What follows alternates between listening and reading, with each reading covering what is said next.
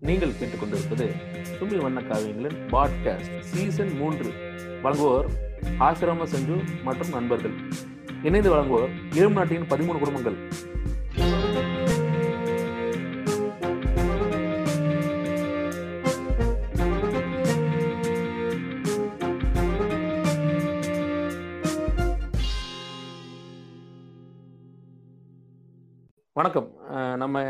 இன்னைக்கு வந்து அடுத்த ஒரு எபிசோட்ல வந்திருக்கோம்.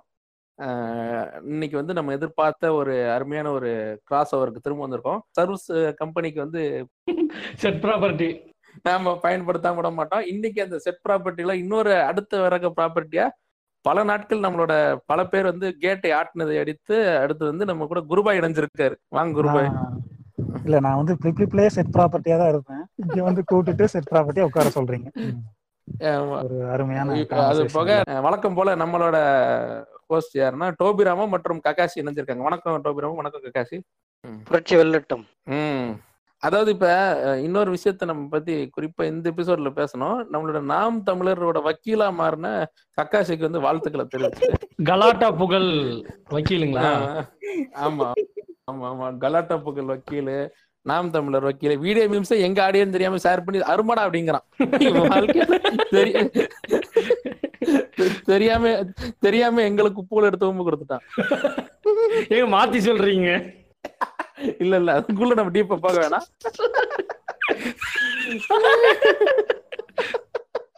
அவன் நமக்கு எங்க ஊம்பு கொடுத்தான்? அததான் சொல்றேன் மாத்தி சொல்றீங்க. இல்லங்க நம்மளது நல்லா இருக்கு அப்படின்னால. நம்மளத எடுத்து அவங்க வியூயர்ஸ்க்கு ஊம்ப கொடுத்துட்டான்றாரு. Okay okay. அப்படி அப்படி வேண்டியது மாத்தி சொல்லிட்டீங்க நம்மளுக்கு கும்ப கொடுத்துட்டோம் சரி இன்னைக்கு எபிசோட்ல வந்து போலீஸ் புருட்டாலிட்டியை பத்தி நம்ம குறிப்பா பேசலாம் அப்படின்னு இருக்கோம். அதாவது இந்த ஃபீனிக்ஸ் விஷயம்லாம் இப்ப இன்னைக்கு ஏன் அதை பத்தி பேசுறோம் அப்படின்னா இன்னைக்கு கொஞ்சம் அதோட அதோட வேகம் சூடெல்லாம் கொஞ்சம் தணிஞ்சிருக்கு இந்த நேரத்துல. அதை பத்தி கொஞ்சம் தெளிவாவே ஒரு டிஸ்கஷன் பண்ணிடலாம் ஆனா என்னடா இதுக்கு போயிட்டு உட்காந்து இவங்கள கூப்பிட்டு வச்சிருக்கீங்களன்னு நினைக்க வேணாம்.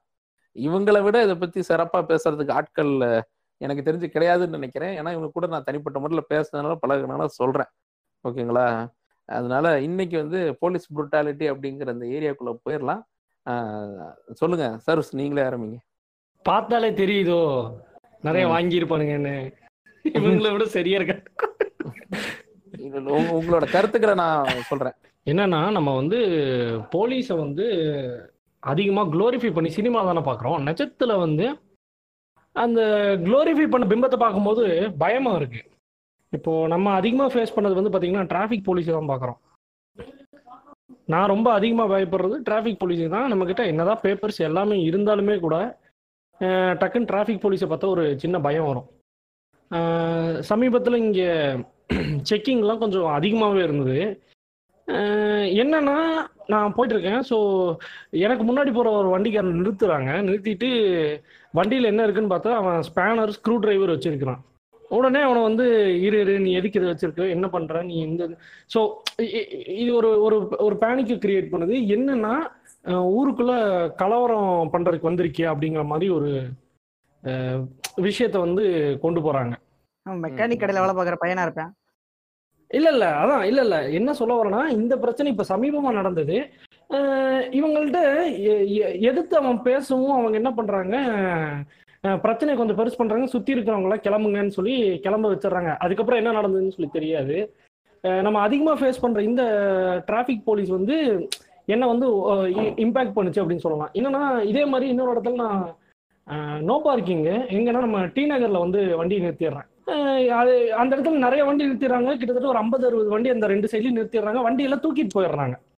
தூக்கிட்டு போனதுக்கும் எங்கே எங்க நிறுத்திருப்பாங்க கேட்டால் அங்கே ஸ்டேஷன் கிட்ட இருக்கும். அங்கே போய் வாங்கிக்கோங்க ஃபைன் கட்டிட்டு அப்படின்னு அங்கே போகிறேன் இப்போ ஒரு வயசானாலும் அதே மாதிரி கூட வராரு. அவருக்கு ஒரு ஃபிஃப்டி அந்த ஏஜ் கேட்டகரியில் இருப்பார். ஐம்பது அறுபது அதுக்குள் இருப்பாரு. வந்துட்டு போலீஸ் கிட்ட கேட்குறாரு ஏன் சார் அங்கே தான் நோ பார்க்கிங் போர்டு வைக்கல அந்த மாதிரி ஏதோ கேட்குறாரு இவர் வந்து சொல்றாரு ஃபைனை கட்டிட்டு கிளம்பு அப்படிங்கிறாரு. இந்த கொஞ்சம் கேட்குறாரு சார் என்னன்னு சொல்லுங்க சார் அங்கே தான் போர்டு இல்லைங்களே அப்படின்னு இவர் வந்து ஒய்ஃப் கூட வந்திருக்கிறாரு. இருந்தாலும் ஸோ கூட வந்த உடனே அவர் என்ன பண்றாரு போட்டு பொண்டாட்டி முன்னாடி ரொம்ப அவமானப்படுத்தி அவர் திட்டி இந்த மாதிரியான விஷயங்கள்லாம் பண்ணும்போது நமக்கு பார்க்கும்போது பயமாகுது. நம்ம சினிமாவில் பார்க்குற ஒரு பிம்பம் இருக்குல்ல போலீஸ்னா அப்படியே கெத்தா இருப்பாங்க. நம்ம வந்து என்ன தப்பானவங்களெல்லாம் என்ன வேணா பண்ணலாம் அடிக்கலாம் திட்டலாம். இந்த மாதிரிலாம் இருக்கும்போது ஆனா நம்ம நேர்ல பார்க்குற விஷயங்கள் வந்து எனக்கு ரொம்ப அச்சுறுத்தும் வகையில இருந்தது. அது அந்த இன்சிடென்ட் இது. அதே மாதிரி ஒரு சமயத்துல இப்போ ஒரு ஸ்டேஷனுக்கு ஒரு சின்ன ஒரு என்கொயரி விஷயமா நம்ம போறோம்.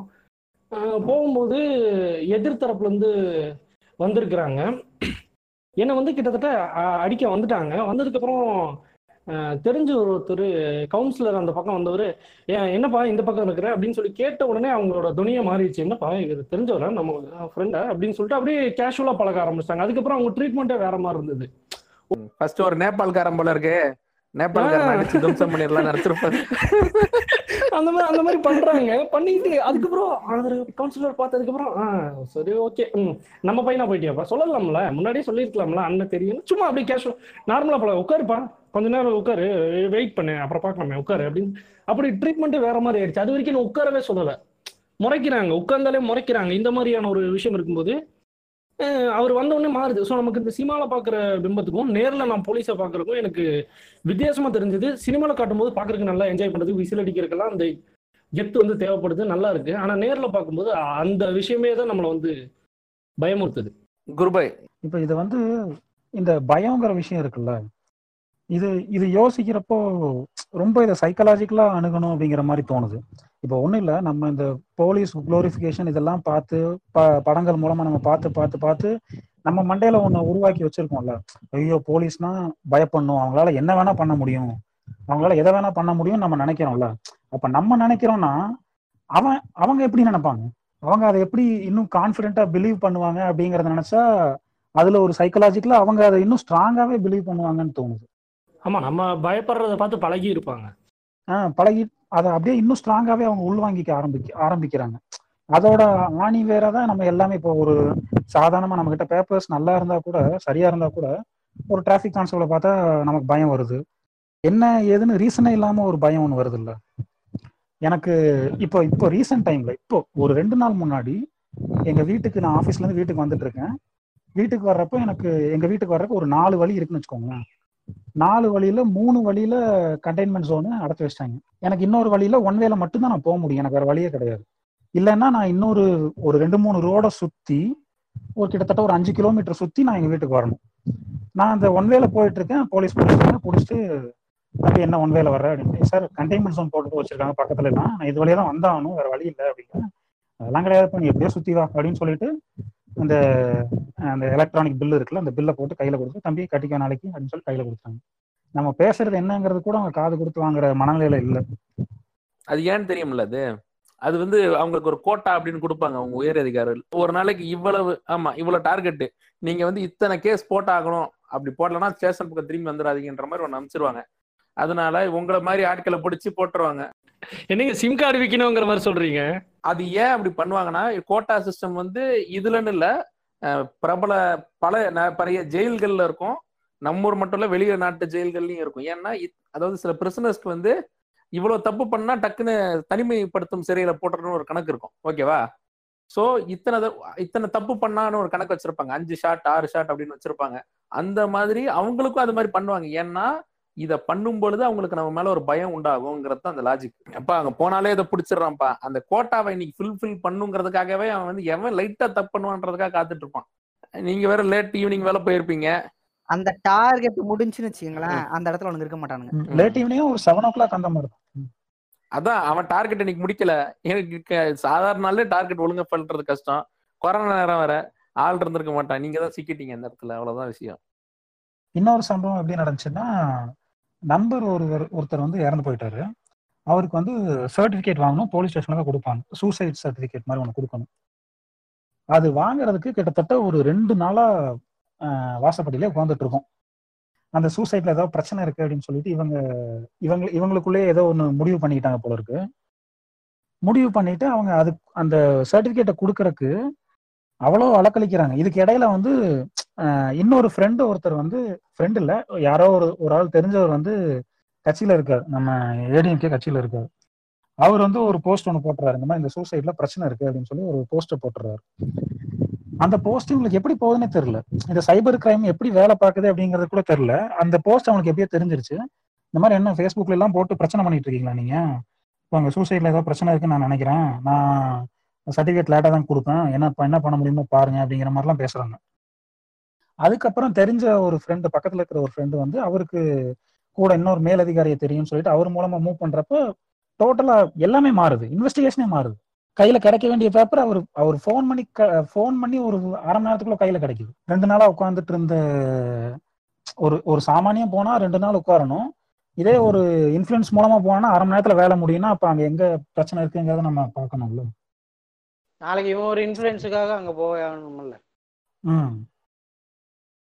அவனுக்கு அங்க தேவைக்கிறதுனால தான் அப்படி இருக்குன்னா சூத்த மூடிட்டு போ புண்டைய மட்டும் போன வைடான்ட்டுருவான் நாளைக்கு இவன் போ ஃபோன் பண்ணி சொல்றவங்ககிட்ட இவன் போய் நிப்பான் நாளைக்கு. அதுக்காக வந்து. சரிங்க சார் அப்படின்னு சொல்லி கேட்டுக்கிறது இந்த இப்போ இந்த இந்த விஷயமாகட்டும் நமக்கு நமக்கு இந்த ஃபெனிக்ஸ் அவங்க அவரோட விஷயமாகட்டும் இதுல இதுல மெயின் விஷயமா என்ன பாக்குறது அப்படின்னா அதிகாரம் கொடுக்கிற பவர் இருக்குல்ல அந்த பவர் கூட சேர்ந்து வர்ற ஒரு ஈகோ இருக்குல்ல அந்த ஈகோ தான். இப்ப அவங்க அவங்களுக்குள்ள என்ன கிளாஷ் ஆச்சு அப்படிங்கறத நமக்கு தெரியல. இவங்க ஃபெனிக்ஸ் வந்து தப்பா பேசுறாரு அப்படிங்கிற மாதிரிலாம் சொல்றாங்க. எ- எது என்னவா வேணா இருக்கட்டும்.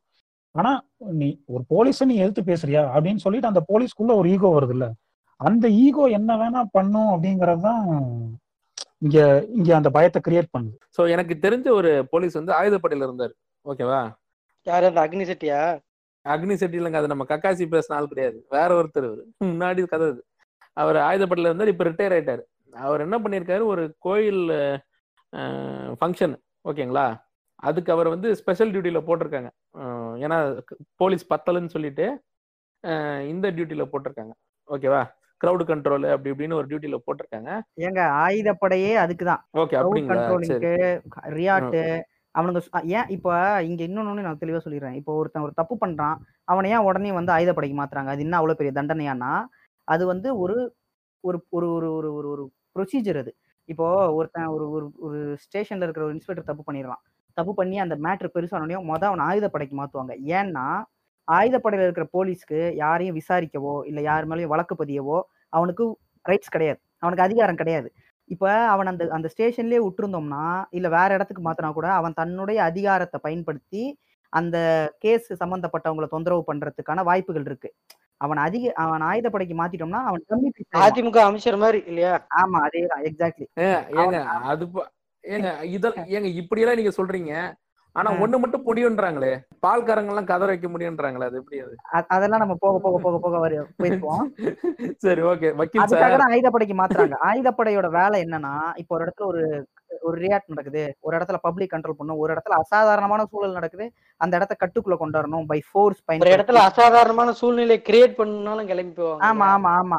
தேன்கூடு வந்து தேன்கூட கலைக்கிறதுக்கு ஆட்டோவே கொளுத்துவதுக்கு ஆட்கள் தேவைப்பட்டாலும் இவங்கள தான் இறக்குவாங்க. இவனுங்க வந்து என்னன்னா ஏவி விடுற ஆட்கள். ஏ ஏவலாளிகள் இவங்க. காவலாளிகள் கிடையாது.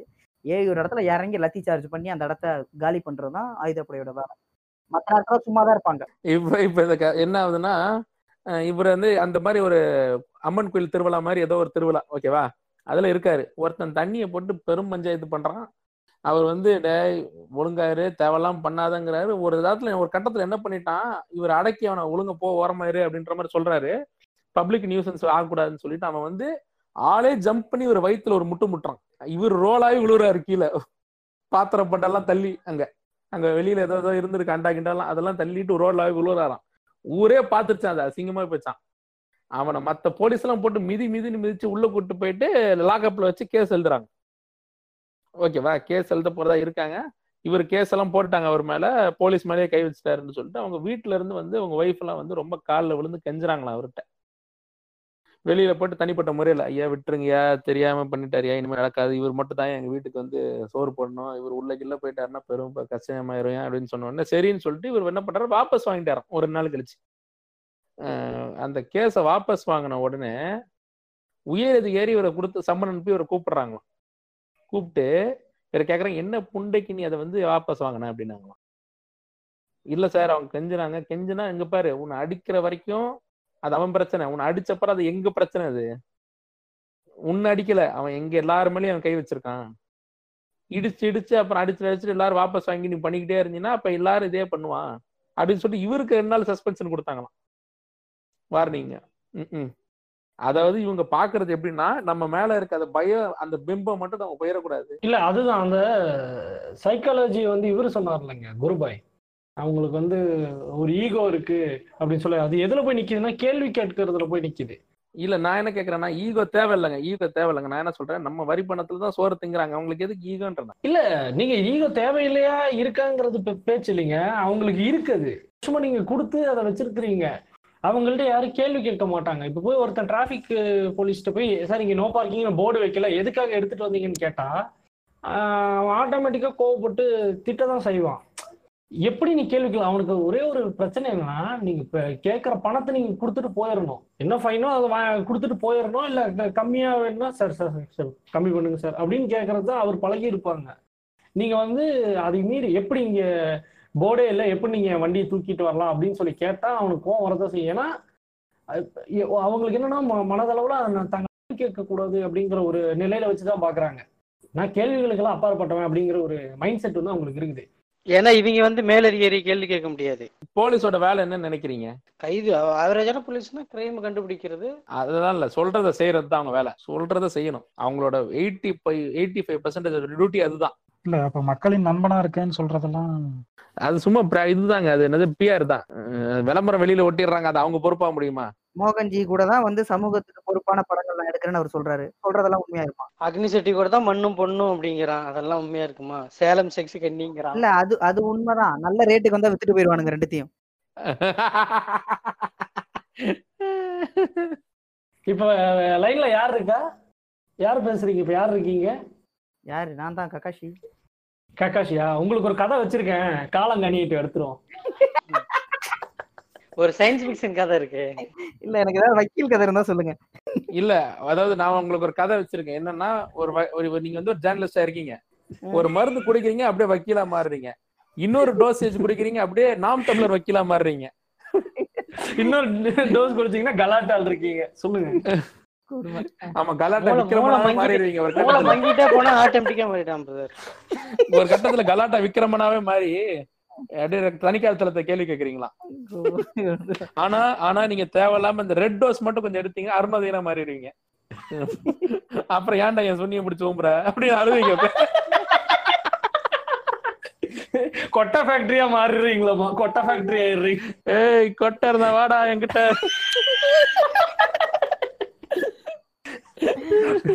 கொட்டைக்காய் பாபு. ஏங்க, அவனை வந்து நம்ம வந்து விமர்சிக்கிறோம் அப்படின்ட்டு அவங்க இதுல வந்து பார்த்தா எல்லாம் செல்ஃப் அபியூஸா பண்ணிட்டு இருக்கிறான் பர்சனல் அபியூஸ் மத்தவங்கள பர்சனல் அபியூஸ் இவன் தான் பண்றான். நீ பேசுனதால இது. ரெண்டு வாரத்துக்கு முன்னாடி மன்னிப்பு. ஏங்க நீங்க நீங்க பண்ணும்போது இனிச்சுச்சு இல்லைங்க அவரு பண்ணும்போது ஏத்துக்கோங்க. ஏங்க. இது இது எஃபெக்டே அவ்வளோன்றேன். அதுதான் நான் சொல்றேன். சரி ஏங்க. ஏங்க போலீஸ பத்தி பேச வந்துட்டு அந்த புண்டம் ஏங்க அவரு அதாங்க சொல்றாங்க சைபர் புல்லிங்ல கேஸ் கொடுத்துருக்காங்கிறாருங்க. ஸ்டாப் சைபர் புல்லிங் சொல்லிட்டு அவர் அதான் பண்றாரு. அதுதாங்க அதாவது நமக்கு வந்து நம்மளோட டேஸ்ட்லயே மெடிசன் தராருங்க அவரு. நான் நீ சர்வீஸ் வந்து பாடி ஷேவிங் பண்ணிட்டாரு எனக்கு கண்ணி கீழே போட்டு. அப்படின்ட்டு அடுத்து இன்னொருத்தரை பத்தி சொல்லும் போது டேய் தடி புண்டை மொட்டை புண்டை அப்படின்றான் என்னடா? இப்ப இதெல்லாம் ஒரு பக்கம் இருக்கட்டும். பட் நீங்க சொல் குருபாய் சொன்ன மாதிரி இது வந்து அவங்களோட அவங்க வந்து நம்ம ரொம்ப எப்படி இந்த பயம் அப்படிங்கிற அந்த பிம்பத்தை மெயின்டைன் பண்றதுக்காகவும் ஓகேங்களா? அதே மாதிரி சார் சொன்ன மாதிரி அந்த என்னை மட்டும் கேள்வியே நீங்க வந்து கேட்டக்கூடாது அப்படிங்கிற மாதிரியும் அப்படிங்கிற ஒரு விஷயமே இருந்துகிட்டு இருக்கு. ஆனா நான் என்ன தெரியுமா சொல்றேன்? என்னோட தனிப்பட்ட அனுபவத்துல நான் வந்து பார்த்த வரைக்கும் நான் இன்னைக்கு இல்ல. நான் உங்களுக்கு வந்து இந்த கேரக்டர் வந்து புதுசா இன்ட்ரடியூஸ் பண்ண வேண்டியது இல்லை. ஒன்றும் ஆல்ரெடி நம்ம பாட்காஸ்ட் எல்லாம் கேட்டவங்களுக்கு தெரிஞ்ச கேரக்டர் தான் என்னோட கிரிஞ்சு மச்சான். என்னோட என்னோட கிரிஞ்சு மச்சானை பத்தி தெரிஞ்சவங்க வந்து கண்டிப்பா அதுல இருப்பாங்க. இல்லைன்னா நீங்க பழைய எபிசோட்ஸ்ல எல்லாம் கேளுங்க. குறிப்பா அந்த கான்வர்சேஷன் வித் சர்வ்ஸ் இந்த குவாரண்டைன் கான்வர்சேஷன் கேளுங்க. அது அந்த கேரக்டர் பத்தி உங்களுக்கு என்னன்னு தெரியும். இவர் வந்து நான் சொல்றது கிட்டத்தட்ட நான் வந்து ஒரு டுவெல்த் லெவன் டென்த் படிக்கும் போது கிட்டத்தட்ட பத்து பதினஞ்சு வருஷத்துக்கு முன்னாடி அதுக்கும் மேல இருக்கும். ரொம்ப பின்னாடி இருக்கும். அப்ப என்ன பண்றாருன்னா எங்க வீட்டுல டூருக்கு வந்திருந்தாரு. ஓகேவா திருநெல்வேலியில இருந்து எங்க ஊர் சென்னைக்கு டூருக்கு வந்திருக்காரு. ஸோ டூருக்கு வந்து என்ன பண்ணுறாருன்னா ஜாலியாக டூரில் இருந்துகிட்டே இருக்காரு. திடீர்னு என்ன பண்ணுறாங்கன்னா அம்பத்தூர் பக்கத்துல ஒரு ஏரியா இருக்கு. அம்பத்தூர் பக்கத்தில் ஒரு சின்ன வேற ஒரு இடம் இருக்கு. அந்த இடம் பேர் மறந்துட்டேன். அந்த இடத்துல என்னோட இவன் இவ- எங்களோட இவனோட அத்தை வந்து ஒரு இது வச்சிருக்காங்க.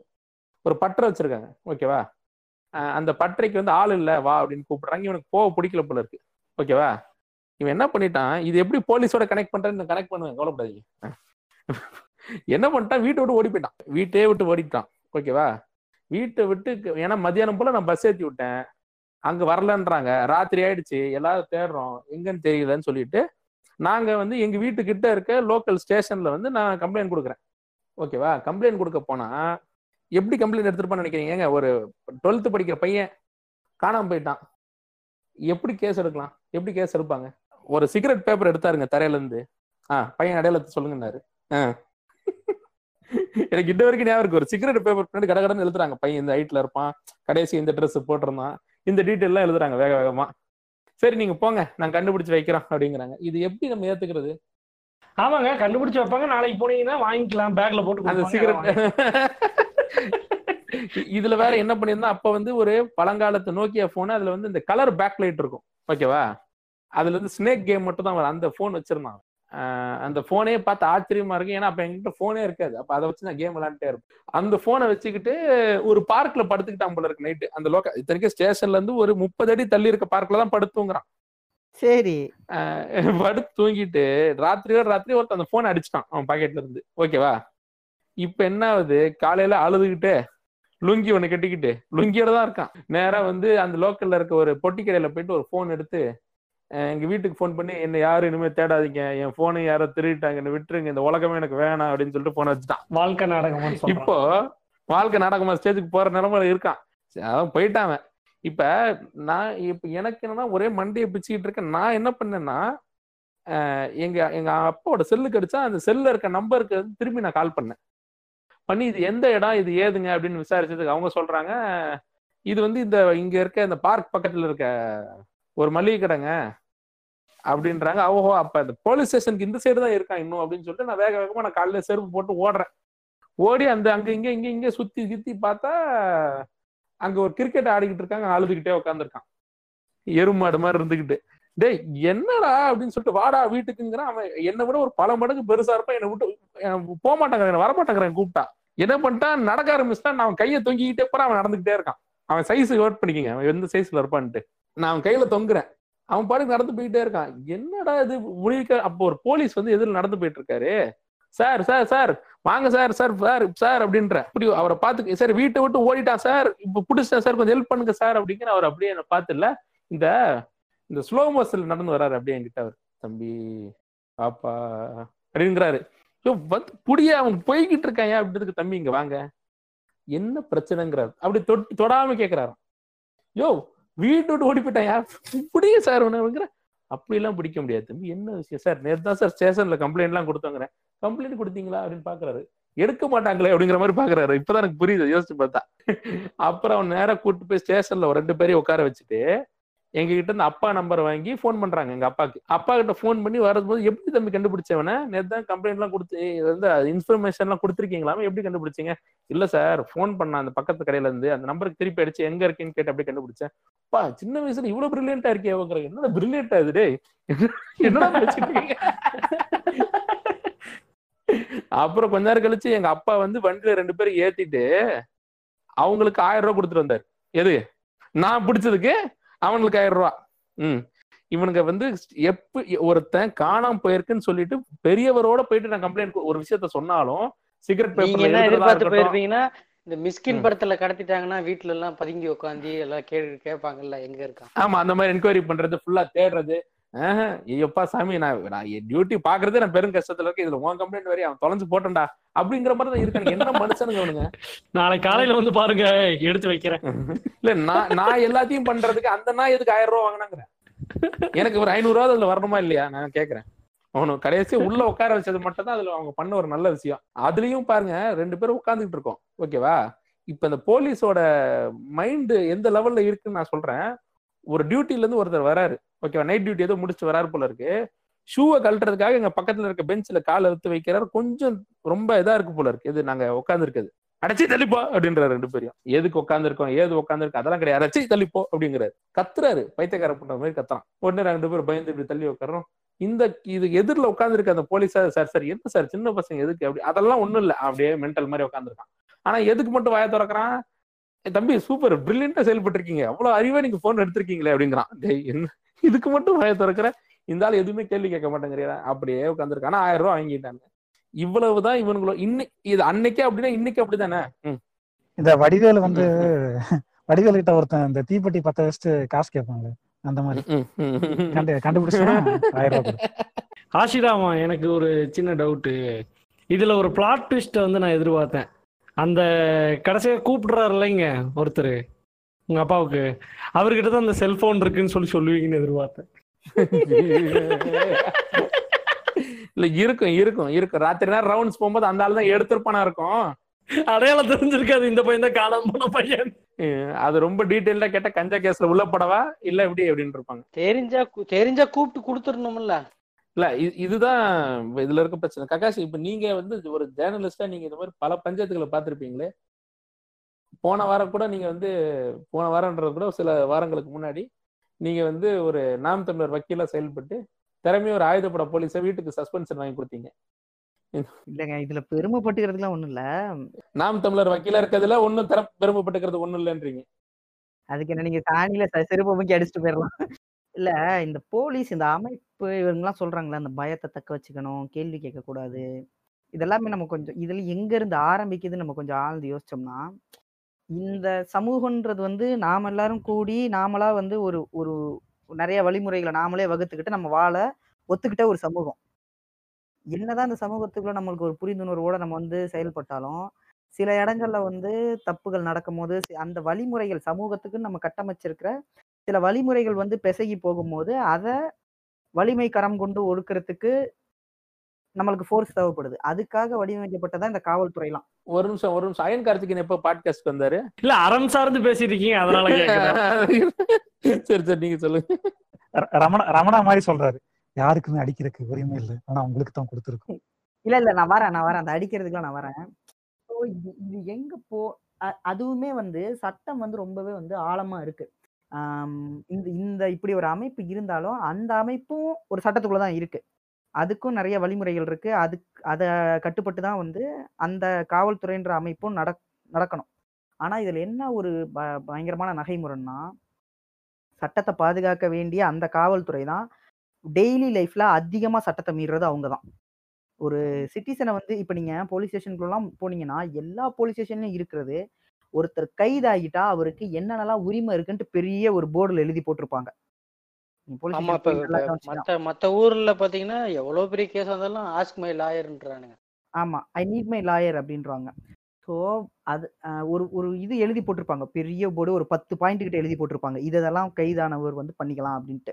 அதல் அது அது வந்து இங்க இருக்கிற மக்களுக்கு தெரிஞ்சாலே போதுமானது. அதுவும் இல்லாம இந்த இந்த பயத்தை வந்து தக்க வச்சுக்கணும் அப்படின்னு சொல்றாங்களே அது வந்து நூத்துக்கு நூறு சதவீதம் உண்மை. இது மேல் மட்டத்தில் இருக்கிற உயர் கடைமட்ட ஊழியனான பிசி வரைக்கும் இந்த பயம்ன்றது வந்து அவங்களுக்கு அகாடமி ட்ரைனிங்லேயே புகுத்தப்படுது. அது எப்படின்னா நேரடியாக புகுத்தப்படாமல் ஆக்டிவாக புகுத்தப்படாமல் பேசிவாக கூட இருக்கிற ஆட்களை பார்க்கும் போது இங்கே இந்த சமூகத்தில் நம்ம இந்த கட்டமைப்புகள் நான் சொன்னேன்ல இந்த கட்டமைப்புகள் இருந்துட்டாலும் இதை இதை கேள்வி கேட்கக்கூடிய இதை நெறியாளுகை பண்ணக்கூடிய வேலைகள் சிலதான் இருக்குது போலீஸு அப்புறம் பத்திரிக்கைக்காரங்க. பத்திரிக்கைக்காரங்க மட்டும் சும்மா இல்லை. இந்த பத்திரிக்கைக்காரங்கள் நீங்க போலீஸ்காரங்களோட ஈகோவை பத்தி பேசுறீங்க? பத்திரிக்கைக்காரங்களுக்கு எவ்வளவு ஈகோ தெரியுமா இருக்கு? நீ அவன் கேள்வி நான் கேள்வி மட்டும் தான் கேட்பேன். என்ன எவனும் எதிர்த்து கேள்வி பெற்றக்கூடாது அதே மாதிரி வக்கீலுங்க. இந்த அதாவது அவன்கிட்ட பிரச்சனை வச்சுக்கிட்டா அவன் நினைச்சா அவனை ப்ரொலாங்டா சங்கிலி தொடர்பாக அவனுக்கு வந்து பிரச்சனைகளை உருவாக்கிட்டே இருக்கான் இப்போ நீ ஒரு டாக்டர்கிட்டே ஒரு இன்ஜினியர்கிட்ட போய் பேசுனீங்கன்னா அவனால் உங்களுக்கு எந்த தொல்லையும் கொடுக்க முடியாது. புரியுதுங்களா? அதிகபட்சம் என்ன வீடு படியை வந்து கொஞ்சம் தப்பு கட்டி விட்டு தப்பா கட்டி விட்டுறலாம். டைல்ஸ் போடுறது எங்கெங்க இன்ஜினியருங்கெல்லாம் இப்ப யூடியூப்ல இருக்கிறானுங்க. அதெல்லாம்? இல்ல, நான் சொல்றேன். மத்த ஆனா இப்ப நீங்க ஒரு வக்கீல் கிட்ட ஒரு பஞ்சாயத்து வச்சீங்கன்னா அவன் உங்க மேல ஒரு டிஃபமேஷன் கேஸ் போடலாம். ஒரு பொதுநல வழக்கு போடலாம். உங்களுக்கு தொடர்ந்து பிரச்சனை கொடுக்கலாம். நீங்க உடனே உங்களை வந்து கோர்ட்டு கேஸ்ன்னு அலைய விடலாம். உங்களோட உங்களுக்கு இருக்கிற அந்த நிம்மதியை அவனால கெடுக்கலாம். அதே same goes to police and report இருக்கும். இப்போ ரிப்போர்ட்டர்னா அவன் வந்து இப்போ ஒரு கடையை பத்தி தப்பா எழுதிடலாம் இல்ல வந்து அந்த போலீஸை பத்தி தவறான வந்து ஒரு இது எழுதிடலாம் உண்மையா இல்லாட்டினா கூட ஜோடிச்சு எழுதிடலாம் நீங்க தவறா எழுதுறான்னு சொன்ன உடனே தான் எனக்கு ஞாபகம் வருது. இந்த விகடன் எழுதுவான்ல வெள்ளிக்கிழமை வியாழக்கிழமை கரெக்டா ஞாயிற்றுக்கிழமை வியாபாரத்தை நாசம் பண்றதுக்குன்னு. இந்த பிரியாணி கடையில் நாய்க்கறியா? இந்த பிரியாணி கடையில் வந்து டைனோசர் கறியா? இல்லைங்க ஜூபிலாம் வந்து ஒரு காலத்துல வந்து ரொம்பவே அற்புதமா இருந்த ஒரு இன்வெஸ்டிகேஷன் ஜேர்னல் ஒரு பத்திரிக்கை அது. இன்னைக்கு வந்து அங்க இருக்கிற டீம் வந்து அவ்வளோ எஃபிஷியண்டா இல்ல. ஒரு ஒரு விஷயத்தை எழுதுறதுக்கு முன்னாடி ஆழ்ந்து அதுல எல்லா பக்கத்தையும் த்ரீ சிக்ஸ்டி டிகிரி இது பண்ணி எவ்ரி ஸ்டோரி ஹஸ் டூ சைட்ஸ்ன்றது தான் ஜேர்னலிசத்தோட அடிப்படையே. ரெண்டுத்தையும் அலசி ஆராய்ஞ்சு எது நம்மளுக்கு சரின்னு படுதோ நியாயத்துக்கு கட்டுவிட்டு நியாயத்தின் முன்னிலையில வச்சு அப்பயும் இந்த சொல்றது அந்த சமூகத்துல இருக்க இந்த கட்டமைப்புகளோட அங்க நடந்த விஷயத்த பொருத்தி பார்த்து இது நியாயம் இது அநியாயம் எழுதணும். அது இங்க பண்றதுக்கு டைம் இல்லை. சனிக்கிழமை சனிக்கிழமை ஜூவி போடணும். புதன்கிழமை ஜூவி போடணும். வெள்ளிக்கிழமை இந்த மேட்டர் நடக்குது. அப்ப சனிக்கிழமை போடலைன்னா மத்தவன் போட்டுருவான். புரியுதுங்களா? ரிப்போர்ட்டர் நக்கீரன் தட்டிட்டு போயிடுவானுங்க அவசர அவசரமா அவதி அவதியா அந்த போட்டியில முந்துறதுக்காக ஜ- ஊடக அறத்தை வந்து ஊடக தர்மத்தை வந்து விலைக்கு கொடுத்துட்றாங்க. அவ்வளவுதான். தந்தி டிவிக்கார சொல்லுவான் "அஹ் நீ வந்து என்ன வேணாலும் ஆசு என்ன வேணாலும் நியாயமான நியாயத்தெல்லாம் பாரு. ஆனா ஆளுங்கட்சிக்கு ஆதரவா இருந்துரு. அவ்வளவுதான். ஏதாவது ஒரு சைடு எடுக்கணும்ல ஆளுங்கட்சி சைடு எடுத்து எப்பயுமே ஆளுங்கட்சி சைடு தாங்க தந்திலாம். இப்ப இந்த போலீஸ்க்கு வந்து இந்த பயம் வந்து இது- இதுதான் அவங்க மூலதனம். நான் வந்து நிறைய ரியாட்ஸை வந்து கவர் பண்ணியிருக்கிறேன். சரிங்களா? நிறைய கலவரங்கள் வந்து நான் வந்து கவர் பண்ணியிருக்கிறேன். கலவரத்துல வந்து போலீஸோட ஆக்டிவிட்டிஸ் எப்படி இருக்குன்றத நான் ரொம்ப க்ளோஸாக வாட்ச் பண்ணியிருக்கிறேன். பார்த்துக்கிட்டே இருப்பானுங்க. யார் தலைவர்? யாரோட கமாண்ட் வந்து அங்கே எடுப்படுதுன்றத போலீஸ் வாட்ச் பண்ணிட்டே இருப்பாங்க. எடுத்தோன்னா லத்தி சார்ஜ் பண்ணிட மாட்டாங்க. அவன் யாரு? அவனை போடணும்ட்டு தான் மொத்த பேர் இறங்குவானுங்க. லத்தி சார்ஜ் அவனுக்கு அதிகமா விழுகும் ஏன்னா தலையை வெட்டிட்டா வாழ ஆடிரா வாழ ஆடாது அப்படின்றத அவங்களுக்கு அப்ப இருந்தே சொல்லி கொடுத்துருக்காங்க. அதே லத்தி சார்ஜ்ல நின்னு யாரோட இதையும் கேட்காம சும்மா லத்தி எப்படி வீசினோடனே கூட்டம் கலைஞ்சிருங்க. அதுதான் உண்மை. எவ்வளவு கோபாவேசமா ஒரு கூட்டம் நின்றாலும் லத்தியை சும்மா ரெண்டு பேருக்கு போட்டோடனே மொத்த கூட்டமும் சிதையிடும் ஆனா எவ்வளவு அடிச்சாலும் ரெண்டு பேர் உட்காந்து ரோட்ல இருந்து எந்திரிக்கவே இல்லை. இந்த மௌன குரு படத்துல வர மாதிரி. நான் நேரடியா பார்த்துருக்குறேன். அவங்க யாருன்னா மதுரையில வந்து இந்த டாஸ்மாக் எதிர்த்து போராடுற ஆனந்தியும் அவங்க அப்பாவும். மதுரையில ஒரு ரியாட் நடக்குது ஒரு போராட்டம் நடக்குது. வந்து லத்தி சர்ச் பண்றாங்க ரெண்டு பேர் உட்காந்துருந்தாங்க அவங்க மேல கடைசி வரைக்கும் ஒரு அடி கூட விழுவல ஓடுற மேலதான் விழுந்துச்சு ஸோ அவனுங்களும் இப்போ ஒரு ரியாட்டை வந்து எதிர்கொள்ளும் போது போலீஸும் பயங்கர பதட்டத்தோட தான் இருப்பாங்க. சும்மா அவனுங்க வந்து தைரியம் எல்லா போலீஸும் போலீஸ்னா தைரியம் இந்த சினிமால சொல்ற மாதிரி ஒரு மசூரில் அவனுங்களுக்கும் தொடலாம் கிடு கிடு கிடு இருக்கும். நீங்க இங்க எத்தனை பேர் வந்து தெரு சண்டை போட்டிருக்கீங்க? ஹேண்ட் டு ஹேண்ட் காம்பேக்ட் வந்து நம்ம போட்டிருப்போம் கண்டிப்பா இல்லையா? நான் போட்டிருக்கேன் நான் போட்டிருக்கேன். ஆ. நான் நிறைய பண்ணியிருக்கிறேன் ஸ்கூல்ல எனக்கு அதான் வேலையே.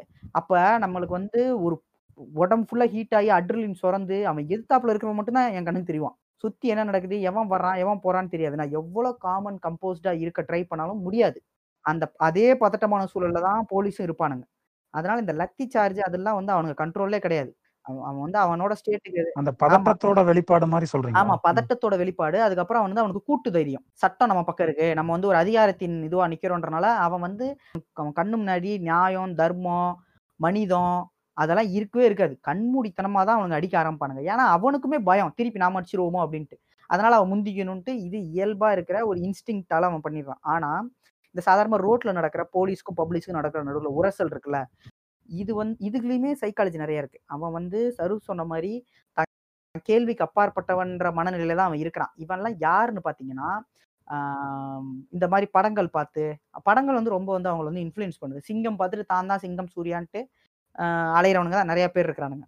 ஸோ ஒரு பப்ளிக் அவனை பொறுத்த வரைக்கும் எப்பயுமே வந்து அதுக்கு காரணம் இந்த இதுக்கு வந்து சரிசமமா இது பப்ளிக் மணியும் தப்பு இருக்குன்னு நான் சொல்லுவேன். ஏன்னா ஒரு போலீஸ் கிட்ட எப்படி நடந்துக்கணும்னே வந்து நம்ம மக்களுக்கு சொல்லி தர்றது இல்ல கையை கட்டிட்டு அப்படி இதுவாயிட்டு. எதுக்கு? தேவையே இல்லை. அவனும் நம்மள மாதிரி சக மனுஷன் தான். இந்த சமூகத்துல வாழ்ற ஒருத்தன் தான். அவன் போலீஸ்ன்றால அவனும் பெரிய பருப்பு கிடையாது. அவன்கிட்ட நம்ம எப்படி பேசணுன்றது இருக்கு. அது இப்போ இந்த பப்ளிக் போலீஸ் நடுவில் நடக்கிற அந்த உரசல் நிறைய வீடியோலாம் நம்ம வருது நம்ம பார்க்குறோம். நீங்க நல்லா பாத்தீங்கன்னா பிரச்சனை எப்போ ஆரம்பிக்கும்னா இந்த பப்ளிக் வந்து தன் நிலையை வந்து இழந்து கத்த ஆரம்பிக்கும் போதோ இதுவாகும் போதோ அப்போ போலீஸும் ப்ரொவோக் ஆகிறான். அவனோட ஈகோவை டச் பண்றோம். ஈகோவை டச் பண்ணாம அமைப்பு ரீதியாக அவனுக்கு பயத்தை நம்ம ஏற்படுத்தலாம். ஒன்றும் இல்லை. சிம்பிளா நம்மளுக்கான ரைட்ஸை காமா அவன்கிட்ட நம்ம பேசினாலே போதும். அந்த காம்னஸை பார்த்தே அவன் வந்து பயந்துருவான். நம்- நம்மளுக்கு விஷயம் தெரிஞ்சிருக்கு. இவன் மேலே கையை நம்ம வந்து தப்பா வச்சோம்னா இவனால நம்மளுக்கு பிரச்சனை வரும் அப்படின்றது அவனுக்கு தெரிஞ்சிட்டாலே போதும். ஒன்றும் உங்களுக்கு இன்னும் பெரிய சட்டம்லாம் ஒன்றும் பெருசாலாம் தெரிய தவிரல அடிப்படை போலீஸோட அந்த சர்வீஸ் ஆர்டர் அந்த அதுல இருக்கிற சில விஷயங்களை தெரிஞ்சுக்கிட்டு அதை நீங்க கரெக்டா கம்போஸ்டா பேசினாலே போதும் அவனுக்கு பயம் வந்துடும் ஒன்றும் இல்லை. இப்போ நீங்க என் மேல இது வச்சீங்கன்னா இதை நான் எஸ்பி கிட்ட கொண்டு போவேன் அப்படின்னு சொல்லலாம். எஸ்பி தான் நீங்க நல்லா புரிஞ்சுக்கணும். கமிஷனர் அதெல்லாம் நீங்க சும்மா பித்துக்குளித்தனமா கமிஷனர்லாம் பேசக்கூடாது. எஸ்பி தான் வந்து இவங்களுக்கு மெமோ கொடுக்கறது இவங்களை டிஸ்மிஸ் பண்றதுக்கான அதிகாரம்லாம் எஸ்பிக்கு தான் இருக்கு. எஸ்பி கிட்ட கொண்டு போவேன் அப்படின்னு சொல்லணும்.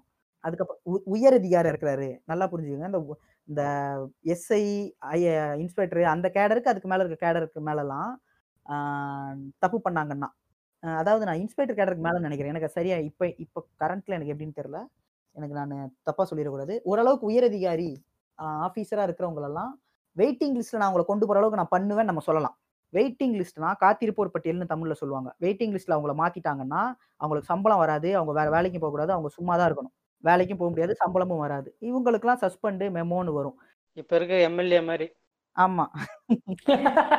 பாஸ் இங்க இருந்து குறிச்சாலும் சாப்பிடுற இடம் வந்துரு பாஸ்ங்கிற மாதிரி. எங்க இருந்தாலும் ரெஃபரன்ஸ் பிடிச்சிடுறீங்க. ஸோ அவனுங்களுக்கு அந்த ஒரு இது இருக்கு. அந்த இதை நம்ம வந்து மறுக்கவே முடியாது. தான் வந்து பெரிய புளுத்தி என் பூலு தான் வளர்த்தி அப்படின்ற மனநிலையே அவங்களுக்கு இருக்கு. அதை நம்ம சிஸ்டமேட்டிக்கா உடைக்கலாம். பெரிய விஷயம்லாம் கிடையாது. நம்- அஹ் அந்- அவன் வந்து அவனுக்கும் நிறைய அழுத்தங்கள் இருக்கு. சரியா? அவன் வந்து ஒன்றும் அவன் நினைச்ச மாதிரி இஷ்டத்துக்குலாம் அவர் வந்து கேஸை பதிவு பண்ணி ஐயோ அம்மான்லாம் கதற விடுறது ஒரு பூலு முடியாது. சரிங்களா? அவன் வந்து அவனுக்கு அவனுக்கு நிறைய ரூல் இருக்கு. அவனுக்கு மேல அதிகாரிகள் இருக்காங்க. அவனுக்கு சட்டம் இருக்கு. அதெல்லாம் வந்து அவன்கிட்ட நம்ம கரெக்டா பேசி தம்பி இதெல்லாம் எனக்கு தெரியும். நீ என் மேல என்கிட்ட ஏதாவது உதார் விட்டனா நான் இதெல்லாம் நான் நான் கையாளுவேன்ட்டு அவனுக்கு உன்னையெல்லாம் உன்னையெல்லாம் புடிச்சிட்டு போய் கேஸ் போட்டா தான் நான் குடிச்சிட்டு போய் ஸ்டேஷன்லயே வச்சு கொஞ்ச நேரம் ரெண்டு குண்டியில் ரெண்டு மிதி மிதிச்சு அமிச்சா என்ன பண்ணுவீங்க? ஸ்டேஷனுக்கு வர மாட்டேன்னு நீங்க சொல்லலாம். உங்களுக்கு அதுக்கு ரைட்ஸ் இருக்கு. இழுத்துட்டு தர தரன்னு இழுத்துட்டு போய் அடிப்பானுங்க. அதெல்லாம் எ- எவ்வளவு பேச முடியும்? இப்போ கக்காசி சொல்ற இல்ல நம்ம வந்து கம்போஸ்டா பேசினா இதுல இருந்து தப்பிக்க முடியும் ஆப்போசிட்ல அந்த ஆள் என்ன மைண்ட் செட்ல இருக்கானே நமக்கு தெரியணும்ல? உனக்கு எனக்கு ஒரு இன்சிடென்ட் நடந்துச்சு. நைட் ஷோ படம் பார்த்துட்டு நான் வீட்டுக்கு போயிட்டு இருக்கேன் கூட ஒரு பொண்ணு இருக்கு ஃப்ரெண்டு இருக்காங்க. அவங்கள கூப்பிட்டு போயிட்டு இருக்கேன் என்ன வண்டியை நிப்பாட்டுறான். நிப்பாட்டிட்டு அந்த பொண்ணை என்கிட்ட பேச மாட்டேங்கிறான். அந்த பொண்ணை பார்த்துக்கிறான். யாரும்மா இவன்? அப்படின்ட்டு. ஃப்ரெண்டுங்க அப்படிங்கிறான் அந்த பொண்ணு டீச்சர் நல்லா நல்லா படிச்ச பொண்ணு ஃப்ரெண்டுங்க அப்படிங்கிறாங்க. ஏமா நைட் ஷோ படம் பார்த்துட்டு வர்ற ஒரு ஃப்ரெண்டு கூட உங்க அம்மாக்கு ஃபோன் பண்ணுமா? அப்படிங்கிறாங்க. ஏன் நான் எதுக்கு அம்மாக்கு ஃபோன் பண்ணணும்? நைட் ஷோ தேட்டர்ல படம் போடுறாங்கல்ல பாக்குறது தானே போடுறாங்க. பார்த்துட்டு நாங்க ரிட்டர்ன் போயிட்டு இருக்கோங்க அப்படின்னு சொல்றாங்க. ரொம்ப பொலைட்டா தான் பதில் சொல்றாங்க. ஆனா நீ என்னடா சாதா போலீஸா இருந்து மாரல் போலீஸா மாறிட்ட? ஆப்போசிட்ல இருக்கிற ஆள் ஒரு சங்கியா இருந்தாருன்னா அவர் கேட்கிற கேள்வி வேறமா இருக்கு. ஏன் இப்படியே சுத்திட்டு இருங்கம்மா. நம்ம என்ன ஆக போறோம் தெரியல. இப்படிதான் எல்லாம் இப்படிதான் போறீங்க. என்னமோ போய் தொலைங்க அப்படின்னு சொல்லிட்டு எங்க ரெண்டு பேரும் வர்றோம் சூத்த மூடுங்க சார் இப்படி நம்ம சொல்லலாம். நம்மளுக்கு ரைட்ஸ் இருக்கு. என்ன சொல்றாரு? அவர் என்ன சொல்றாரு? இப்படி நீங்க சூத்த முடுறாரு கம்போஸ்டா சொல்லிட்டீங்கன்னா அவர் வாயில ராட விட்டுருவாங்களா அப்படின்னு நான் என்ன சொல்றேன்? இல்ல அதை நான் ஒரு எக்ஸ்ட்ரா கேட்டே சொன்னேன். அப்படி அது எங்க போ எங்க இது சார்? நான் பாத்துக்கிறோம். நீங்க ஒழுங்கா பத்திரமா இருங்க. அப்படின்னு நம்ம சொல்லிட்டு நகரலாம். இப்போ வந்து இப்போ நம்ம போறோம். இந்த மாதிரி ஒரு பிள்ளைய நைட்ல ஒரு பிள்ளைய கூட்டிட்டு போறோம். வண்டியில. போயிட்டு இருக்கோம் நீங்க போலீஸ் மறைக்குதுன்னா நமக்கு எழுது முதல்ல பயம் என்னன்னா இந்த புள்ள மேல எதனா கேஸ் போட்டுருக்கானுங்களோ அப்படின்னு ஒரு பயம் வரணும். இல்லங்க. புள்ள மேல கேஸ் போட்டுருவானாங்கிறத விட புள்ள முன்னாடி வச்சு நம்மளை அசிங்கப்படுத்தினா நம்ம திருப்பி பேச முடியாதோங்கிற ஒரு இது இருக்கும். இல்ல அது ரெண்டு அது ரெண்டாவது. ஆனா வந்து அந்த புள்ள மேல ஒரு வேற மாதிரியான வழக்கு ஏதாவது போட்டாங்கன்னா நம்மளால அசிங்கமாயிடுமே நமக்கு ஒரு போட முடியாது டோபிராமா சட்டம் வந்து நைட்டு சாயந்தரம் எட்டு மணி ஏழு மணிக்கு மேல அதாவது இரவு நேரத்துல பெண் மேல வந்து கேஸ் போடக்கூடாது பெண்களை நைட்டு போலீஸ் ஸ்டேஷன் கொண்டு போக கூடாது அப்படின்னு சட்டம் இருக்குதுங்க. நைட் வந்து பெண்களை வந்து போலீஸ் ஸ்டேஷன்ல தங்க வைக்க கூடாதுன்ட்டு நீங்க வந்து நீங்க சொல்றதெல்லாம் எப்ப தெரியுமா நடக்கும்? எடப்பாடி ஆட்சியில் இல்லைன்னா நடக்கும். ஏய், யோ, பாத்தீங்களா? அது ஆசிரியமா நீங்களும் போலீஸ். போலீஸ் வந்து போலீஸ் வந்து ஆளுங்கட்சி எதிர்க்கட்சி ரெண்டு இதுலயும் ஒரே மாதிரி தான் நடந்துவாங்க இல்ல இல்ல. அது இன்னொரு விஷயம் இருக்கு இன்னொரு தந்தி டிவி மாதிரி தாங்க அவன் ஆ. தந்தி டிவி மாதிரி தான் சரியா. எப்பயுமே ஆளுங்கட்சி தான் இல்ல இவ்வளவு நான் சொல்றேன்ல நான் என்னோட சின்ன வயசுல நான் நிறைய போலீஸ் கிட்ட இருந்து நானும் நிறைய அடி வாங்கியிருக்கிறேன். ஒரு தடவைலாம் வந்து என்னாச்சுன்னா நம்ம சேப்பாக் ஸ்டேடியம் பக்கத்துல அந்த ரயில்வே ஸ்டேஷன் இருக்குல்ல பறக்கும் ட்ரெயின் ஒன்று இருக்குல்ல பாலத்திலேயே போகும்ல நான் ஸ்கூல் கட் அடிச்சுட்டு அங்க இருக்கிறேன். அது அந்த நான் பசங்களோடலாம் வந்து அந்த ட்ரெயினில் போயிட்டு சேப்பாக் இவங்க சொல்லிட்டானுங்க. சேப்பாக் ஸ்டேடியம் வரும்போது ஸ்டே ஸ்டேடியத்தில் இறங்கியாச்சு. அந்த ஸ்டே அந்த ஸ்டேஷனில் இறங்கி அந்த ஸ்டேஷன் வந்து ஒரு மாதிரி ஒரு ஹெமிஸ்பியர் ஷேப்பில் இருக்கும். ஸோ சைடில் வந்து அது அப்பதான் கட்டி அந்த ரினிவேட் பண்ணிட்டு இருந்தாங்கன்னு நினைக்கிறேன். ஒரே கட்டட வேலை நடந்துட்டு இருந்துச்சு. இந்த படிக்கட்டு வழியாக மேலே ஏறி நின்று அந்த ஹெமிஸ்பியர் கிட்ட போய் பார்த்தோம்னா நம்ம வந்து அந்த சேப்பாக் எடுத்த ஃபுல்லாக பார்க்கலாம்டா அப்படின்ட்டானுங்க. சரின்ட்டு நாங்களும் ஒரு நாலு பேர் ஏறிட்டோம்.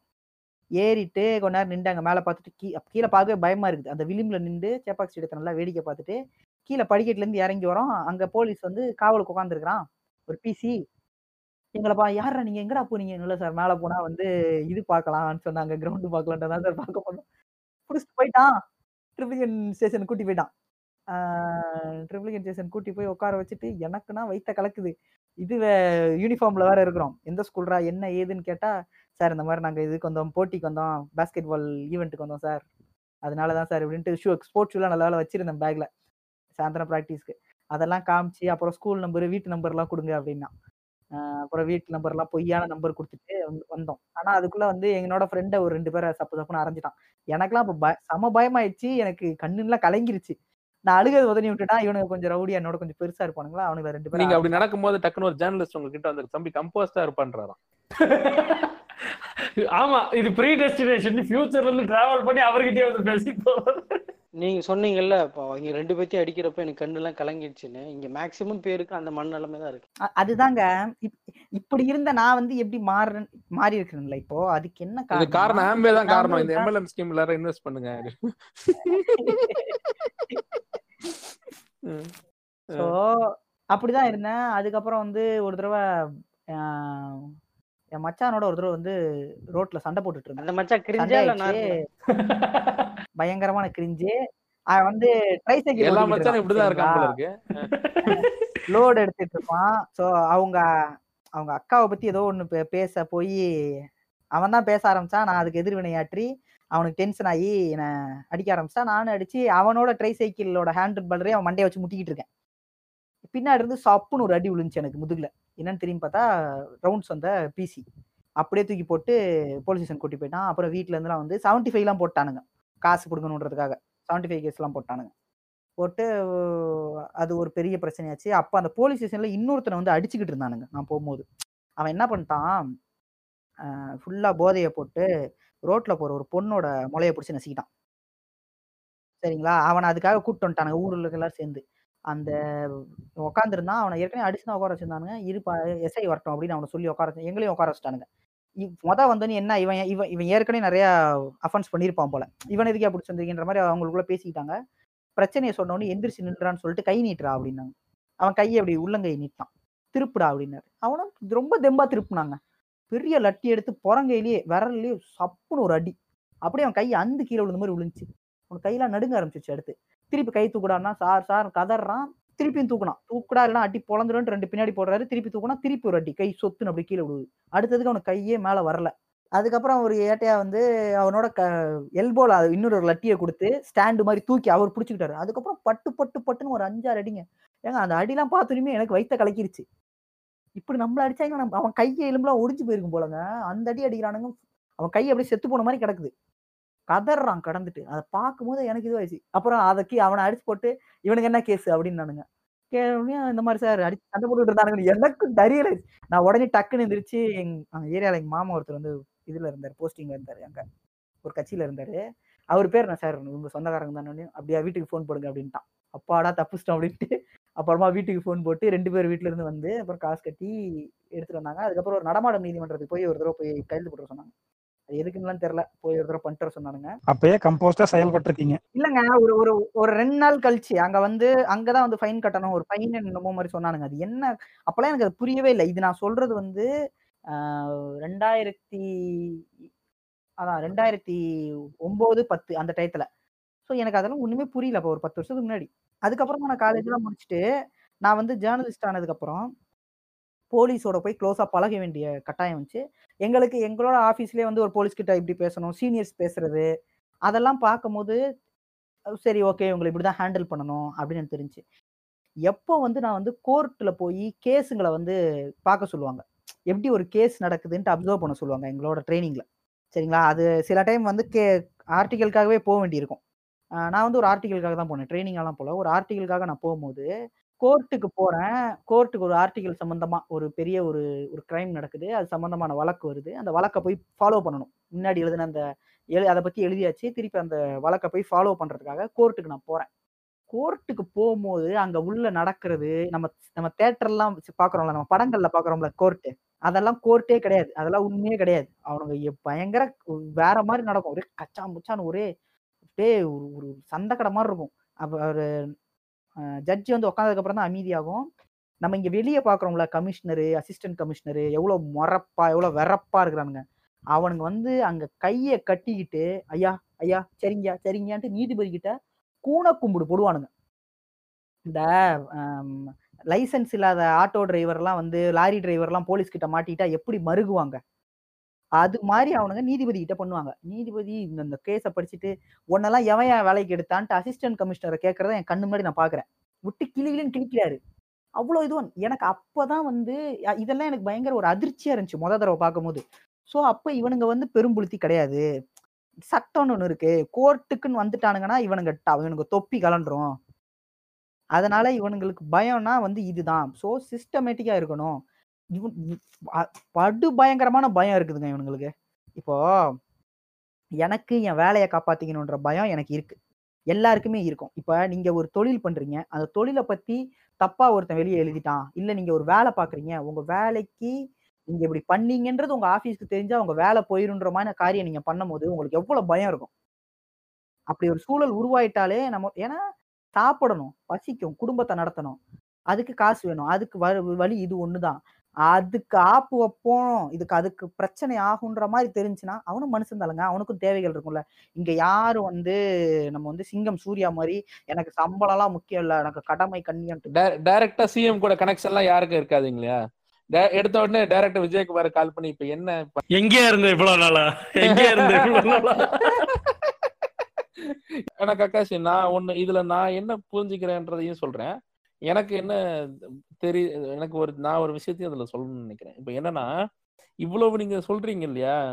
இந்த மாதிரி எல்லா விஷயத்துலையுமே அதிகாரம் அஹ், நம்ம வந்து இப்ப ஒருத்தன் இழுச்சவன் மட்டும்தான் போலீஸ் சிக்கிறான்றது எனக்கு தெரிய புரியுது. ஒரு இழுச்சவனா இருந்தா மட்டும்தான் இழிச்சவனா நம்ம இருக்கிறோங்க. இன்னைக்கு வந்து இதெல்லாம் வந்து அடிப்படையா ஒரு ஸ்கூல் பையனுக்கு தெரிய வேண்டிய விஷயம். ஸ்கூல் பசங்களுக்கு இது பாடத்துல சொல்லி தரணும். ஒரு போலீஸ் வந்து உங்களை வந்து இது பண்ணிட்டாங்கன்னா எப்படி நீங்க வந்து செயலாற்றணும் அப்படின்ட்டு? நீங்க இன்னைக்கு யூடியூப்லாம் போய் பாத்தீங்கன்னா ஃபாரினர்ஸ் வந்து எப்படி வந்து போலீஸ் எதிர்கொள்றதுக்குன்ட்டு வீடியோலாம் போடுறானுங்க. அங்க இது ரொம்ப வந்து ரொம்ப பவரா வந்து அதை வந்து இவங்க வந்து கையாளுறாங்க. கருப்பா இருந்தா மட்டும் தான் கழுத்து நெரிச்சு கொண்டுருவானுங்க ஒயிட்டா இருந்தா வந்து நீங்க உங்களோட ரைட்ஸை பேசி நீங்க தப்பிச்சுக்கலாம். பேசாமலே இருக்கலாம். நீங்க அவன் கேட்கிற எந்த கேள்விக்குமே ஐ டோன்ட் லை நான் இதுக்கு வந்து ஆன்சர் சொல்ல விரும்பல அப்படின்னு நீங்க சொல்லலாம். ஆனா இங்க அப்படி சொல்ல முடியாது. எடுத்தோடனே ஒரு சாமானியன் வந்து இங்க பேசினானா கிடையாது. அதுவும் இல்லாம இங்க வந்து அகாடமிக் ட்ரைனிங்ல அதெல்லாம் வந்து ரொம்ப அழுத்தமா சொல்லித் தரப்படுறது இல்ல அப்படின்ற ஒரு குற்றச்சாட்டு இருக்கு. இங்க அவனுங்களுக்கு அவனுங்களுக்கு தேங்காய் தேங்காய் முடிய யாரு மண்டையில கட்டி வச்சுட்டு வருவாங்கன்னு செக்அப் பண்றதுக்கே டைம் அதுக்கப்புறம் இங்க இருக்கிற போலீஸுக்குமே வந்து பயங்கரமான மன உளைச்சலை ஏற்படுத்துறது இந்த சிஸ்டம். அவனுங்க சைடுதையும் நம்ம பேசணும். அது அது வந்து ரொம்ப டீப்பா போக வேண்டிய நம்ம பின்னாடி மேட்ரு ஆனா இதுல இன்னொரு மேட்டர் நான் சொல்ல வர விஷயம் என்னன்னா ஒரு சின்ன ஒரு உதாரணம் சொல்றேன். ஓகேங்களா? இந்த இது பண்றாங்கல்ல எப்படி சொல்றது? இந்த கூட்கா வந்து இப்ப பான் மசாலா இப்போ மளிகை கடைகள்ல இந்த பொட்டி கடையில விற்க கூடாது கரெக்ட்டுங்களா ஆ- ஆனா அத போலீஸ் வந்து என்ன பண்ணுவாங்கன்னா அப்பப்ப ரெய்டு பண்ணி அந்த ரெய்டு பண்ண அந்த கடைக்காரரை வந்து உள்ள வச்சு அடி அடின்னு அடிக்கிற கதைலாம் நான் பார்த்துருக்கேன். எனக்கு தெரிஞ்சவங்களுக்கே நடந்திருக்கு. சில பேர் கூப்பிட்டு பிடிச்சி அன்னைக்கே எஃப்ஐஆர் போட்டு கேஸை போட்டு உள்ள வச்சிருக்கீங்கன்னா தடை செய்யப்பட்டு போட்ட பொருள் அது விற்க கூடாதுங்கிறதுக்காக அவ்வளோத்தையும் பண்றாங்க. ஓகேங்களா? அதாவது கூட்கா கடையில வச்சதே ஒரு பெரும் பஞ்சாயத்தாக பஞ்சாயத்தா பாக்குறாங்க ஆனா கூட்கா சப்ளை காரணமானவங்களா யாருன்னு உங்களுக்கும் தெரியும் எனக்கும் தெரியும் இல்லைங்களா? ஆமா அதை பத்தி நம்ம டீப்பா போக வேண்டியது இல்லை நம்ம. தமிழகத்துல எந்த பிரச்சனையும் இல்லைங்க. நம்பர்ஸ் எல்லாம் ஆமா. கம்மியாயிட்டே வருது. நீங்க ஒண்ணும் பயப்பட வேண்டாம். சொல்லுங்க மேல ஆமா, சொல்லுங்க. ஆமா, ஆமா, ஆமா. அதான் அந்த மாதிரி இதுக்கு யாரு சம்மந்தப்பட்டதுன்னு நமக்கே தெரியும். ஆனா கடையில வித்தா பிடிப்பாங்களாமா? இல்ல வித்தா பிடிக்கிறான் ஓகேவா? தயவு செஞ்சு இதை வச்சு அரசியல் பண்ணாதீங்க. தயவு செஞ்சு வேண்டாங்க அரசியல் பண்ணாங்க விஜயபாஸ்கர் தாக்கப்பட்டாரா? இது அது அது- அதை பத்தி ஓபன் பண்ண கூட நினைச்சு அதை ஓபன் பண்ணி விட்டாரு. செம்மரை செம்மரை வந்து கடத்த போறாங்க. செம்மரத்தை போய் வெட்ட போறானுங்க. செம்மரத்தை வெட்டுறானுங்கன்ட்டு பல பேரை பிடிக்கிறானுங்க இல்லையா? வெட்டுறவங்கள கிட்ட போய் நான் பேசியிருக்கிறேன். அந்த வெட்டிட்டு அதுல அந்த கைதானவங்க அது வந்து வெளியே வந்தவங்க ஜாமீன்ல அவங்ககிட்ட பேசும்போது இவங்க எல்லாருமே வந்து கூலி தொழிலாளிகள் சரியா? இவனுங்களா போயிட்டு வந்து வெட்டிட்டு அதை எப்படி ஸ்மக்லிங் பண்ணி இவங்க வெட்டுற மரம் என்ன மரம்னா உங்களுக்கு தெரியாது தெரியும் தெரியும். அதெல்லாம் தெரியுங்க. வேற வழி இல்லைங்க அவங்களுக்கு. வேற வா வயிற்று பாட்டுக்கு ஒரு வழி கிடையாது சரியா? வேலை கிடைக்கிறதே பெரிய விஷயம். இந்த வேலை கிடைக்குது. நல்லா கொஞ்சம் பேயிங்க நல்லா இருக்கு. ஆனா இவனுங்களுக்கு வந்து இதை வந்து எப்படி வந்து டிஸ்ட்ரிபியூட் பண்றது? சரிங்களா? இது அந்த இதெல்லாம் இவனுக்கு தெரியாது. இது இவன் நீ ஆனா இந்த போலீஸ் யாரை பிடிக்குது? வெட்டுறவனை தான் பிடிக்குது. அது ஏன் பிடிக்குதுன்னு தெரியுங்களா அது? அது ஏன் பிடிக்குதுன்னா அது ஒரு சின்ன மேட்டர் தான். அவன் வந்து மாசம் ஃபுல்லா வெட்டுவான். ஓகேவா ரெண்டு கேஸாவது அவனுக்கு கொடுக்கணும். அது- அதுவும் கரெக்ட் தான். அதுவும் கரெக்ட் தான். மத்த உள்- உள்ள நிறைய உள்ளடி வேலைகள் நாள் இதை நான் பண்ணிக்கிறேன். நாலு நாள் நீ ஒரு கேஸை பிடிச்சிக்க. அவனை அலைய விட்டுக்க. உனக்கு கேட்டா உயரதிகார பொறுத்துக்கு நாங்க திறமையா அந்த வேலை செய்கிறோன்னு காட்டிக்க அப்படிங்கிறது ஒண்ணு இருக்கு. ஓகே இதே மாதிரி இன்னொரு இப்போக்ரசி ஒண்ணு இருக்குங்க. அதாவது நான் சொல்றது கரெக்டா இல்லையே நீங்க சொல்லுங்க. அதாவது இப்போ வந்து ஒருத்தன் ஒரு இந்த நட நகை அடகு வைக்கிற கடைலாம் நிறைய இருக்குங்க இல்லைங்களா சென்னையில? சென்னையில இல்ல தமிழ் எல்லா இடத்துலயும் இருக்கு. நகை அடகு வைக்கிற கடையில ஒரு திருட ஒரு நகையை அடகு வச்சுட்டான்னா திருடனுக்கு அந்த அது திருட்டு நகையா இல்லையான்னு தெரிஞ்சு வாங்குறவங்களும் இருக்காங்க தெரியாம காசு கொடுக்குறவங்களும் நிறைய பேர் இருக்காங்க. ஓகேங்களா? மேக்ஸிமம் பில்லு கேட்பாங்க. ஆ இப்போ மேக்ஸிமம் பில்லு கேட்கறாங்க. தெரியாம கொடுக்கறவங்களும் இருக்காங்க. ஆனா என்னன்னா பில்லெல்லாம் ரெடி பண்றது நிறைய மேட்டர் மேட்டர்லன்னு கூட வச்சுக்கோங்களேன். ஒரு அமௌண்ட் ஒரு நகையை கொடுத்துட்டு அது திருட்டு நகைன்றது போலீஸ் கையில தெரிஞ்சிருச்சுன்னா நகையை அப்படியே வாங்கிட்டு அந்த ஆள் மேலேயே கேஸ் போட்டு மிரட்டி விட்டு அப்புறம் காசு வாங்கிட்டு அனுப்பிச்சு விட்டுருவாங்க. நேரா கடைக்காரர் அப்படியே தூக்கிட்டு போய் உள்ள உட்கார வச்சிருவாங்க. நீ எப்படி வாங்கலாம் திருட்டு நகையை அப்படிம்பாங்க. அவனுக்கு தெரியவே தெரியாது. அவன் இன்டர்நேஷனலா பண்றதெல்லாம் கூட கிடையாது. நிறைய பேரை சொல்றேன். பெரும்பாலான கேசஸ்ல ஆ நீங்க இந்த நகை கடைக்காரன் எல்லாம் லேஸ்பட்டா கூதிங்கன்னு நினைச்சிடாதீங்க நீங்க. சர்சகா எதுக்கு இப்ப சிரிக்கிறாருன்னு எனக்கு தெரியும். யாருக்காவது தங்க நகை ஏதாவது வி- விக்கணும்னு சொன்னீங்கன்னா என்கிட்ட சொன்னீங்கன்னா வித்து கொடுத்துருங்க. இப்ப இதுல என்ன பிரச்சனைனா இந்த மாதிரி புடிச்சிட்டு போய் உட்கார வைக்கிற இந்த போலீஸ் வந்து நான் கேக்குறேன் ஓஎல்எக்ஸ்ல ஒருத்தன் எனக்கு தெரிஞ்சு ஒரு மூணு நாள் முன்னாடி நான் ஒரு நியூஸ்ல பார்த்தேன் ஓஎல்எக்ஸ்ல வந்து ஒருத்தன் திருட்டு நகை வித்துட்டானா ஓகேவா? ஓஎல்எக்ஸ் சம்மந்தப்பட்ட யாரையாவது அவங்க பிடிச்சி உள்ள உட்கார வச்சாங்களா? இல்லை ஓஎல்எக்ஸ் நிர்வாகிகளை யாரையாவது பிடிச்சாங்களா? அதாவது இவனுங்களுக்கு வந்து கடைக்காரன் தான் இழுச்சவன். ஓகேவா? விஜயபாஸ்கர் அங்க வந்து டிரான்சாக்ஷன் சரக்கு இறக்குவாரு. இவங்க விற்பாங்க இவரும் அடிப்பாங்க.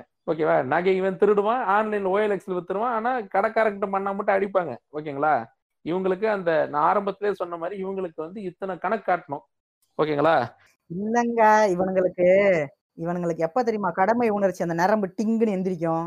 எதிர்த்தாப்புல இருக்கிறவன் அப்ராணி இவன் வந்து அடிச்சா இது ஏன்னு கேட்க ஆள் கிடையாது. அப்படின்னா மட்டும் அப்படியே கிளம்பிரும். கடமை உணர்ச்சி வந்து அப்படியே எடுத்து நைன்டி டிகிரில டங்கு நின்றோம் ஒருத்தன் அப்ப வந்து வேலை பார்க்க ஆரம்பிச்சிருவானுங்க. ஏங்க இவனுங்க வந்து இந்த உயரதிகாரிகள் இருக்கானுங்கல்ல போலீஸ் இவனுங்களுக்குள்ள ஒரு வாட்ஸ்அப் குரூப் ஒன்று வச்சிருக்காங்கங்க.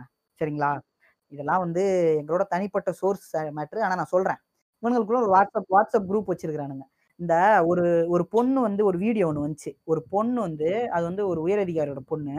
அந்த பொண்ணு வந்து நைட் வந்து ஏதோ வண்டியை ஓட்டிட்டு தப்பா ஓட்டிட்டு வந்து போலீஸ் பிடிச்சிடுறாங்க இந்த பொண்ணு வந்து நான் நினைச்சா உன்னை வந்து யாரை மாத்திருவேன் தெரியுமா? நான் எதுக்குடா பண்ணணும்? டேய் நீலாம் ஒரு ஆளாடான்னு ஒரு எஸ்ஐயும் ஒரு இன்ஸ்பெக்டரையும் பேசுது. அவன் சொல்றான் அந்த அவர் சொல்றாரு அந்த போலீஸ் சொல்றாரு நீ யாராவனாலும் இருந்துட்டு போ. நான் அவனை பிடிச்சிட்டேன் நீ வந்து இதுக்கு நீ கோஆப்ரேட் பண்ணும் நீ நான் அவங்க பொண்ணுன்றனால உன்னை வந்து விட முடியாதுமா? அப்படின்ட்டு இவர் ரொம்ப இவர் தெளிவா பேசுறாரு. இவர் நல்லா படிச்சுட்டு வந்த ஆளா இருப்பார் போல இருக்கு. அவர் நல்லா கிறிஸ்பா பேசிட்டாரு. இந்த மேட்ரு வெளியான உடனேயும் பார்த்தா அந்த வாட்ஸ்அப் குரூப்ல யாரு? உயரதிகாரிகளுக்கு மட்டுமே இருக்கிற வாட்ஸ்அப் குரூப்ல அந்த போலீஸை பத்தி அவ்வளவு கேவலமா இவனுங்களுக்குள்ளே பேசிக்கிறானுங்களாம். யாரு? அந்த எதிர்த்து பேசின இன்ஸ்பெக்டர் அவர் மேல கண்டிப்பா வந்து ஏதாவது இது பண்ணணும். அவரை வந்து கொஞ்சம் தட்டி வைக்கணும் அப்படின்ட்டு. அந்த அமைப்புக்குள்ளதான் இருக்கிறாரு. இவங்க காப்பாற்ற வேண்டிய சட்டத்தை தான் அவர் வந்து கரெக்டா காப்பாத்திருக்கிறாரு. ஆனா அது இவனுங்க சார்ந்த ஆளுன்றால இவனுங்களுக்கே பொச்சரியுது எப்படி வந்து அவன் கரெக்டா ஃபாலோ பண்ணலாம்? மாலா சூத்து எரியுதுடி நீ இவங்களால தாங்க முடியல. ஆமா. எப்படி அவனை வந்து இது பண்ணலாம்? அவனை டார்ச்சர் கொடுக்கலாம் அவனுக்கு குடைச்சல் கொடுக்கலாம்? அப்படின்ட்டு பாக்குறானுங்க. டேய் இந்த மூளையை வந்து மக்களுக்கு பயன்படுத்துங்க. எப்படி வந்து இதெல்லாம் நடக்காம நீங்க இந்த பொருளாதார அடியாளின் வாக்குமூலம் படிச்சிருக்கீங்களான்னு தெரியல. ஒரு பொருளாதார அடியாளின் வாக்குமூலம் அந்த புக்ல வந்து அவர் வந்து சொல்லுவார் ஒரு ஒரு இது இருங்க ஒரே ஒரே ஒரே நிமிஷம் இருங்க ஒரே நிமிஷம் இருங்க. This is Kakashi's book recommendation time ஏ இப்ப சொல்லுங்க. அதுல வந்து அவர் சொல்லுவாரு ஒரு ஒரு நாட்டுல நடக்கிற ஒரு தீவிரவாத தாக்குதலோ ஒரு பெரிய ஒரு அட்டாக்கோ வந்து அந்த நாட்டோட உளவு அமைப்புக்கு தெரியாம நடக்க வாய்ப்பே இல்லைன்னு அவர் சொல்றாரு. அந்த புக்ல சொல்றாரு. சரி அ- இதெல்லாம் பார்க்கும்போது இங்க நடக்கிறதெல்லாம் பார்க்கும்போது நம்மளுக்கு அப்படிதான் ஃபீல் ஆகுது. இவனுங்க இவனுங்க இப்படிலாம் பண்ணானுங்கன்னா இவனுங்க இதுக்கெல்லாம் மூளையை கசக்குறானுங்க. ஆனா இதுக்கு நம்மளுக்கு எதுவுமே பண்ண மாட்டேங்கிறாங்கன்ற பார்க்கும்போது அவர் சொன்னது ஒருவேளை உண்மையா இருக்குமோன்ற ஐயம் நம்மளுக்கு ஏற்படுது. ஓகேங்களா? இ- இவன் இ- இதுல என்ன உனக்கு? அவன் வந்து உன் உன் பொண்ணை நீ கண்டிடா? உன் பொண்ணை நீ முத கண்டிக்கணுமா இல்லையா? இல்ல தப்பு அப்படின்னு நீ பேசுனா ஊரே உன்னை கொண்டாடும் டோபிராமா கொண்டாடுமா இல்லையா? டோபிராமா நீங்க வந்து ஏழு ஆ. வரைக்கும் என்ன தெரியுமா உங்களுக்கு? ஏழு வரைக்கும் என்ன தெரியுமா உங்களுக்கு என்ன ஏழு வரைக்கும் என்ன தெரியும் வரைக்கும் ஏழு? வரைக்கும் என்ன தெரியலன்னா எண்ணி வச்சுக்கோங்க. கவுண்ட் கவுண்ட் பண்ண தெரியுமா? ஒன்னு ரெண்டு ஏழு ஏழுல இருந்து ஒண்ணு. ஏழு ஏழு வருஷமா? இல்ல இல்ல கம்பி கம்பி இல்ல. ஏற்றதுக்கு அந்த அந்த அந்த புள்ள அந்த புள்ள சாதாரணமே இப்போ டேடி டேடிஸ் லிட்டில் பிரின்சஸ் தான் செல்லம். அது வேற உயர் அதிகாரி பொண்ணுன்னா என்ன சும்மாவா? சொல்லுங்க. இல்லங்க. இந்த இந்த போலீஸ்காரனுங்களோட பசங்க அவனுங்களுக்குமே வந்து அந்த விஷத்தை வளர்க்குறானுங்கன்றேன். நான் வந்து ஸ்கூல் படிக்கும் போதுங்க ஒரு பையன் அஹ், அஹ், வேற ஒரு கிளாஸ் பையன் அவனுக்கு எனக்கு ஒரு சின்ன உரசல் ஆயிருது. சரிங்களா? நாங்க வந்து நாங்க எங்க ஸ்கூல்ல வந்து பிளஸ் டூ படிக்கும் போது நான் ஒரு ரவுடி பைய பசங்களா இருந்தோம். ரவுடி பைய கூட்டமா இருந்தோம். ஆஹ் எங்க போனாலும் சும்மா சண்டை பொறுக்கிறது எல்லாம் கஞ்சா போடுற பசங்களா இருந்தாங்க எங்க டீம்ல. அஹ் பெருமை பண்டையா இருக்கு. ஆரோக்கிய சேதுல போலீஸ் உட்காந்துட்டு கேட்பாரு இல்ல நேர புண்டை. நம்ம நாளை பின்ன வந்து புல்லிங் பத்தில பேசலாம் நான் நிறைய பேசுறேன். நான் வந்து ஒரு புள்ளியா இருந்ததுல ரொம்பவே வெக்கப்படுறேன் இன்னைக்கு. அப்ப எனக்கு தெரியல அந்த ஸ்கூல் படிக்கும் போது எனக்கு அது தெரியல. வெளியே வந்ததுக்கு அப்புறம் நான் நிறைய வந்து ரொம்பவே வருத்தப்பட்டு நான் புள்ளி பண்ண பையனாலலாம் நான் கூப்பிட்டு நான் ரொம்ப மன்னிப்புலாம் கேட்டிருக்கிறேன். அவன் நம்பர்லாம் தேடி பிடிச்சி வாங்கி நான் மன்னிப்பு கேட்டதுக்கு அப்புறம் தான் என் மனசுலாம் ஆறி இருக்கு நான் அப்போ அப்படி இருந்தேன். சரி எங்ககிட்டயே வந்து ஒருத்தன் வந்து அந்த பையன் சண்டையாயிருச்சு எங்களுக்குள்ள ஒரு உரசல் ஆயிடுச்சு ஆனா அவன் மேலதான் தப்பு. ஆனா அவன் என்கிட்ட அவ்வளவு எகுறான் நீ வாடா நீ அப்படின்ட்டு. என்னன்னு? என்னடா அவன் எம்மட்டே இப்படி பேசுறானே? யாரா அவன்? அப்படின்னு கேட்டா அவங்க அம்மா அப்பா ரெண்டு பேருமே வந்து குதிரைப்படையில இருக்கிறவங்க. போலீஸோட குதிரைப்படையில இருக்கிறவங்க. பார்த்தா வாடா என்னதான் இருந்தா வாடா நான் அவனை போட்டு வெளுன்னு வெளுத்துட்டேன் ஒரு தடவை. போலீஸ்ல குதிரைப்படை இருக்கா? குதிரை படையெல்லாம் மன்னர் காலத்துல தானே இருந்துச்சு. குதிரைப்படை எதுக்கு பயன்படுத்துறாங்கன்னா இந்த ரியாட்டுக்காக பயன்படுத்துவாங்கங்க. ரியாட்ல வந்து குதிரை வச்சு வந்து இது ஈஸியா வந்து கண்ட்ரோல் பண்ணலாம். அதுக்காக தான் என்ன இது பண்றாங்க? ஏங்க இதெல்லாம் இதெல்லாம் பிரிட்டிஷ் காலத்து பழைய புஸ்தகங்களா? இல்ல இன்னைக்கு நீங்க இன்னைக்கு நீங்க போனீங்கன்னா ஃபாரின்லயுமே வந்து நிறைய குதிரைப்படை இருக்கிற போலீஸ் அமைப்புகள்லாம் இருக்கு. இந்த பீச் பப்ளிக் ஏரியா எல்லாம் சுத்த விடலாங்க அவங்கள. நீங்க சாயந்தரம் சாயந்தரம் போனீங்கன்னா பீச்ல எல்லாம் வந்து குதிரைப்படையில தான் போலீஸ் வா- ரோந்துக்கு போவாங்க. இது பல ஊர்கள்ல இருக்க குதிரைப்படை. அவனை போட்டு அடின்னு அடிச்சாச்சு ஆனா எனக்குமே ஒரு உள்ளூர் ஒரு பயம். அவங்க வீட்டுல இருந்து அந்த போலீஸ் ஏதாவது பண்ணிடுவாங்க அப்புறம் தான் எனக்கு தெரிஞ்சு குதிரைப்படையில பிசியா இருக்கிறவங்களால ஒண்ணுமே பண்ண முடியாது அப்படின்ட்டு. இல்ல இல்ல ஆனா ஒண்ணு ஆனா ஒண்ணு அன்னைக்கும் இன்னைக்கும் சரி போலீஸ கதற விட்டுக்கிட்டே இருக்காரு இல்லைங்களா? இல்ல இதுல என்ன ஒரு விஷயம்னா அந்த பையனை நான் ஒரு இந்த இந்த- இந்த இந்த வருஷத்தோட ஆரம்பத்துல எக்மோர்ல வச்சு பாக்குறேன் அந்த பையனை. சரிங்களா? எங்களுக்கு சண்டை நடந்தது வேற ஒரு ஊர்ல. எக்மோர்ல வச்சு பார்த்து எனக்கு அவனுக்கு என்ன தெரிஞ்சிருச்சா இல்ல தெரியாம இது பண்ணிக்கிறானான்னு தெரியல. ஆனா நான் அவன்கிட்ட போய் பேசிட்டேன். ஏ எப்படிடா இருக்க? அப்படின்னு. அவன் யாரும் தெரியாத மாதிரி இருந்தான். ஏ நம்ம இந்த மாதிரி பிளஸ் டூல கூட சண்டை ஆச்சுல அது நான் தான். சாரிடா அப்படின்னு. என்ன பண்ற? அப்படின்னு. பிசியா இருக்கேன் அப்படின்னா அப்படியா? சரி நான் அந்த மாதிரி ஜெர்னலிஸ்டா இருக்கேன் அப்படின்னு. புடிச்ச ரெண்டு சரி. புடிச்ச ரெண்டு அப்பா போயிட்டு போனோம் நீ என்னடா பண்ற? நான் பிசியா இருக்கேன் நினைச்சடாங்க வாத்தா அப்படின்னு. நாகரீகமா பேசணும் நோட் த பாயிண்ட் ஏழு ஏழு நம்பர் மட்டும் நோட் பண்ணிக்கங்க. ஏழு கம்பி ஒரு கிராஸ் கம்பி. இந்த மாதிரிலாம் அதாவது அவனுங்க போலீஸ்ன்ற அந்த மம்பதை அவனுங்களுக்கு மட்டும் இல்லாம அந்த டாக்ஸிக் விஷயத்த அங்க குழந்தைங்களுக்கும் ஏற்படுத்துறானுங்க. இது ஒரு அந்த குழந்தை வந்து பெருசாகி அதுவுமே போலீஸ் ஆயிடுச்சுன்னு வச்சுக்கோங்களேன். அது அது இன்னும் எப்படி இருக்கும்? அது சின்ன வயசுல இருந்தே அதே உருவேத்தி உருவேத்தி வந்து அது பெருசாயிடுச்சுன்னா அது பெருசாகி அது போலீஸ் ஆயிடுச்சுன்னா அந்த குழந்தை பெருசாயிடுச்சுன்னா அது எப்படி நடத்தும் மக்களை? அது அற்ப புழுவா தான் பார்க்கும். சாதாரண ஒரு மனுஷனை. இந்த மாதிரி ஒரு பிரச்சனை சின்ன வயசுல சந்திச்சிருக்கேன். ஒரு பையன் நான் வந்து ஒரு கேன்டீன்ல வடை வாங்கிட்டு நடந்து போனேன். ஓகேவா? நான் அதுவும் சிக்ஸ்த்தோ செவன்த்தோ தான் படிச்சிட்டு இருப்பேன். அந்த பையன் குறுக்கு கவனிக்காம நான் வடை வாங்கிட்டு அப்படியே ஸ்லோவா கூட்டத்துல இருந்து வெளியே வர நேரம் என்ன பார்க்காம இடிச்சிட்டான் என்ன வந்து. என்னை விட ரெண்டு மடங்கு ஹைட்டா இருக்கான். வடையவே பார்த்துட்டு வந்திருப்பீங்க. மசால் வடை தான் மசால் வடை நான் வடையை பார்த்துட்டு வந்தா ஏன் அவன் அவன் என்னை விட ஹைட் பெருசா இருக்குங்க. அவன் தான் என்ன ஈஸியா பார்க்கலாம் அவன் இடிச்சிட்டான். இடிச்சிட்டு எனக்கு வடை போச்சேங்கிற மிகப்பெரிய வருத்தம் எனக்கு இன்னைக்கும் இருக்கு. தப்பா எடுத்துக்காதீங்க யாரும். இன்னைக்கு அந்த வடை வேணும்னு இல்லைங்களா? இல்ல, ஆமா ஆமா அந்த வடை கீழே விழுந்ததுன்னு சொல்லிட்டு நான் நான் வந்து வடை விழுந்துட்டேன் ஏன்னா என்கிட்ட இருந்தது அந்த பத்து ரூபா தான். எனக்கு பயங்கர பசி. வீட்டுக்கு போறதுக்கு எப்படி ஒரு மூணு நாலு மணி நேரம் ஆகும்? ஓகேவா ஒன் ஹவர் டிராவல் டைம் வேற. அதுக்காக நான் அந்த வடையை நம்பி நான் அப்படியே ஆசையா வாங்கிட்டு வரேன். ஒரே தட்டுல தட்டி விட்டுட்டு சாரி அப்படின்னு போய்கிட்டே இருக்கான். தப்பு அவன் மேலதான். இடிச்ச தப்பு அவன் மேலதான். ஓகேவா நீங்க அந்த நடந்து வந்த பொசிஷன் அதெல்லாம் பாத்தீங்கன்னா அவன் அந்த காலி அந்த இடத்துல அவன் இடிக்க வேண்டிய வேலையே அவனுக்கு கிடையாது. இடிச்சுட்டா சாரின்னா டே லூசு பையில அவனுக்கு அறிவு இல்லையாடா? இடிச்சு சாரின்னு சொல்லிட்டு போறேன் மென்டல் அப்படின்னு. என்னை வந்து என்ன இவ்வளவு நாகரிகமா திட்டிருக்கீங்க? என்ன எனக்கு எனக்கு வந்து சாப்பாடு தட்டி விட்டானுங்கிறது வெறிங்க எனக்கு. கோவம். என்ன ரெண்டு மணி நேரம் புடிச்சு விடலங்க சரி சரி சரி ஓகே ஓகே ரைட் கொஞ்சம் சாரி கொஞ்சம் எமோஷனல் ஆயிட்டேன். நாகரிகமா உண்மையாலுமே பட்ட அந்த கஷ்டம். ரெண்டு மணி நேரம் அவனை விடவே இல்லை. கேட்டா அவங்க அப்பன் கமிஷருங்கிறான் அந்த புண்டாமோனை போயிட்டு அவங்க அப்பன் போல போய் ஊம்ப சொல்லுங்க. ஓகேவா? டென்ஷன் ஓகேவா? சொல்றேன் சொல்றேன். ஏழு என்ன தெரியுமா உங்களுக்கு? ஏழு என்ன. தெரியுமா நீ ஏழு மட்டும் இல்ல குறுக்க இருக்க எக்ஸ்ட்ரா ஒரு கம்பி சேர்த்துன்றேன். ஏழு அதெல்லாம் நம்மளுக்கு மே- அது ஒன்றும் பெரிய விஷயமே கிடையாது. நாம எந்த போலீஸையும் தனிப்பட்ட முறையிலயோ அவங்கள வந்து டிஃபமேஷன் பண்ணல. அவங்க அவங்க பண்ணதை நம்மளுக்கு இது பண்ணதை ஒரு அடிப்படை தார்மீக ரீதியா நம்ம எடுத்து வைக்கிறோம். நம்ம உணர்ச்சியின் வேகமா உணர்ச்சியின் வேகமா சில வார்த்தைகள் பேசிடுறோம். இதே பாட்காஸ்ட்ல நம்ம பின்னாடி வரும்போது நல்ல போலீஸை பத்தி நம்ம பேச போறோம். நாம எத்தனையோ நல்ல போலீஸ் என்னை விட அவன் வந்து மூணு கிளாஸோ நாலு கிளாஸ் பெரிய பையன்.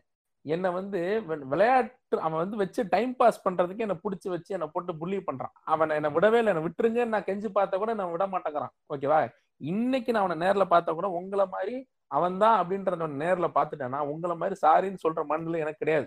குண்டா அவனை வந்து ஊம்புறியாடான்னு கேட்டு அவன் மண்டையை பிடிச்சி அமுக்கிடுவேன் கீழே. எனக்கு இந்த கோவம் தான் இருக்கு.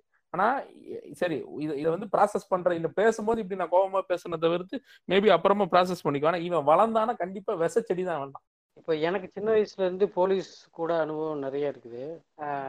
சின்ன வயசுல எங்க வீட்டு பக்கத்துல வந்து அக்ரி செட்டிங்க சாராயம் காய்ச்சுவாங்க. கம்பி என்ன ரெடியா இருங்க ம்.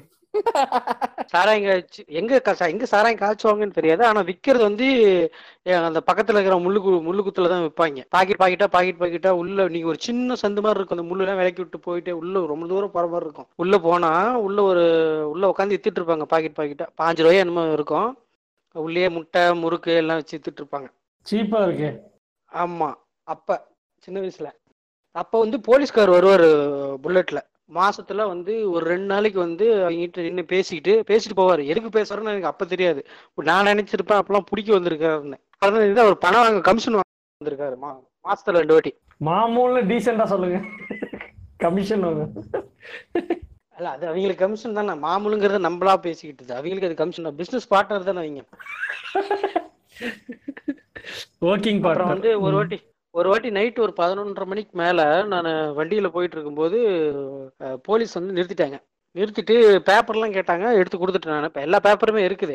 அடுத்து என்ன கேட்குறாங்கன்றனா எவ்வளவு காசு வச்சுக்கிறேன்னு கேட்டாங்க. என்கிட்ட காசு இல்லை சார். இருபது ரூபா தான் இருக்குது அப்படின்னேன். சரி கொடு அப்படின்ட்டாங்க. ஒரே வார்த்தை சரி கொடு. இவ்வளவுதான் இருக்கு இருபது ரூபா தான் இருக்குது நான் வாங்கிட்டு விட்டா இருபது ரூபா. இது போலீஸுக்கே கேவலம். இல்ல இல்ல டோபிராமா நீங்க சொல்றீங்க. ரெகுலரா தள்ளுவன் இங்க சாப்பிட்டுருப்பேன் அங்க சாப்பிட்ற கடையில போலீஸ் வருவாரு வந்துட்டு இவங்க போயிட்டு அப்படியே நைஸா ஓடி போயிட்டு கையில காசை கொடுத்துட்டு வந்துருவாங்க. நான் வந்து கேட்பேன் ஏங்க டெய்லி இந்த மாதிரி நூறு இரநூறு கொடுத்துட்டு இருந்தீங்கன்னா என்னங்க ஆகுது? "ஆ, நூறு இரநூறா. பத்து ரூபா தாங்க வாங்கிட்டு போறாரு அப்படிம்பாங்க. அவன் ஒரு கடையில பத்து ரூபா வாங்குறான். அது மாதிரி எத்தனை கடையில வாங்குறாங்கிறது இருக்குல்ல. அது அது வந்து ரொம்ப அவர் யோசிச்சு அந்த மாதிரி பண்றாருங்க. பல கடையில வாங்கி வியாபாரிகளுக்கு வந்து வசதியா பண்ணி கொடுக்குறாரு. அதான் அதுல பாசன்கிற பாஸ்கர்ல இதுலயே சொல்லுவாங்கல்ல பத்தாயிரம் பேர்கிட்ட ஒவ்வொரு ரூபாயா வாங்கினா? இல்லங்க எனக்கு தெரியல அந்த மாதிரி சொல்றேன். எனக்கு ஏழு என்ன தெரியாது அதனால சொன்னேன். வானம் வானம் படத்துல சொல்லுவான். அப்புறம் வந்து ஃபேமிலி சண்டேல வந்து கேஸ் கொடுக்க போனோம்.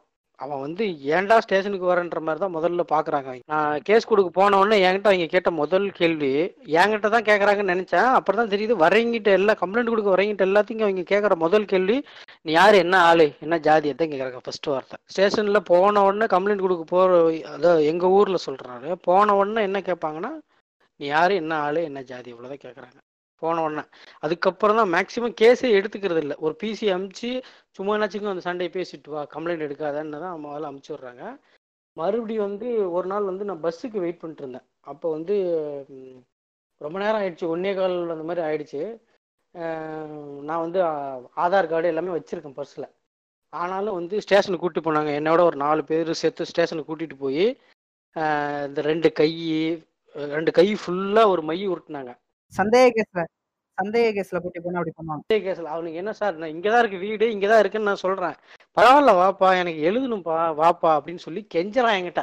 இப்ப வாப்பா கூட்டிட்டு போய் சந்தேக கேஸ்ல எல்லா ஃபுல்லா கை எல்லாமே வந்து சந்தேக கேஸ்ல எழுதிக்கிட்டு அப்புறம் தான் விட்டானுங்க. அப்புறம் போலீஸ் அடிக்கிறத பத்தி நம்ம சொல்றோம்ல இவங்க வந்து எல்லார்கிட்டயும் ஒரே மாதிரியே இது அந்த அடி அடிக்கிறத வந்து எல்லார்கிட்டயும் ஒரே மாதிரியே கட்டுறாங்க. சேம் ஒருத்தர்கிட்ட கூட டிஃப்ரெண்ட் டிஃப்ரெண்டா காமிக்க மாட்டுறாங்க. இப்போ வந்து அவங்க அடிக்கலாமான்னு கேட்டா வெரைட்டி எதிர்பார்க்கறீங்களா? வெரைட்டி இல்ல. இப்போ வந்து இப்போ ஒரு நார்மலான ஒரு ஆளுகிட்ட "வா- வா என்னப்பா என்ன பிரச்சனைலாம் கேட்கறது இல்ல என்னடா? என்ன? அப்படிதான் பேசுறது. அதிகார துணிதான். அப்ப நார்மலா பேசுறது இல்ல இப் ஆமா. இப்போ வந்து ஒருத்தர் இருக்கான் ஏய் குண்டி சூப்பு கப்பு நாலனான்றான்ல. அது அது உங்களுக்கு வரவே மாட்டேங்குதுங்க. குண்டி சால்னா கப்பு நாள்னாங்க என்னங்க நீங்க? பிராக்டிஸ் பண்ணுங்க. அப்பா இந்த மாதிரி இருக்கான்ல. ஏ குண்டி சாலனா கப்பு நாலனான்றான்ல. அப்ப அவங்ககிட்டலாம் அவ- அவன் வந்து வேணும்னே போய் குடிச்சிட்டு போய் அவன்கிட்ட ரோ- ரோட்ல நின்னுக்கிட்டு இந்த மாதிரி பண்றவங்க கிட்ட அவங்க காட்டுறதுக்கு ஒரு ஒரு இது இருக்கு. ஒரு நியாயம் இருக்கு. ஆனா யாருக்கிட்ட பார்த்தாலும் அவங்க அதே மனப்பான்மையிலோடைய சுத்துறது இருக்கு இல்ல? அப்புறம் வந்து என் நான் என்னோட பிசி ஃப்ரெண்டோட ஒரு ஒரு நாள் நைட்டு உட்காந்து பேசிட்டு இருந்தேன் ஒரு பத்தரை மணிக்கு மேல. எங்க ஊர்ல ஒரு கோயில் இருக்குது. அந்த கோயில் இதுல உட்காந்து பேசிட்டு இருந்தப்போ ஒரு ரோந்துக்கு வந்த ஒரு போலீஸ் வந்த வண்டியை வண்டி நிறுத்தின உடனே வந்து மல மலை மலை மலைன்னு அடிக்க ஆரம்பிக்கிறான். நேரத்தில் என்னடா பண்றீங்க? சொல்லு சொல்லு சொல்லு அடிக்கிறான். லத்தியில சார் நான் பிசி சார் நான் பிசி சார் இந்த வடிவேலு அடி வாங்கிட்டு சார் நான் பிசி சார்மால அந்த மாதிரி பிசி சார் அவன் ஐடி கார்டை எடுத்து காமிச்சதுக்கு அப்புறம் தான் எங்களை விட்டான். அது வரைக்கும் வந்து யாருன்னு என்ன பண்ண என்ன பண்றீங்கன்னு கேட்கல வந்த உடனே மொள மொள மொளன்னு அடிச்சிட்டான். போலீஸ் அந்த பிசி எதுவும் அப்புறம் கேட்கல என்ன சார் அடிச்சிட்டீங்க? இல்ல இல்ல கிளம்புன்னு சொன்னா அவனும் கேட்க முடியாது இல்ல அவனும் பிசி தானே. என் ஃப்ரெண்டு பிசி தான். அவன் எப்படி கேட்க முடியும்? நாளைக்கு வேற யாரையா பார்த்தா அடிச்சு தீர்த்திக்க வேண்டியதுதான். அவனும் அதான் பண்ணுவான். நான் சார் நீங்க எப்ப டியூட்டி முடிச்சு வெளியே உட்காந்துருப்பீங்கன்னு கேட்கணும் அடுத்து. இல்ல அவர் அடிச்சோம்னா பிரச்சனையாகும். வேற யாராவது புதுசா இந்த மாதிரி நின்றுட்டு இருப்பானுங்கல்ல மூணு பேர். அப்புறம் வந்து இப்போ எனக்கு எனக்கு வந்து பைக்கு கேஸ் போட்டாங்க. நாளைக்கு கோர்ட்டில் இப்போ காசு கட்டிடுங்கன்னு சொன்னானுங்க. அங்கே வந்தவங்க எல்லாம் மிரட்டி இருந்த போலீஸு அடுத்த நாள் இப்போ கக்காசி சொன்ன மாதிரி என்ன நேற்று நம்மள நம்ம மேலே கேஸ் எழுதும்போது இன்னும் வேறு ஏழு அடி இருந்தார் இப்போ மூணு அடி தான் இருக்காரு அப்படின்னு நான் பார்த்தேன். கோர்ட்டில் பார்த்தீங்கன்னா அப்படியே பம்பராரு அப்படி கீழே. ஐயோ பாவம் இந்த இந்த கவுண்டமணி சொல்ல வரல. பாவங்க குழந்தை பையங்க அப்படி அந்த மாதிரி தரை உட்காந்துட்டாங்க பாவம். வெளிப்படுங்க ஜெய்ஜையா அப்படின்ற மாதிரி.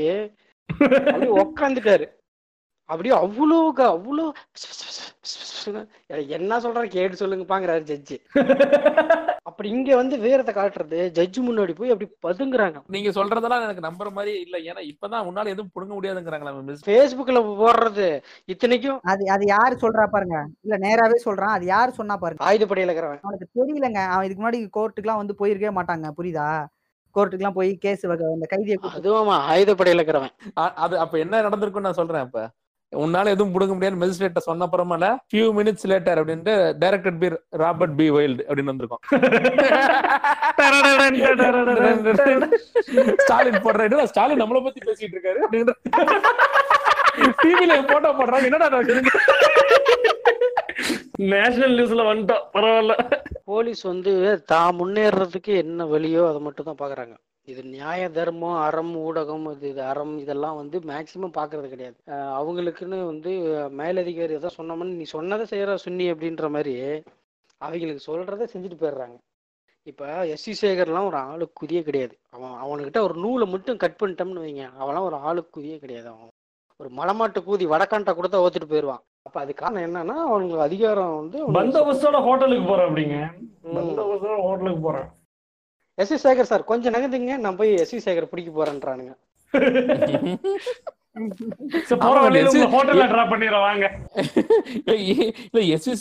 எவ்வளவு நேரமா பிடிக்கிறாங்க ஒரு ரெண்டு மாசம் கிட்ட பிடிச்சிக்கிட்டே இருக்காங்க. அவர் வந்து ஃபங்க்ஷன் அட்டன் பண்றாரு இன்னமும் பிடிக்கலைங்க.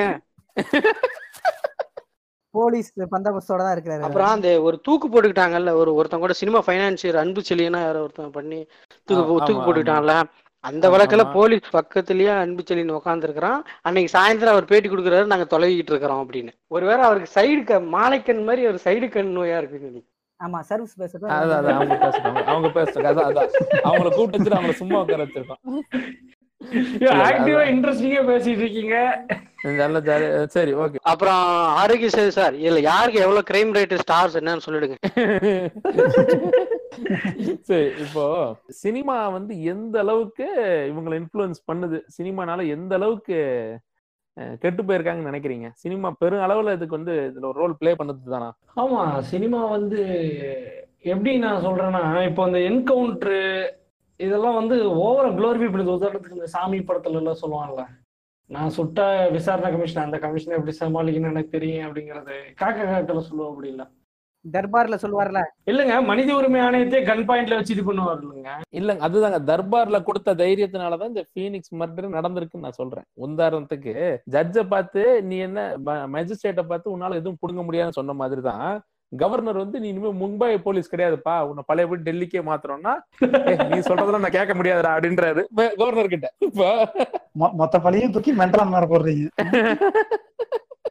என்ன ஆனாலும் இதை விடக்கூடாது. சத்தியமே விடக்கூடாது. விடக்கூடாது. ஏங்க அந்த பேரை வந்து இன்னைக்கு வந்து டைட்டில் ப்ரொடியூசர் கவுன்சில்ல டைட்டிலா வந்து ஒரு பைத்தியக்காரன் பதிஞ்சிருக்காங்க. உருளைக்கிழங்கு தின்னுட்டு ஒருத்தன் கஷ்டப்படுற கதையா? சரி சொல்லுங்க. சோ சினிமால வந்து இந்த என்கவுண்டர் வந்து நீங்க இதுல கூட பார்த்திருப்பீங்க. எண்ணெய் எறிந்தால ஒரு பாட்டுல ஒரு அப்படியே எடுத்துட்டு போவாரு த்ரிஷா ஃபோன் பண்ண உடனே அப்படி கேட்டுட்டு சரி இனிமேல் என்கவுண்டர் பண்ண வேண்டாம்னு சொல்லி இல்ல அப்படி கூட்டிட்டு போயிடுவாங்க இதை வந்து இவங்க ஏதோ ரொம்ப இயல்பாக்கி என்கவுண்டருங்கிறது ஒரு ஒரு டெய்லி டே காப் ஆக்டிவிட்டி மாதிரி நமக்கு வந்து இயல்பாக்கி விட்டுட்டாங்க. ஒருத்தர் வந்து ச- அதாவது இவங்களுக்கு இதை கொ- கொண்டு போய் சட்டத்தின் முன்னாடி நிறுத்துறதை இவங்க வேலைங்கிறத தாண்டி இவங்க வந்து சட்டத்தை இவங்களே வந்து முடிவெடுக்கிற அதிகாரம் இவங்க கையில இருக்குங்கிற மாதிரி படங்கள்ல வந்து அது இயல்பா கா காட்சிப்படுத்தி காட்சிப்படுத்தி நமக்கு அதை பழக்கி வச்சுட்டாங்க. இந்த காக்கா காக்கா படத்துல சூர்யா சொல்லுவார்ல எதுக்கு இவ்வளவு செலவு? ஒரு புல்லட் என் செலவு? அப்புறம் அம்பேத்கர் என்ன புண்டைக்கு அதெல்லாம் எழுதி வச்சாரு? நீ எழுதுற எல்லாத்தையும். ஒரு புல்லட் ஐம்பது ரூபா தாயோடு. நீங்க கமிஷனர் வெள்ளைத்துறையை பத்தி கேள்விப்பட்டிருக்கீங்களா? சொல்லுங்க. கமிஷனர் வெள்ளதுரை அவர் வந்து அவர் நீங்க கமிஷனர் வெள்ளதுரைன்னு சும்மா வந்து அப்படி இதுல அடிங்க. என்கவுண்டர் ஸ்பெஷலிஸ்ட் அப்படின்னு வரும். அது என்ன என்கவுண்டர் ஸ்பெஷலிஸ்ட் அது என்ன அது இதுல என்ன ஸ்பெஷல்னா போலீஸ் வந்து துப்பாக்கில வந்து சுட்டு கொள்றது ஒரு ஸ்பெஷாலிட்டியா அது ஒரு அது ஒரு ஸ்கில்லா அவரே வந்து டிவியில் இன்டர்வியூ எடுத்தா என்ன சொல்லுவாரு? குற்றவாளிகளை திருத்துவதற்காகத்தான் காவல்துறை இருக்கிறதுன்றது தவிர மற்றபடி குற்றவாளிகளை தண்டிப்பதற்காக காவல்துறை அல்ல அப்படின்ட்டு ஏங்க பத்திரிகைகளே வந்து என்கவுண்டர் ஸ்பெஷலிஸ்ட்னு சொல்றாங்க. இல்ல அதே வெள்ளத்துறை அதே வெள்ளத்துறை இன்னொரு இன்டர்வியூல சொல்லியிருக்காரு. இந்த நேம்ஸ் எல்லாமே ஆஃப் ஸ்கிரீன்ல வர்றதுதான் அவங்க வந்து விருப்பப்படுறாங்க. அப்படியே சைடுல புகழ்றதுக்காக இல்ல இல்ல அடுத்து. அடுத்து நான் மாஸ் ஸ்கிரீனுக்கு ஒரு ஒரு ஒரு ஒரு உருப்படி வச்சிருக்கேன் போலீஸ் டிபார்ட்மெண்ட்ல நீங்க அடுத்து நம்ம அதை பேசுவோம். அல்ல அதே மாதிரி வெள்ளத்துறை வந்து ஒரு இன்டர்வியூல சொல்றாரு. கெஸ்ட பேச விடுங்க. நீங்க மட்டும் பேசிக்கிட்டே இருக்காதீங்க. அப்படின்றாரு. என்கிட்ட ஒரு குட்டி கதை இருக்குன்னு ஆரம்பிச்சாங்கன்னா இங்க ஆரம்பிச்சு இங்கெல்லாம் அது போயிடுறாங்க. நானும் சரி. குருபாய் குருபாய் நானும் இடைச்சேர்கள் பண்ண முடியாம கஷ்டப்பட்டு பாத்துட்டு இருக்கேன். வாய வாய வேடிக்கை பார்த்து. அவங்க ஒரு பாயிண்ட் எடுக்கிறாங்க. அப்ப அந்த வெள்ள என்கவுண்டர் அப்படின்னு கொண்டு not only a queen, but she's a ராணி. இங்க ஆரம்பிச்சு இங்க இருந்து போயிட்டா நைன்டீன் ஃபார்ட்டி செவன் சரி நீ அம்புக்குப்பா பாரு ஒரு எவ்வளவு தூரம் கொண்டு போயிட்டு? அக்காசி டோபிராவும் பேச ஆரம்பிச்சீங்கன்னா பக்கம் பக்கமா பேசுறாங்க. ரெஃபரன்ஸ் புக் புத்தகங்கள்ல இருந்து சினிமால இருந்து பா. சரிப்பா நீங்க பேசுங்கப்பா சொல்லுங்க. இல்லையா? அவ்வளவுதான். பாயிண்டே அவ்வளவுதான். அதாவது சினிமால வந்து இதை க்ளோரி போலீஸ் ஒர்ஷிப் அப்படிங்கறது இங்க இங்க நிப்பாட்டி ஆகணும். நான் போலீஸ் இல்ல பொறுக்கி அப்படின்னு சொல்றதுல ஒரு பெருமை பூண்டையும் கிடையாது. அதை இவங்க எல்லாம் பூதாகரமா அவ்வளவு சூப்பர்ஃபிஷியஸா பண்ணி வச்சு பண்ணி வச்சுட்டு கடைசியில அவரே வந்து பேட்டி கொடுக்குறாரு. நான் வந்து இப்படி படம் எடுத்ததுக்கு நான் வருத்தப்படுறேன் அப்படின்னு சொல்லிட்டு. இப்ப வருத்தப்பட்டு என்ன பிரயோஜனம்? நீ அவ்வளவு பேரை நீ ப்ரூவ் பண்ணி விட்டுட்டியல்ல? அதுக்கெல்லாம் என்ன பண்றது? சீரியஸாவே அவங்க அதை பார்த்து தான் அந்த மாதிரி நடந்துக்கிறாங்கன்னு நினைக்கிறீங்களா? இல்லங்க இப்போ இல்ல கண்டிப்பா அது ஒரு பெரிய இன்ஃபுளுன்ஸ் இருக்கு. இல்ல அது அவங்க நினைக்கிறாங்களோ இல்லையோ நமக்கு வந்து இப்ப நான் சின்ன வயசுல நம்ம விஜயகாந்த் படம் பாக்குறோம் ஆஹ் அப்படியே வளர வளர அடுத்து சூர்யாவோட படம் விக்ரமோட படம்னு பார்த்து பார்த்து நமக்கு வளரும் நமக்கு மைண்ட் செட் எப்படி இருக்குன்னா போலீஸ் சுட்டாங்கன்னா அவன் வந்து கெட்டவனா தான் இருப்பான். போலீஸ் அடிச்சாங்கன்னா அவன் தப்பு பண்ணவனா தான் இருப்பான். இந்த மாதிரி ஒரு மனநிலையே வளர்ந்துகிட்டு வரும். ஒரு கட்டத்துல என்ன ஆகுது இந்த கொஞ்சம் கொஞ்சம் நம்ம ஒ- ஒரு சிந்திக்காத அளவு வர்றப்பதான் இந்த ராம்குமார் கொலையா இருக்கட்டும் இல்ல வந்து இப்ப நடக்கிற இந்த ஜெயராஜ் ஃபெனிக்ஸோட இறப்பா இருக்கட்டும் இந்த மாதிரியான விஷயங்கள்லாம் நடக்கும்போது தான் நமக்கு வந்து உரைக்குது.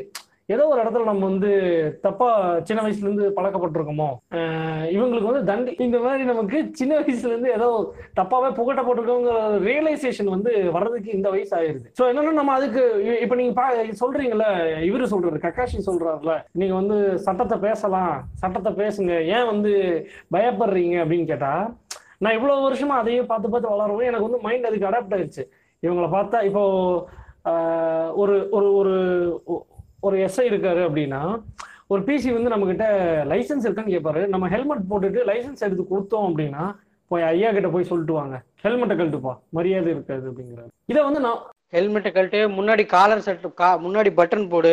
ஏன் முடி இப்படி வெட்டி இருக்கிற சேவ் பண்ணியா? ஒரு பத்திரிக்கையாளராக இருக்கும் போதே ஒரு தடவை நான் வந்து கமிஷனர் ஆஃபீஸ் போகும்போது நான் கமிஷனர் உள்ள பார்க்க போறேன். நான் மேல் மேல் பட்டன் போடல சரிங்களா? நான் பொதுவாகவே மேல் பட்டன் போட மாட்டேன். அந்த முன்னாடி வாசல்ல இருக்கிற பிசி ஐயோ பார்க்க போறீங்க மேல் பட்டன் போட்டு போங்கன்னா. முடியாது அப்படின்ட்டு தான் நான் உள்ள போனேன். எனக்கு கமிஷனர் வந்து மேல் பட்டன் போடுங்கன்னு ஏன்னா கமிஷனர் என்கிட்ட சொல்ல அவர் ரொம்ப நல்லா சாதாரணமா ஏன் பேசி ஏன் நீங்க அவ்வளவு தைரியமா சொன்னீங்க தெரியுமா? ஏன்னா நீங்க நாம் தமிழர் வக்கீல். அதனால நமக்கு அது சின்ன வயசுல இருந்து அது மாதிரி பழக்கப்பட்டதுனால நமக்கு அது ஆட்டோமேட்டிக்கா அந்த பயம் வந்து அவங்கள பார்த்த உடனே வருது.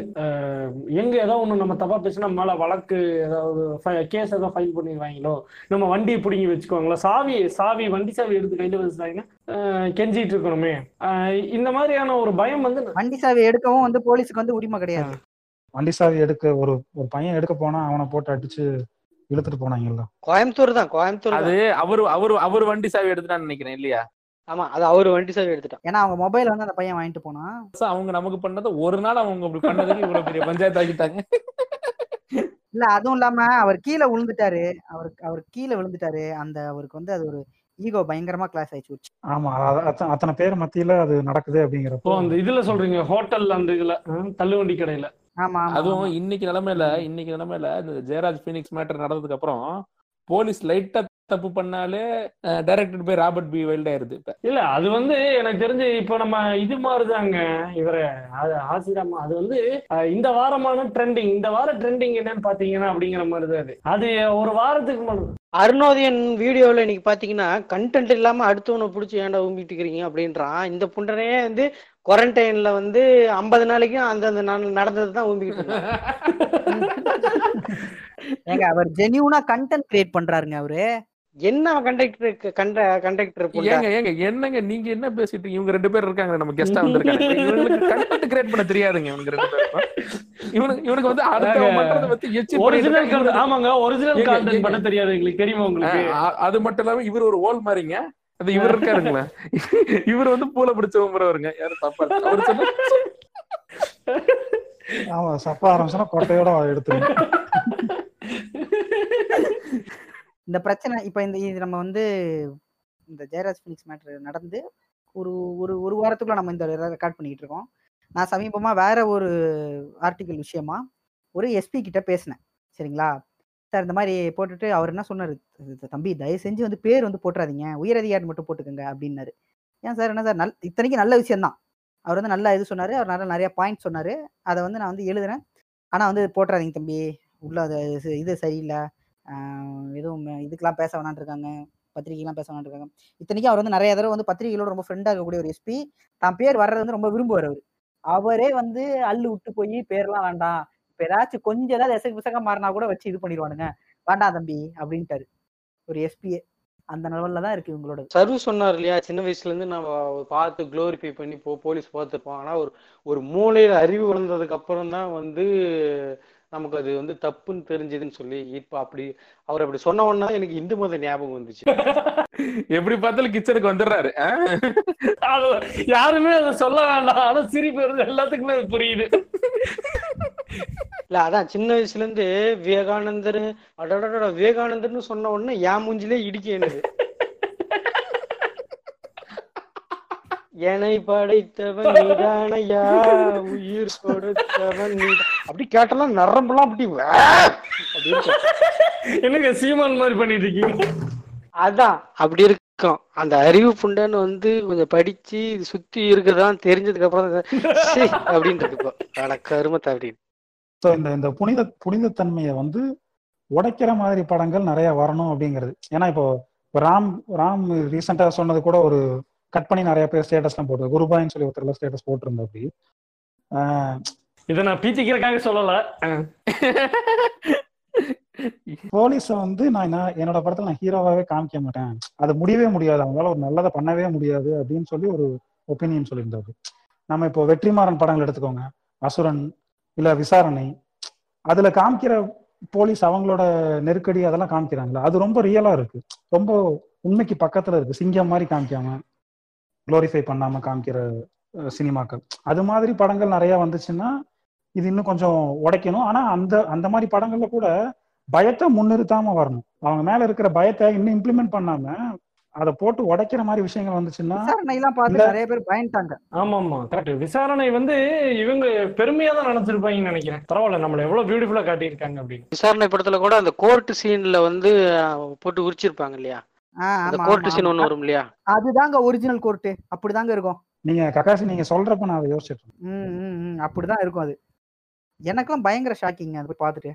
இன்னொரு விஷயம் எனக்கு ஞாபகம் வந்துச்சு. எது தெரியுமா? நம்ம பாலா படத்துல வரும். பிதாமகன்ல இப்போ உள்ள வருவாங்க. அதுல பொம்பளை தானே இருக்கும் இல்லையா? ஒரு வயசான பொம்பளை ஒரு இல்ல இல்ல இல்ல இல்ல இல்ல இல்ல. ஒரு இவர் தான். ஜட்ஜு ஒரு ஐயர் நூல் நூல் ஆண்டி தான் இருக்கு அது நான் இதுப்பா நான் கடவுள் நினைக்கிறது நான் கடவுள் தான் சொல்றேன்.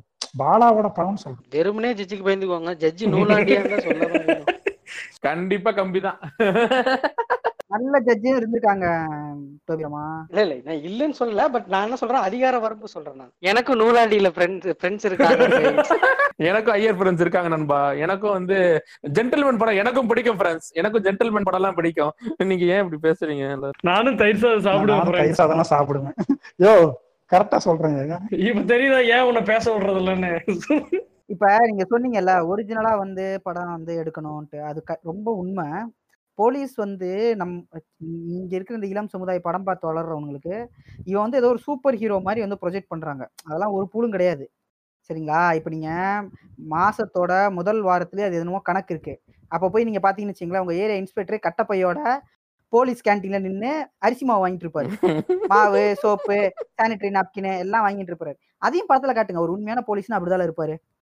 அவர் யதார்த்தமா அவரும் ஒரு மனுஷன் தான் அவனும் அவர் என்னமோ வந்து இந்த இந்த சூப்பர் காப்பு சூப்பர் ஹீரோ ஓகே. அது ஏதோ வந்து இல்லாத ஒருத்தன். சமூகத்துக்குள்ள இருக்க இருக்கிறவனே வந்து அது என்ன சூப்பர் காப்பு? சூப்பர் காப்டன் தெரியும்ல. உங்களுக்கு தெரியாதா என்னன்ட்டு? ட்ரெயின்ல இறங்கி அவர் பொண்ணோடய ஃபைட் பண்ணிட்டு டான்ஸ் ஆடுவாரு. அதான் சூப்பர் காப்பு. குண்டி சூப்பு நமக்கு தெரிஞ்சது குண்டி சூப்பு தான். ஏங்க குண்டி சால்னாங்க ஏ ஏ ஏ ஏ. சோபிராமா நாளைக்கு நூத்தி எட்டு தடவை குண்டி சால்னான்னு எனக்கு எழுதி அனுப்புறீங்க. என்ன இம்போசிஷன் கொடுக்காரு ஓடுங்களா அதுக்கு நான் தேவனா தான் இருக்கு இதெல்லாம் பீப் பீப் பிரதர் அடுத்து அதான் பேசலாம் நினைக்கிறேன். பீப்ன்றீங்க கடவுள் கடவுளை சொல்றாரு தேவன். இல்ல இல்ல அந்த தேவனை. மதுரை- மதுரை தேவ தேவரையா அப்படிங்கிற புதல்வர் சரி இப்ப நம்ம அடுத்த கட்டத்துக்கு நம்ம வந்துட்டோம்னு நினைக்கிறேன். மறுபடியும் கெஸ்டே பேசட்டும். அடிக்கடி ஞாபகப்படுத்திட்டே இருக்கணும். நம்ம பேசுறத கேட்கறதுக்கு நம்ம வீட்லயே ரெக்கார்ட் பண்ணி அனுப்பிச்சு விட்டுலாம் கேட்டுக்கிறது. எதுக்கு வந்து உட்காந்துக்கிட்டு? இப்போ இப்ப அடுத்த கட்டத்துல சரி இப்ப நம்ம இதுல இருக்க பிரச்சனைகள் எல்லாம் பேசிட்டோம். இவ்வளவு நேரம். ஓகேவா இவ்வளவு நேரம் ஆள் ஆளுக்கு நம்ம வாங்கின வந்து ராடு எல்லாம் பேசிட்டோம். ஆனா இதுல இருக்க பிரச்சனைகள் இதுல இருக்க நம்ம பட்ட பாடுகள் எல்லாம் பேசியாச்சு. இப்ப மெயினா நடுவுல இருந்து கக்காஷி ஒரு விஷயத்த ஆரம்பிச்சாரு. அதை பின்னாடி பேசலாம்னு நம்ம தள்ளி போட்டோம். அது என்னன்னா போலீஸ் எல்லாம் மன உளைச்சலுக்கு பயங்கர மன உளைச்சல்ல இருக்காங்க அப்படின்றது மட்டும் இல்லாம இந்த போலீஸ் வந்து இப்படி ஏன் இல்லாம இருக்கிறதுக்கு எப்படி இது வந்து சமாளிக்கலாம்? இப்ப நம்ம கக்காசி சில பாயிண்ட் சொன்னாரு. உதாரணத்துக்கு கம்போஸ்டா பேசுங்கன்னாரு. அப்புறம் அடுத்த செகண்ட்ல கம்போசிஷன் அவரும் இழந்தாரு. நானும் இழந்த மாதிரி. ஆனா ஆனா அது இப்ப நம்ம பாட்காஸ்ட்னால இழந்துட்டேன். ஓகே அதான் அதான். அதான் அதனாலதான் நானும் இழந்தேன். ஒன்னும் ஃபீல் பண்ணாதீங்க கண்டுபிடிச்சிருவாங்க. இல்லங்க ஏங்க அன்னைக்கு அந்த போலீஸ் கிட்ட பேசின வீடியோல நான் எவ்வளவு கம்போஸ்டா இருந்தேன்னு பாத்து அது வேலைங்க. அது வந்து நீங்க ஜேர்னலிஸ்டா பேசலங்க நாம் தமிழர் வக்கீலா பேசுனீங்க. அதனாலதான் நீங்க வந்து இலக்கல உங்களோட கம்போசிஷனை தமிழர் பண்பாடு இப்போ குருபாய் நீங்க சொல்லுங்க. நீங்க எப்படி இந்த சிச்சுவேஷனை வந்து போலீஸ் ஹேண்டில் பண்ண நீங்க நினைக்கிறீங்க? ஓகேங்களா? அது சொல்லுங்க. இல்ல ஒரு விஷயம் என்னன்னா இப்போ யாருக்கு தான் ஸ்ட்ரெஸ் இல்ல? ஸ்ட்ரெஸ் எல்லாருக்கும் இருக்கு. நம்ம இப்ப நான் ஸ்ட்ரெஸ் ஆனா எங்க அம்மா இந்த மாதிரி விஷயம் நடக்குது இல்ல இப்ப போலீஸ் ஒருத்தன் ஸ்ட்ரெஸ் ஆகிறான் அப்படின்னா அதை யார்கிட்ட காட்ட முடியுமோ அவங்ககிட்ட காமி காமிக்கலாம் அப்படிங்கிற ஒரு ஒரு தைரியம் வருது இல்ல ஒரு கைய ஓங்குற ஒரு ஒரு ஒரு ஃபர்ஸ்ட் ஸ்டெப் பண்றாங்கல்ல. அந்த இடத்துல அவங்க அதை ஸ்டாப் பண்ணிக்க முயற்சி பண்ணணும். எப்படின்னா இப்போ இந்த இந்த என்ன சொல்றது? இந்த டிப்ரெஷனை வந்து கம்மி பண்றதுக்கு இப்போ எதனால? ஸ்ட்ரென்த்னால வருதுன்னு வச்சுக்கோங்க இப்போ போலீஸ் ஸ்ட்ரென்த் கம்மியா இருக்கு. சட்டங்கள் கடுமையாக்கப்படணுங்கிறீங்களா? இல்ல அப்படி இல்ல. இப்போ ஸ்ட்ரென்த்னால அவங்களுக்கு பிரச்சனை அப்படின்னா அந்த ஜாஸ்தி பண்ணணுமே தவிர ஃப்ரெண்ட்ஸ் ஆஃப் போலீஸ் அப்படின்னு சொல்லிட்டு இன்னொரு உள்ள விட்டு அடிக்கக்கூடாது சேவா பாரதிங்க நல்லவங்க அவங்க. இல்ல அது அது மாதிரி இங்க இங்க சேவா பாரதி நார்த் இந்தியால வேற வேற பேர்ல எல்லாமே இது நடந்துகிட்டு தான் இருக்கு ஃப்ரெண்ட்ஸ் ஆஃப் போலீஸ்னு சொல்லிட்டு. இது வந்து இப்ப என்ன சொல்றது? ஒரு போலீஸ் வந்து தப்பு பண்றான் அப்படின்னா அந்த தப்பை யார் தட்டி கேட்கறது முதல்ல? நம்ம சொல்றோம்ல இப்போ எல்லா போலீஸுமே ஒண்ணுக்குள்ள ஒன்னாதான் இருக்காங்க அப்படிங்கிறப்போ அது மேலிடத்துக்கு போறப்போ அவன் அவனோட பேரு கெட்டு போயிடக்கூடாது டிபார்ட்மெண்டோட பேர் கெட்டு போயிடக்கூடாதுன்னு சொல்லி அவனுக்குள்ளே மூடி வைக்க தான் பார்ப்போம். அப்ப அது அதுக்கு மேல யார் இருக்கா? இப்போ மேஜிஸ்ட்ரேட்னு ஒருத்தர் வந்து கேள்வி கேட்கறாரு மேஜிஸ்ட்ரேட் வரைக்கும் கொண்டு போறது யாரு? கொண்டு போறதும் அது இன்னொரு போலீஸா தான் இருக்காங்கிறப்ப தான் இங்க பிரச்சனை ஆகுது. இது எல்லாத்துக்கும் ஒரே தீர்வு நாம் தமிழர் வச்சு தான். அவரு அவரே இந்த ப்ரூட்டாலிட்டி பேசி இருக்காருங்க மேடையில. எல்லாம் கட்டி பச்சை மண்டையில கட்டி உரிச்சு இல்ல இப்ப இப்ப அது அதுதான் போலீஸோட சீர்திருத்தம்னு நான் பாக்குறப்ப இப்ப தொலைவி பார்த்தேன் நானு. பார்த்த உடனே ரெண்டு ஊம்புகள் கிடைச்சது எனக்கு. ஒரு ஊம்புகள் என்ன அப்படின்னா வந்து போலீஸுங்கிறவங்க வந்து நான் வந்து என்னை வந்து கைது பண்ணாங்க. பார்த்தா நைட்டு ஒன்றரை வரைக்கும் டியூட்டி பார்த்துட்டு அடுத்த நாள் வந்து முதலமைச்சர் டியூட்டிக்குன்னு அப்படியே போறாங்க. நம்ம பிள்ளைங்க இவ்வளவு கஷ்டப்படுது அப்படின்னாரு. ரெண்டாவது இன்னொரு ஊம்புகள் இன்னொரு வீடியோல என்ன சொல்றாரு? இந்த போலீஸ் எல்லாம் கட்டி வச்சு உரிக்கணும் இவனுங்கெல்லாம் போலீஸே முதல்ல கிடையாது. இவனுங்கெல்லாம் அடிமை அப்படிங்கிறார். யாரு? நாம் தமிழர். சீமான் சொல்றாரா? சீமான். அவனே சொல்றேன். இந்த பச்சை மட்டை பாத்திருக்கீங்களா பச்சை மட்டை. கட்டி வச்சு பூரா உரிச்சு விடுங்க மூக்கணுன்ற பிஎன்ஜியும் வச்சுக்கோங்க. ஸோ இவங்கள கேள்வி கேட்குற ஒரு அத்தாரிட்டி வந்து தனியாக ஒரு இண்டிபெண்டன்ட் பாடியாக இருந்ததுன்னா பெட்டராக இருக்கும். நம்ம பிளாக் ஷீப்பில் சொல்லியிருந்தாங்கல்ல அந்த பிசியை வந்து இம்ப்ளிமெண்ட் பண்ணணும் அப்படிங்கிற விஷயம். அது ரொம்ப ஸ்ட்ராங்காக வரணும். நமக்கு மேலே யாரும் இல்லை அப்படிங்கிற ஒரு அப்படிங்கிற ஒரு ஒரு மனநிலையை அவங்களுக்கு வந்துடக்கூடாது. எல்லாத்துக்கு மேலேயும் ஒரு சட்டம் இருக்கு அப்படிங்கறது அவங்களுக்கு தெரிஞ்சுக்கிட்டே இருக்கும் ஆனா இப்ப இந்த மாதிரி ஒரு நிலை வந்துருச்சுன்னு வைங்க. இது வந்து பப்ளிக்க கண்ட்ரோல் பண்றதுங்கிறது வந்து ஒரு என்ன சொல்றது? ஒரு பெரிய கஷ்டமா போயிடும்னு தோணுது. ஏன்னா இப்போ வந்து சலித்தனம் பண்ணிட்டு எவனா தெரிஞ்சானா அவனை அடிச்சோம்னா நாளைக்கு நம்மளுடைய வேலை பறிபோகும் அப்படிங்கிற நிலை வந்து எல்லாத்துக்குமே இவங்க யோசிப்பாங்க. ஸோ வந்து அந்த மாதிரியான ஒரு சுச்சுவேஷன் கொண்டு வரதுக்கு கவர்மெண்ட்டும் யோசிக்கும். ப்ளஸ் இவங்களும் அதை விரும்ப மாட்டாங்க. ஏன்னா கண்ட்ரோல் இவங்க கையில இருந்தாதான் ஓரளவுக்கு கட்டுக்குள்ள வைக்க முடியும் அப்படிங்கிறது யதார்த்தம். இல்ல அதோட டிராஸ்டிக்லான டிஃபரன்ஸை தான் பார்க்கணும். அடிக்கிறதுக்கும் அடிச்சே கொல்றதுக்கும் வித்தியாசம் இருக்குல்ல? சல்லித்தனம் பண்றவனை அடிக்கிறதுக்கும். அடிச்சு கொல்லணும்னு முடிவு பண்ணியெல்லாம் கொண்டிருக்க மாட்டாங்க. அவன் கடைசி வரைக்கும் இந்த இதுல வீரப்பன் இதுல எல்லாம் சொல்லுவாங்கல்ல உடம்புல உருளை கட்டைகள் எல்லாம் வச்சு உருட்டி அவங்கள ஏ- அதுக்கப்புறம் என்னன்னா வாழ்க்கை முழுக்க அவன் வந்து நிம்மதியா வாழ முடியாது. அவன் அப்படியே படுத்த படுக்கையா இருக்கணும். ஸோ அவங்களோட எண்ணம் என்னன்னா இவனுக்கு பயத்தை கொடுக்கணுங்கிற ஒரு இதுல பண்றது ஒழிய அது ங்கிற மோட்டிவ்ல பண்ணா பிரச்சனையாகுங்கிறது அவங்களுக்கும் ஓரளவுக்கு தெரியும். ஏன்னா லாக்அப்குள்ள இறந்துட்டான்னா தலைவலிப்பா அப்படி. ஸோ அவங்க அதை விரும்பல. அவங்க நினைக்கிறது என்னன்னா உயிரை மட்டும் விட்டுட்டு மத்ததெல்லாம் எடுத்துடணும். ம், ம். இந்த இது நம்ம இவரு சொல்லுவார்ல இல்லைங்க இவரு சொல்லுவார் இல்லைங்க நாகேஷ். அப்படியே உயிரை உருவி எடுத்துட்டான் அப்படின்னு. சொல்லி. சொல்றதுல அந்த மாதிரி தான் அவங்க எதிர்பார்க்கறது. அந்த மாதிரி எதிர்பார்க்கறாங்க. சரி இப்ப இவரு சொன்ன ஒரு விஷயத்த வச்சு நான் சொல்றேன். அதாவது பொதுவாவே ஒரு புரோட்டோகால் அப்படின்னு ஒண்ணு இருக்கு. எல்லா போலீஸ் ஸ்டேஷனும் இருக்கும் எல்லா போலீஸ்க்கும் இருக்கு. அவங்கவுங்க அதிகாரத்துக்கு உள்ள உட்பட்ட ஒரு புரோட்டோகால் இருக்கு. இந்த மாதிரி ஒரு குற்றவாளியை பார்த்தா என்ன பண்ணணும்னு ஒரு புரோட்டோகால் இருக்கு. ஓகேங்களா? ஒருத்தர் திருடிட்டாரு ஒருத்தர் ஸ்டேஷனுக்கு வந்து இப்படி கம்ப்ளைண்ட் பண்றாரு. அடுத்து அடுத்து சட்ட விதிகளுக்கு உட்பட்டு என்ன பண்ணணுங்கிற ஒரு புரோட்டோகால் இருக்கு. ஆனா அதை ஃபாலோ பண்றதே இல்லைங்கிறதான் பிரச்சனை. புரோட்டோகால் ஃபாலோ பண்ணிட்டாலே முக்காவாசி பிரச்சனைகளை அவங்க தவிர்க்கலாம். ஆனா அவங்க அதுக்கு மேல என்ன தெரியுமா பண்றாங்க? அதுக்கு மேல என்ன பண்றாங்கன்னா நான் வந்து ஒரு பர்சனலா ஒரு கதைக்காக போலீஸ் ஒரு போலீஸ் கதைக்காக ஒரு ஃப்ரெண்டு கூட ஒர்க் பண்ணிட்டு இருக்கேன். ஓகேவா அவர் எழுதுனா நான் போலீஸ் கதை தான் எழுதுன்னு ஒத்த நிக்கிறாப்ல நானும் சரி பண்ணலாம்டா அப்படின்னு சொல்லிட்டு நாங்க நேரா போயிட்டு ஒரு எனக்கு தெரிஞ்ச ஒரு போலீஸ் என் ஃப்ரெண்டோட ஒரு அப்பா சொல்லி ஒரு அவருக்கு தெரிஞ்ச ஒரு போலீஸ்காரர்கிட்ட போய் நாங்க உட்காந்து கேட்கறோம் அவர் வந்து எங்ககிட்ட கதையா சொல்றாரு. அவர் என்ன சொல்றாருன்னா ஒருத்தன் திருடி ஃபர்ஸ்ட் அஃபென்ஸ் ஓகேவா புது திருட. அவன் கையில மாட்டினா அவனோட கால் இருக்குல்ல காலை வந்து ரெண்டு பெஞ்சுக்கு நடுவில் சஸ்பெண்ட் பண்ற மாதிரி ஒரு காலை அப்படி வைப்பாங்களாம். சுத்தி ஈர டவலை சுத்துவாங்களாம். ஓகேவா ஜாயிண்ட்ல ஜாயிண்ட்டை சுத்தி ஒரு ராட் எடுத்து ரெண்டு அடி இல்லைன்னா ஒரு அடி. அதுல வந்து அந்த காலை உடச்சிருவாங்களாம். திருடி மாட்டினாலே இது வந்து ஏதாவது உடம்புல உடம்புல ஒரு ஃப்ராக்சர் வர வைக்கணுங்கிறது இவங்க வந்து அன்ரிட்டன் ரூலா வச்சிருக்காங்க. இல்ல அந்த ஃப்ராக்சருக்கு அப்புறம் அந்த கட்டு போடும்போது வந்து அதை ஃபிக்ஸா சரியா ஃபிக்ஸ் ஆகாத மாதிரி கட்டு போடுவாங்கன்னு சொல்லுவாங்க. ஆமா ஆமா. இல்ல அதுதான் அவங்க வந்து என்ன சொல்றாங்க? இப்படி இந்த மாதிரி பண்ணா அவன் அடுத்த தடவை திருட மாட்டான்ப்பா அப்படின்றாங்க. ஆனா இது வந்து இப்படி பண்ணும் பொழுது ஆஹா பரவாயில்லையே அப்படின்னு சொல்லும்போது நினைக்கிறவங்க இவங்க வந்து நான் என்ன சொல்றேன்? அவன் ஏன் அப்ப ரூல்னு ஒண்ணு இருக்கு? அதாவது அவன் உண்மையாவே தப்பு பண்ணானா இல்லையா? அவன் ஏன் அங்க வந்தான்? அதை வந்து சட்டம் புரோட்டோக்காலை நீங்க ஃபாலோ பண்ணாலே அது கரெக்டா தெரிஞ்சிடும். அவன் நிரபராதியா கூட இருக்கலாம். அது யார் முடிவு பண்ணும்? ஜட்ஜ் முடிவு பண்ணும். அவன் காலை உடைக்கிறதுக்கான உரிமை யார்? இவங்களுக்கு கொடுக்குறது. உண்மையாலுமே வந்து போலீஸ்லாம் சூத்துல கூட நான் மதிக்க மாட்டேன். நான் என் பாட்டுக்கு நான் வந்து கஞ்சா அடி கஞ்சா அஹ், குடிச்சிட்டு நான் வந்து கம்மாக்கரையில் உட்காந்துருப்பேன் உண்மையாலுமே வந்து இந்த தெரு வழியா வேற ஜாதிக்காரன் போனா அடிப்பேன். இப்படி ஆளுங்க இருக்கிற இடத்துல வந்து போலீஸ்காரங்களை வந்து கட்டுப்படுத்தி வைக்கிறது அப்படிங்கிறது வந்து தப்பானதா தான் இருக்குன்னு நான் பாக்குறேன். ஏன்னா இங்க கண்ட்ரோல் பண்ண முடியாது இல்லைங்களா? ஆமா இப்ப ராக்கெட் ராஜா இருக்கான். அவன் வந்து என்- அவன் எதனால ராக்கெட் ராஜா ஆனாங்கிற கதையை விட்டுட்டு அவனுங்க அத பேரை சொல்லிக்கிட்டு அவனுங்க பண்ற சேட்டை இருக்குல்ல. ஏ எங்க அண்ணன் ராக்கெட் ராஜா வந்தா என்ன தெரியுமா? குண்டி சூப்புன்றாங்க. இப்ப எங்க ஏ ராக்கெட் ராஜா வந்தா என்ன தெரியுமா நினைக்கிறான் அந்த சாதிக்கார பயணி என்னைய எடுத்து பேசுறேன்னா பார்த்து பேசிக்கடா. அப்படின்றானுங்க. இப்ப வந்து போலீஸ் வந்து அவனுங்களுக்கு ஸ்கெட்ச் போட்ட உடனே அவன் நான் எங்க அண்ணன் ரவுடி வந்தாருன்னு வச்சுக்க அவ்வளவுதான் அப்படின்னு மிரட்டுறவன் அந்த ராக்கெட் ராஜாவுக்கு ஒரு நாள் ஸ்கெட்ச் போட்டாங்க. அப்ப என்னன்னா எங்கேயோ போய் ஒளிஞ்சுக்கிட்டு சார் என்னை விட்டுருங்க சார். சார் இனிமே நான் எதுவுமே பண்ண மாட்டேன் சார். இனிமே எதுவுமே பண்ணு கெஞ்சுறான். அவன் ஒரு ரவுடி. ரவுடியோ அவன் எதுவோ. ஆனா அவன் பேர்ல அட்ரா அட்ராசிட்டி பண்ணிட்டு அடங்கிட்டான்ல.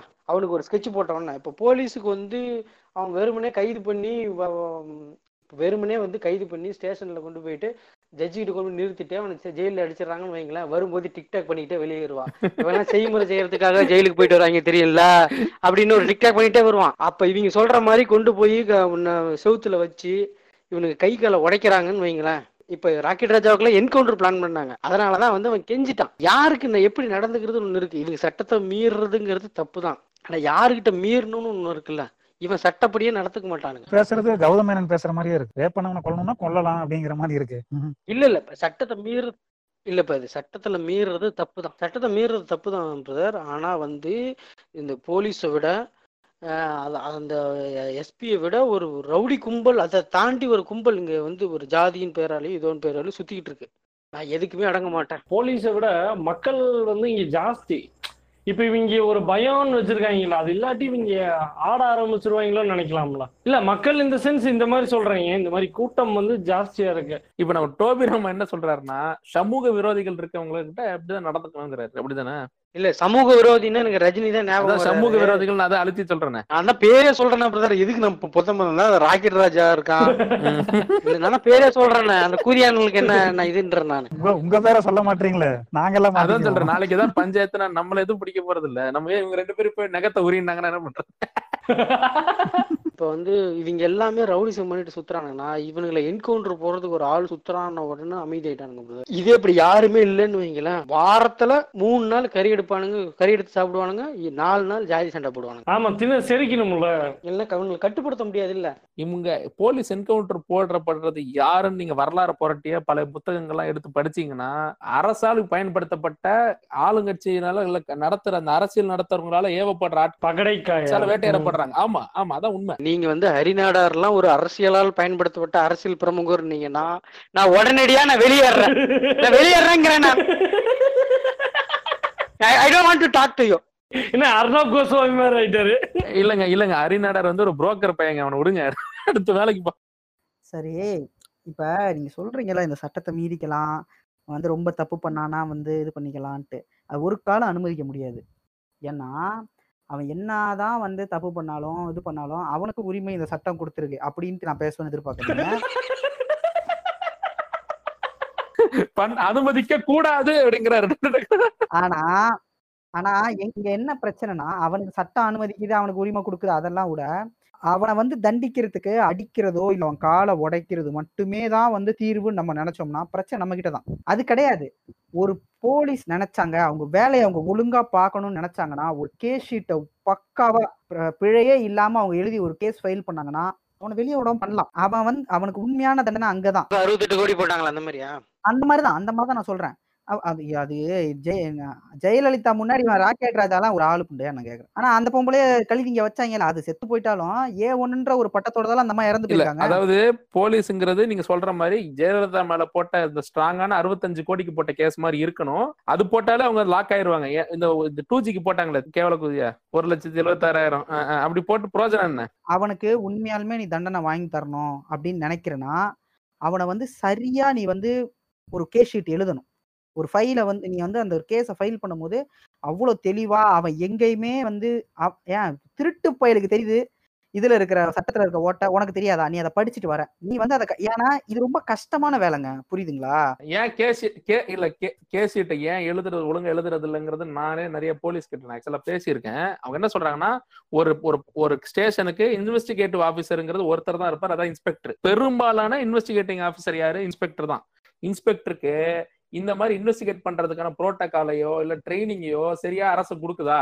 அவங்களுக்கு எப்படி வந்து ஒரு கேஸ் விசாரிக்கணும்? எப்படி வந்து எவிடன்ஸை கரெக்டா பாதுகாக்கணும்? எந்த பேட்டர்ன்ல விசாரிக்கணும்? இந்த நீங்க வந்து ஹாலிவுட் படத்தெல்லாம் சும்மா ஹாலிவுட் ஹாலிவுட்னு நினைக்காதீங்க. குட் காப்பு பேட் காப்புன்னு படத்தை பார்க்கும்போது நமக்கு ஆயிரம் விஷயம் தெரியுது. ஒரு இடத்த எப்படி கரெக்டா சீல் பண்றாங்க யாரும் உள்ள போகாம இருக்கிறதுக்கு. நம்ம ஊர்ல அந்த டேப்பு படத்துல மட்டும் தான் இருக்கும். நிஜ வாழ்க்கையில அந்த ஒரு டேப்பே கிடையாது. அந்த டேப் இருந்தாலும் முடிஞ்ச அளவுக்கு சரவணா ஸ்டோர்ஸ் போட்டு அந்த டேப் போலீஸ் ஸ்டேஷன் ரெடி பண்ணுவாங்க. லோக்கல்ல ஸ்பான்சர்ஷிப் வாங்கி Saravana stores police station H five police station அப்படின்னு விட்டுவாங்க. இல்ல இதெல்லாம் ஒண்ணுமே கிடையாதுங்க. அது இவங்க இந்த சிஸ்டத்தை அப்டேட் பண்றதுக்கு நிறைய இருக்கு. அதுதான். நான் வந்து ஸோ அவனுக்கு நீ உண்மையாலுமே தண்டனை வாங்கி தரணும்னா அதுக்கு வந்து அமைப்பு ரீதியாவே உனக்கு வந்து வசதிகள் இருக்கு. உன்னை அதுக்கு தான் வச்சிருக்கிறது. புரியுதா? உனக்கு சம்பளம் எது கொடுக்கறதுனா இந்த அமைப்பு ரீதியா நீ செயல்பட்டு அவனுக்கு உரிய தண்டனையா சட்டத்தின் வாயில நீ வாங்கி தர்றதுக்கு தான் நீ இருக்கிற. உனக்கு வேற எந்த புடுங்குறவளும் கிடையாது. அதை வந்து நீ கரெக்டா கேஸ் எழுதி அவனை வந்து நீ வந்து வெளியவே தப்பிக்க முடியாத அளவுக்கு ஒரு ஏழு வருஷம் அஞ்சு வருஷம் உள்ள தூக்கி வச்சிடலாம் ஒரு ரெண்டு வருஷம் வச்சாலே அவன் கொஞ்சம் அவனோட இதெல்லாம் மட்டுப்பட்டு போயிரும்ல? அதுக்கப்புறம் ரெண்டு வருஷம் கழிச்சு வரதுக்குள்ள அவனுக்கு இங்க நிறைய நடைமுறை சிக்கல் நிறைய வந்துடலாம் அவன் பழைய மாதிரி இயங்க முடியாம போகும். திருப்பி வந்தானா திருப்பி போடு. இப்போ ரவுடியை பிடிச்ச பிறகு சார் எனக்கு சுகர் சார் விட்டுருங்க சார் நான் ஞாபகம் இருக்கா ஆமா ஆமா இந்த கேக்க வந்து அறிவால வெட்டி கொண்டாங்க கொண்டாடினாங்க. ஆமா ஆமா ஆமா. அதுக்கப்புறம் பிடிச்ச அப்புறம் சாரி சார் நான் எனக்கு சுகர் சார் விட்டுருங்க சார். இப்ப நம்ம சொல்றோம்ல காலை உடைக்கலாம். கா இப்ப நம்ம மக்கள்லாம் வந்து இந்த க வலிக்கு விழுந்துட்டாங்க வலிக்கு விழுந்து கை உடைஞ்ச மாதிரி போலீஸ் போட்டோ போடுறாங்க. அதை இந்த லூசுக்குதி மாதிரி இருந்து இந்த சமூக வலைதளத்துல இருக்கிறவங்க எல்லாம் வந்து கொண்டாடுறானுங்க. அதுல ஒரு பையன் வந்து அந்த இடத்துல இல்லைன்னு சொல்லி சொல்லும்போது கூட இவங்களுக்கு குற்ற உணர்வு வர்றது கிடையாது. இது இது வந்து ஐயோ சூப்பர் இன்னும் வலிக்கு விழுகலையா? வலிக்கு விழுக வாழ்த்துக்கள் அப்படின்றானுங்க. அப்புறம் வந்து இப்ப இந்த வடநாட்டுல வந்து ஒரு ஒரு- ரேப் நடந்த உடனேயும் வடநாட்டுலயா ஆந்திராலயா?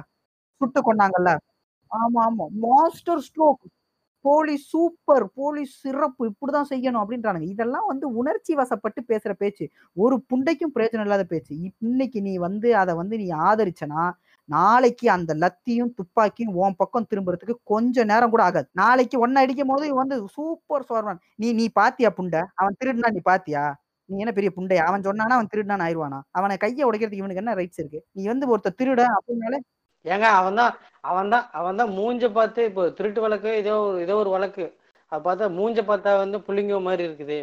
மூஞ்ச பார்த்தா வந்து அந்த கட்சிக்கார மாதிரி தான் இருக்குது. காலனிக்கார மாதிரி இருக்குது. இப்படி தான் பேசுவானு கமெண்ட் பண்ணுறானுங்க ஊம்புங்கடா புண்டையிலான்ட்டு. நேனே நான் வந்துங்க நான் டென்த்து படிக்கும் போதுங்க சரிங்களா? இன்னும் என் மைண்டில் இருக்குது அந்த புக்கு டென்த்து படிக்கும் போது நான் கன்னிமர லைப்ரரியில் ரெஃபரன்ஸ் செக்ஷனில் ஒரு புக்கு படித்தேன் police system in all over the world அப்படின்ட்டு.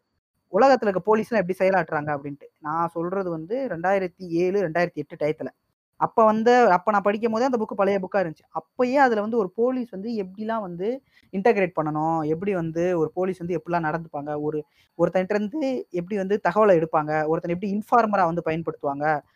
விக்டிம் ப்ரொடெக்ஷன் ப்ரோக்ராம்னா என்ன? இதை பற்றிலாம் அவங்களுக்கு தெளிவாக போட்டிருந்தாங்க. எவ்வளோ இருக்கு தெரியுமா? சயின்டிஃபிக்கா வந்து விசாரணை பண்ணி சயின்டிஃபிக்கா வந்து அவன்கிட்ட இருந்து உண்மையை வாங்குறதுக்கு எவ்வளவோ இன்னைக்கு வழிகள் இருக்கு. சரி அம்பேத்கர் என்ன வந்து இதெல்லாம் தெரியாமலா ஒன்றும் தெரியாமலா வந்து அவர் வந்து சட்டத்தை எழுதி வச்சுட்டு போயிருக்கிறாரு. எல்லாத்துக்கும் கரெக்டான இது இருக்கு. அவனை அவனை நேப் பண்ணணும் அவனை பிடிச்சி உள்ள உட்கார வைக்கணும் அப்படின்னா அவனை உட்கார வைக்கலாம் போலீஸால். அதுதான் போலீஸோட வேலை. அதை விட்டுட்டு வந்து நான் கையை உடைப்பேன். நான் வந்து ஈர துணி சுத்தி வந்து முட்டியை உடைப்பேன். ஒத்த அதுவே நீனே பெரிய சமூக விரோதி அது நீ பண்ணனா. உனக்கு அதை பண்றதுக்கு ரைட்ஸ் கிடையாது. அதை வந்து ஆறா அதை வந்து அதை வந்து இது வந்து ஆமா கரெக்ட் அப்படின்ட்டு ஒரு சதவீதம் கூட நம்ம அதை ஆதரிக்க கூடாது. ஆதரிச்சோம்னா அது நம்மளுக்கு நாமளே வச்சுக்கிற ஆப்பு. ஏன்னா நாளைக்கு நம்மளுக்கே நடக்கலாம். இன்னைக்கு ஜெயரா இவங்க அவங்க ஜெயராஜும் ஃபினிக்கும் அவங்க நினைச்சு பார்த்துருப்பாங்களா நம்ம போலீஸ் ஸ்டேஷன் போவோன்ட்டு. கிடையாது. நீங்க இன்னைக்கு இன்னைக்கு ஃபினிக்கோட அவரோட ஃபினிக்ஸோட ஃபேஸ்புக் பதிவுலாம் வந்து இன்னைக்கு ரொம்ப ஷேர் ஆயிட்டு இருக்குது. அவரே வந்து கொஞ்சம் ஏதோ அரசியல் தெளிவு இல்லாம எல்லாரையும் இது பண்ணிட்டு ஆமா. உங்க உங்க கட்சிக்காரர்னு சொல்றாங்க. நாம் தமிழர். நாம் தமிழர் பிளஸ் மோடி சப்போர்ட்டர் இல்ல இல்ல அவர் மோடியும் கலாய்ச்சிருக்காரு. நாம் தமிழரை கலாய்க்கல. நாம் தமிழர் கலா அப்படி இருந்தா அண்ணன் ஏன் போகாம பாஸ் கிடைக்கலன்னு வீட்டுல இருந்துட்டாரு அவர் மாமியார் வீட்டுல சாப்பிட்டுட்டு இருக்காரு. இடையில பாட்டு ஒண்ணு பாடினாரு என்ன பாட்டு? கண்ணாடி பார்க்கையில. ஏங்க ஏங்க ஏங்க நம்ம எவ்வளவு பெரிய முக்கியமான மேட்டரை பேசிக்கிட்டு இருக்கோம். அந்த அளவு பேசிக்கிட்டு. பேக் டு த டாபிக் இதுக்கு இதே நாளைக்கு அதிபருங்க. தமிழ்நாட்டுக்கு அதிபருங்க அவரு. நாளைக்கு இந்த துறையா அவர் கையில தான் நானதான் நான் சிம்பிளா போய் தமிழர்ல சேர்ந்துருவேன். நாம் தமிழர் லாயரே இப்படி பேசாம அப்புறம் எப்படி? இதனால இத வந்து நம்ம ஆதரிக்கவே கூடாது. அவன் அவன் வந்து கற்பழிச்சே இருக்கட்டுங்க கொலையே பண்ணியிருக்கட்டும். குழந்தையவே கொலை பண்ணியிருக்கட்டும். அவனுக்கு வந்து இங்க தண்டனை இப்படிதான் கொடுக்கணும். அது இந்த இந்த சமூகம் வந்து கரெக்டா நீ எதிர்பார்க்கிற மாதிரி அமைதியா நடக்கணும்னா அதுதான் வழி இந்த சமூகம் ஏற்படுத்தி வச்சிருக்கிற இந்த சமூக கட்டப்பை மூலமா தான் நடக்கணும். இல்ல இப்ப நீங்க வந்து என்ன கேட்கலாம் ஏன்டா ஒரு குழந்தைய வந்து ரேப் பண்றான் அவனை வந்து நீ சட்டப்படி தண்டனை வாங்கி கொடுக்கணும் அப்படின்னு சொல்லிக்கிட்டு இருக்கன்ட்டு அப்ப நீ உணர்ச்சி வசப்பட்டு பேசுறன்னு அர்த்தம். நீ உன்னோட உன்னோட சென்ஸ்ல இல்ல. நீ சென்ஸ் படி யோசிச்சு பார்த்தனா அவன் உண்மையாலுமே பண்ணியிருக்கிறானான்றது நம்மளுக்கு தெரியாது. இன்னைக்கு அந்த அந்த ஆந்திராவில் சுட்டு கொண்ட நாலு பேர் அவனுக்கு நாலு பேர் லாரி டிரைவர் அவங்க யாருன்னு லாரியில வேலை பார்க்குறவனுங்க லாரி டிரைவர்னு நினைக்கிறேன். அவனை யாரும் கேட்க போறது இல்லை அவனை கொண்டுட்டீங்க இன்னைக்கு அவன் வந்து இப்போ நான் பண்ணல நான் சொல்றது கூட அவனுக்கு வந்து நீங்க உரிமையை தரல. சரிங்களா? ஸோ அதை வந்து நீ வந்து சட்டத்துல அது இடம் இருக்கு இவ்வளவு நான் சொல்றேன்ல குழந்தைங்களுக்கு இதுன்ட்டு. போக்ஸ்கோ சட்டத்துல வந்து என்ன ப்ளஸ் பாயிண்ட் அப்படின்னா இப்போ ஒருத்தன் வந்து ஒரு கொலை பண்ணிடுறான் அப்படின்ட்டு அவன் மேல வந்து போலீஸ் கேஸ் போடுதுன்னு வச்சுக்கோங்களேன். அவன் தான் அந்த கொலையை பண்ணான் அப்படின்ட்டு சரியா? போலீஸ் நிரூபிக்கணும். அது போலீஸோட வேலை. அதுக்கான சட் அதுக்கான தடயங்களை சேகரிக்கணும். சாட்சிகளை வந்து விசாரிச்சு சாட்சிகள் கிட்ட இருந்து சாட்சியம் வாங்கணும். குற்றப்பத்திரிக்கையை வந்து தாக்கல் பண்ணி அது அது இவன் தான் பண்ணான் அப்படின்றத நிரூபிக்கிறது போலீஸோட வேலை. இதுவே பாக்ஸ்கோ சட்டத்துல ஒருத்த மேல கேஸ் பதிஞ்சிருச்சுன்னா தான் இந்த குற்றத்தை பண்ணலன்ட்டு அவன் தான் நிரூபிக்கணும். இது பாக்ஸ்கோவோட அமைப்பு. அவ்- அதனாலதான் அது வந்து ரொம்ப பவர்ஃபுல்லான ஒரு சட்டமா இருக்கு. அதனாலதான் அந்த சட்டத்தை தப்பா பயன்படுத்தினா ஒருத்தன் பண்ணாதவன் மேல நம்ம கேஸ் கொடுத்து அது அந்த பிரச்சனை ஆயிடுச்சு அப்படின்னா கேஸ் போட்டவன் மேல வந்து திருப்பி வழக்கு பாயும். அவனுக்கு கடுங்காவல் தண்டனை இருக்கு. அ- இங்க சட்டத்துல அதுக்கெல்லாம் இருக்கு. ரொம்ப ரொம்ப கொடூரமான செயலா நம்ம வந்து ஒரு குழந்தைய வந்து கற்பழிச்சு கொள்றது குழந்தைக்கு வந்து கற்பழிச்சு கொள்றது இல்ல. குழந்தைய வந்து பாலியல் ரீதியா சீன்றதே ஒரு மிகப்பெரும் பாதக செயலா நம்ம வந்து பண்ணி வச்சிருக்கு இந்த சட்டம். அதுக்கு இவ்வளவு கடுமையான சட்டத்தையும் பாக்ஸ்கோ கொடுத்துருக்கு. ஓகேங்களா? ஆனா இன்னைக்கு நீங்க பாத்தீங்கன்னா நிறைய குழந்தைகள் வந்து பாலியல் சீண்டலுக்கு உள்ளாகுறாங்க ஆனா பாக்ஸ்கோவில் வந்து இது கொடுக்க பயப்படுறாங்க. பெற்றோர்கள். குழந்தை பத்தி வெளியே தெரிய வேணான்ட்டு.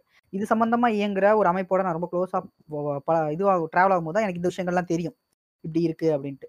சட்டம் வந்து எல்லாத்துக்குமே பண்ணி கொடுக்குது. சட்டம் வந்து ஸ்கீப் அப் ஸ்கெப்ட் அப்டேட்டிங் தொடர்ந்து வந்து அப்டேட் பண்ணிக்கிட்டே இருக்காங்க. இந்த சமகாலத்துல என்ன தேவையோ அதை வந்து கொடுத்துட்டே இருக்காங்க. இன்னைக்கு ஒரு காலத்துல வந்து ஓரின சேர்க்கையாளர்களோட நிலை வந்து இந்தியாவில் ரொம்ப மோசமாக இருந்துச்சு. இன்னைக்கு அவங்களுக்கு ஒரு நல்ல இடத்த ஒரு அவங்களுக்குன்னு ஒரு இதை வந்து எது கொடுத்துருக்கு? சட்டம் தான் கொடுத்துருக்கு. இங்கே வந்து கடுமையான போரா இதுவோ வன்முறையோ அது வந்து வாங்கி தரல. சட்ட ரீதியான போராட்டம் தான் நிரந்தரமான தீர்வை கொடுக்கும்.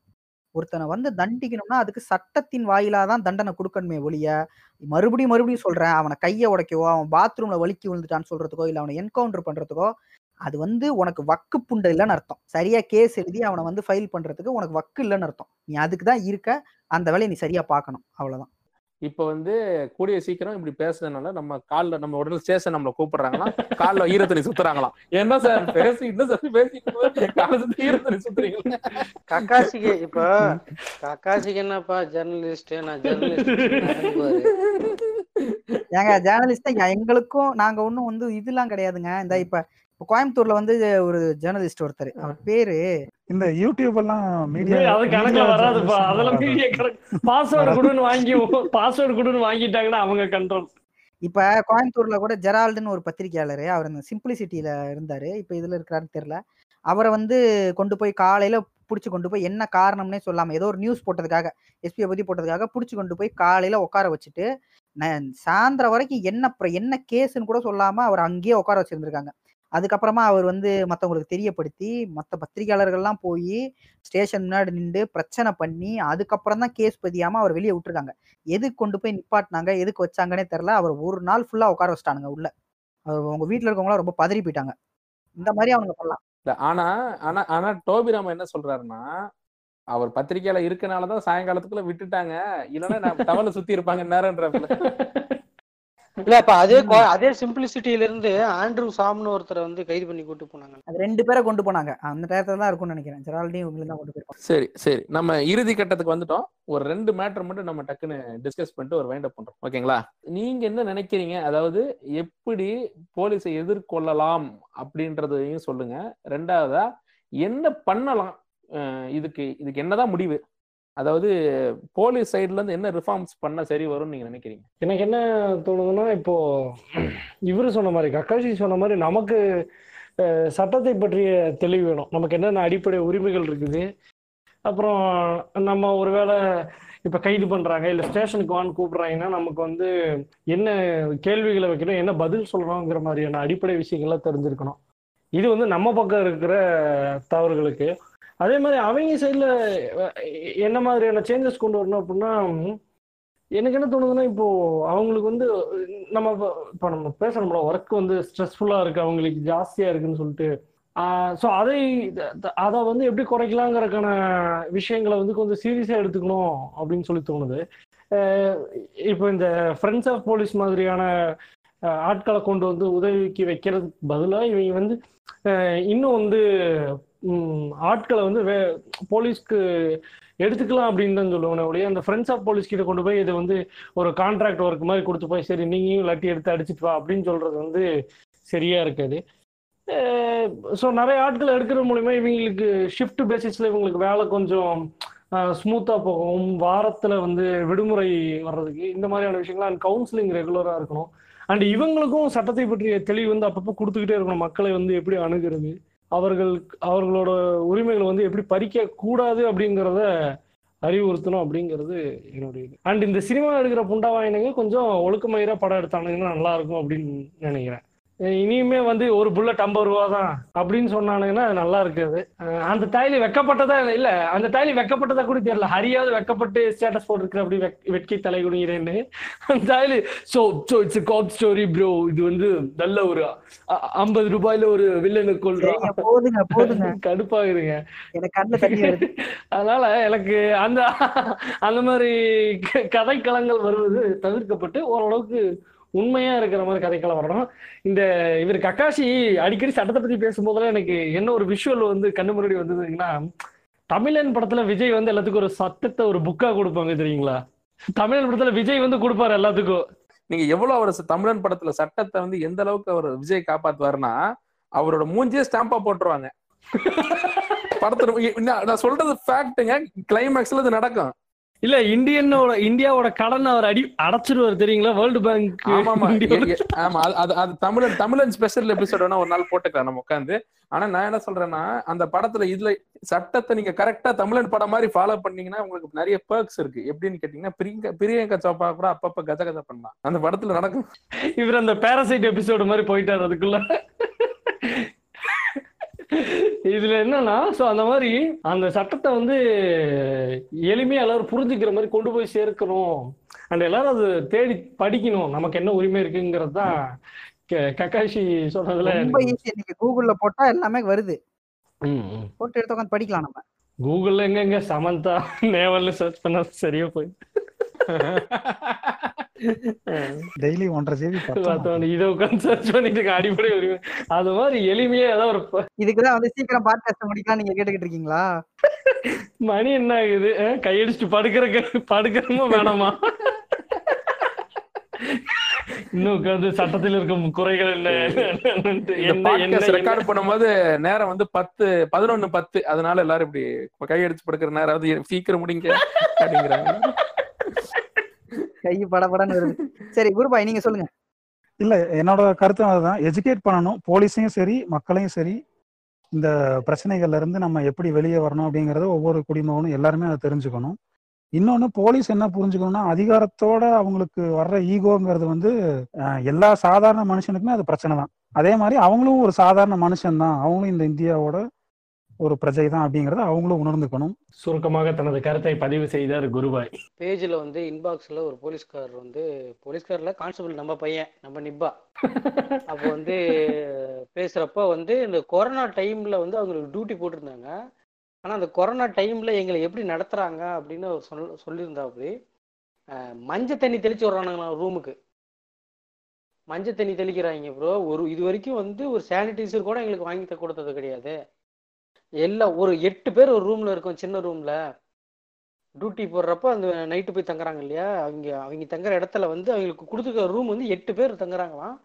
ஒரு சானிடைசர் கூட இல்லையா மஞ்சள் தண்ணி வந்து தெளிச்சிட்டு இதுக்குறாங்களாம் போலீஸ் ஸ்டேஷன் அவங்க தங்க ரூம் வந்து வேப்பலையும் மஞ்சளையும் கட்டுறானுங்க. சானிடைசர் வாங்கி கொடுக்க மாட்டேங்கிறானுங்க.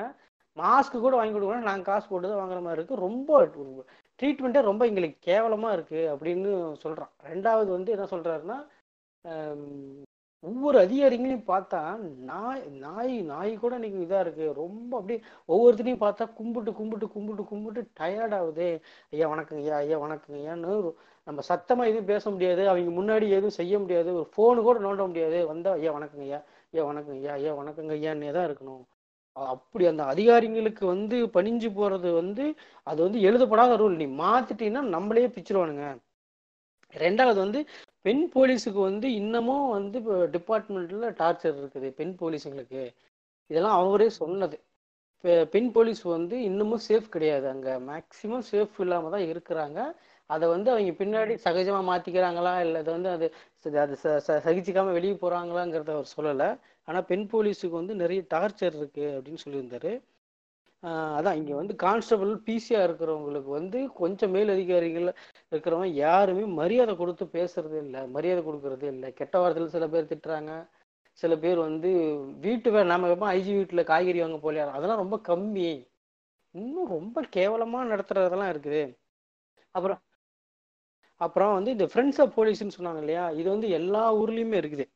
அது எப்படி வச்சுருப்பாங்கன்னா நைட் டியூட்டிக்கு நைட் டியூட்டிக்கு போகிற பேட்ரோலுக்கு போகிற பைக்கில் இல்லைன்னா இதில் வண்டியில் போகிற யாரோ ஒருத்தருக்கு வந்து அந்த லோக்கலில் இருக்கிற யாரோ ஒரு பையனையோ ஒரு ப- பையன் இந்த மாதிரி வாலண்டியரை கூட சேர்த்துக்கிட்டு சுற்றுறது எல்லா இடத்துலையுமே வந்து இப்படி ஒரு ஆர்கனைஸ்டாக பாரதி சேவான்னு ஒரு சங்கம் வந்து ஒரு ஒரு ஒரு ஒரு சங்கி கூதியானுங்க வந்து சேர்ந்து அங்கே ப- பண்ணுறானுங்க இந்த மாதிரி வந்து எல்லா இடத்துலையும் நடக்குதுன்னா கிடையாது. ஃப்ரெண்ட்ஸ் ஆஃப் போலீஸ்னா ஒரு வாலண்டியர் வந்து அன்னைக்கு கூட இருப்பான்.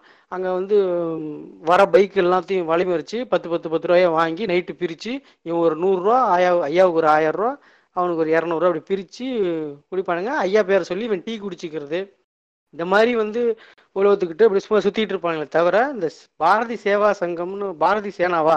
சேவா பாரதி. இந்த சங்கம் வந்து ஒரு இப்ப இவனுங்க வந்து இவனுங்க வந்து ஒரு அக்மார்க்கு வந்து சங்கி சங்கி புண்டையானுங்க. இவனுங்க ஏதோ வந்து திட்டம் போட்டு இறங்குனானுங்களா? இல்ல வந்து இப்படி வந்து ஒரு திட்டம் போட்டுதாங்க இப்படி வந்து ஒரு ஆர்கனைசேஷனா ஒரு ஆர்கனைசேஷனா போலீஸுக்குள்ள இறங்கி இருக்கிறானுங்க அதான் விஷயமே தவிர எல்லா ஊர்லயும் ஃப்ரெண்ட்ஸா போலீஸ் இருக்கு. அவங்க எல்லாருமே வந்து இப்படி இவங்கள மாதிரி ப்ரூட்டெல்லாம் நடந்துக்கிறது கிடையாது. அவனுங்க வந்து கீழே ஏட்டையா வாயில மிஞ்சிற பருக்கையை திங்கிறவனுங்க தான் தவிர அவனுங்களுக்கு அவ்வளவு கேவலப்படுத்த தேவையில்லைனாலுமே கூட சில பேர் வந்து இந்த மாதிரி இருக்கிறானுங்க.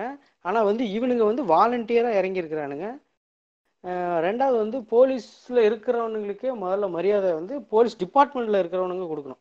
மேல இருக்கிறவங்க கீழே இருக்கிறவங்களுக்கு கொடுக்கணும். நீ வந்து இங்கே வேலை செய்ய தான் வந்திருக்கானே தவிர ரொம்ப அடியாக வீட்டில் கூட யாரையும் வீட்டில் கூட யாரையும் அப்படி நடத்த மாட்டாங்க. ரொம்ப கேவலமாக நடத்துறது. அந்த கான்ஸ்டபிள்ஸை மேல் அதிகாரிங்க ரொம்ப கேவலமாக நடத்துறது அவங்களுக்கு. அதே மாதிரி கரெக்டாக அவங்களுக்கு லீவு கொடுத்துட்டு சைக்கிள் அந்த சைக்கிளில் வந்து லீவ் கொடுப்பாங்க இல்லையா? ஏழு நாள் ஏழு மணி எட்டு மணி நேரம் டியூட்டி இத்தனை நாள் வேலை அப்படின்னு அவங்களுக்கு லீவ் கொடுத்தாலே ஓரளவுக்கு அவங்களுக்கு வந்து ப்ராப்ளம் குறையறதுக்கான வாய்ப்பு இருக்குது. டோபி ராமன் வந்து குண்டி சால்னா கப்பு நாள்னா சொல்லாம முடிக்கிறாருன்னு சொல்லி வருத்தமா இருக்கு. அது கடைசியா இருக்கு கடைசி இதை விட பெரிய குண்டு ஒண்ணு இருக்கு. சரு சரு சொல்றாரா? நடுவுல சவுக்கு சவுக்கு சத்தம் வரதுக்கு தப்பா இல்லங்க அபிஷேக் ராஜா கூட பேசிட்டு இருக்கேன்றோம் நாம. அபிஷேக ராஜா பேசிக்கிட்டா இருக்கான். இதுதான் சவுண்டு சவுக்கு சவுக்கு எங்க சும்மா இருக்குது. ஐயோ ஐயோ இந்த குரலை எல்லாம் கேட்க சீக்கிரம் முடிச்சு விடுங்க. ஸோ இவங்க சொல்ற மாதிரி இந்த ஆட் பற்றாக்குறை வந்து ஒரு பெரிய பிரச்சனை. அந்த ஸ்டாட்டிஸ்டிக்ஸ் படி இரநூறு பேருக்கு ஒரு போலீஸ்னு நினைக்கிறேன். இரநூறு பேருக்கு நூற்றி ஐம்பது பேருக்கு எனக்கு சரி அந்த புள்ளி வரும் தெரில ஒரு ஒரு எக்ஸாம்பிளுக்கு இப்போ ஒரு நூறு பேருக்கு வந்து ஒரு போலீஸ் இருக்கணும் அப்படின்ட்டு ஸ்டாட் ஸ்டாட்டிஸ்டிக்ஸ் இருந்தால் இங்கே வந்து ஒரு முந்நூறு போலீஸுக்கு வந்து ஒரு போலீ முந்நூறு மக்களுக்கு ஒரு போலீஸ்ன்ற அளவில் தான் இருக்கிறாங்க. இன்றைக்கி அவ்வளோ ஆட்பற்றாக்குறை இருக்குது போலீஸ் துறையில். இதனால் இவங்களுக்கு வந்து ரொம்ப பணிச்சுமை அதிகமாகுது. அதிக அதிகமாக கேஸ் வருது. அதை க- அதை வந்து சரியாக எல்லாத்தையும் இன்வெஸ்டிகேட் பண்ண முடியாத ஒரு சூழல் இருக்குது அதனால எல்லாமே வந்து அவசரமாக பிடிச்ச பொம்மை மாதிரி உருக்குலைஞ்சு போயிருது எல்லா கேஸுமே சரியாக எதையுமே வந்து ஃபாலோ பண்ண முடியல. உங்களுக்கு அது ஒரு பிரச்சனை. அதுவும் இல்லாமல் டியூட்டி டைமிங் வந்து ரொம்ப தாறுமாறாக போடுறாங்க. சில என்னோட போலீஸ் ஃப்ரெண்ட்ஸ்லாம் சில சொல்லும் போது தான் வந்து டியூட்டியில் இப்போ இருக்கிறோமா? இப்போ சும்மா வீட்டில் இருக்கிறோமானே தெரியாத அளவுக்கு அவங்க ஒரு டைலமாவில் போயிடுறாங்க. எப்போ கூப்பிட்டாலும் போகணும் அப்படின்ற மாதிரி அந்த அந்த வேலை அப்படிதான். ஆனா சரியான ஆட்கள் தே தே போதுமான ஆட்கள் இருந்தாங்கன்னா அழகா ஷிஃப்ட் பிரிச்சு அவங்களுக்கு ரெஸ்ட் கொடுத்து அப்படி வேலை வாங்கலாம். அதே மாதிரி இவங்க சொ- இவர் டோபிராமா சொன்ன மாதிரி லீவு ரொம்ப ரொம்ப முக்கியமான ஒரு விஷயங்க. அவனுக்கு குடும்பத்தோட நேரத்தை செலவு பண்ண ஒரு இது விடணும். ஒரு அவனுக்கு ஒரு டைம் கொடுக்கணும். அவன் தன் இந்த வேலையை விட்டுட்டு மற்ற அவன் வாழ்க்கையில அவன் மனுஷனா வாழ்றதுக்கும் அவனுக்கு நேரத்தை நம்ம ஒதுக்கி கொடுக்கணும். அப்படி இல்லாம இந்த மாதிரி ஒரு இறுக்கமான சூழல்லே நம்ம வச்சிருக்கும் போது அவன் வந்து அவனுக்கு அவுட் பஸ் தேவைப்படும் போது அது இந்த மாதிரி பொதுமக்கள் மேலே வன்மமாக வெடிக்கலாம். இப்போ இவர் குருபாய் நடுவில் பேசிட்டு இருக்கும்போது சொன்னார் யாருக்கு தான் ஸ்ட்ரெஸ் இல்லை? நமக்குலாம் ஸ்ட்ரெஸ் வந்து இருக்குதுல்ல? அப்படின்றது நம்ம ஸ்ட்ரெஸ்ன்றது வந்து எனக்கு வந்து எடிட்டர் ஏதாவது இன்னைக்கு இந்த ஸ்டோரி முடிக்காமல் எடிட்டர் ஏதாவது திட்டினாருன்னா எனக்கு வந்து அது ஸ்ட்ரெஸ் ஆகும். பட் அவங்களோட ஸ்ட்ரெஸ் வந்து வேற மாதிரியானது. பா நம்ம டெய்லி பார்க்கறதுக்கு நம்ம பார்த்தாலே வந்து நம்மளுக்கு வந்து அருவருப்பாகக்கூடிய விஷயத்தெல்லாம் அவங்க பார்க்க வேண்டியிருக்கும். நிறைய நம்ம உறவுகளை பத்தி நம்ம வச்சிருக்கிற மேன்மையான கருத்துக்கள்லாம் உடையிற மாதிரியான கேஸ் எல்லாம் அவங்க பார்ப்பாங்க. அதனால அவங்க வந்து ஒரு மரத்து போன ஒரு மனநிலையில தான் இருப்பாங்க. அவங்க ஸ்ட்ரெஸ் நம்மளோட ரொம்பவே அதிகம் தான் அதை நம்ம வந்து மாத்தி சொல்லக்கூடாது. அவங்களோட ஸ்ட்ரெஸ் வந்து ரொம்ப எனார்மஸான இல்ல கக்காசி ஒரு நிமிஷம். இடைமறிக்கிறது மன்னிக்கணும். ஆனா அந்த அந்த ஸ்ட்ரெஸ் காரணம் காட்சி இந்த மாதிரி ஒரு விஷயம் ஒரு புரூட்டாலிட்டி நடக்கிறத வந்து நியாயப்படுத்தவும் முடியாது. அது விக்டிம் நான் நான் நியாயப்படுத்தவே இல்ல. நான் என்ன சொல்றேன்னா அவனோட நிலையை நான் சொல்றேன். பொது பொதுவா சோசியல் மீடியால நிறைய அது மாதிரி நியாயப்படுத்துறாங்க. அதுக்காக சொல்றேன். இல்ல இப்ப சோஷியல் மீடியாலே ஒரே நிமிஷம் ஒரே நிமிஷம் பிரதர் சோஷியல் மீடியாலே பாத்தீங்கன்னா யாரையாவது வந்து ஒரு குழந்தைய வந்து ஏதாவது பாலியல் வன்புணர்வு பண்ணிட்டா இவனெல்லாம் சுட்டுருணுங்க இவனெல்லாம் வெட்டி குஞ்சு அறுத்துடணும் அப்படிம்பான்.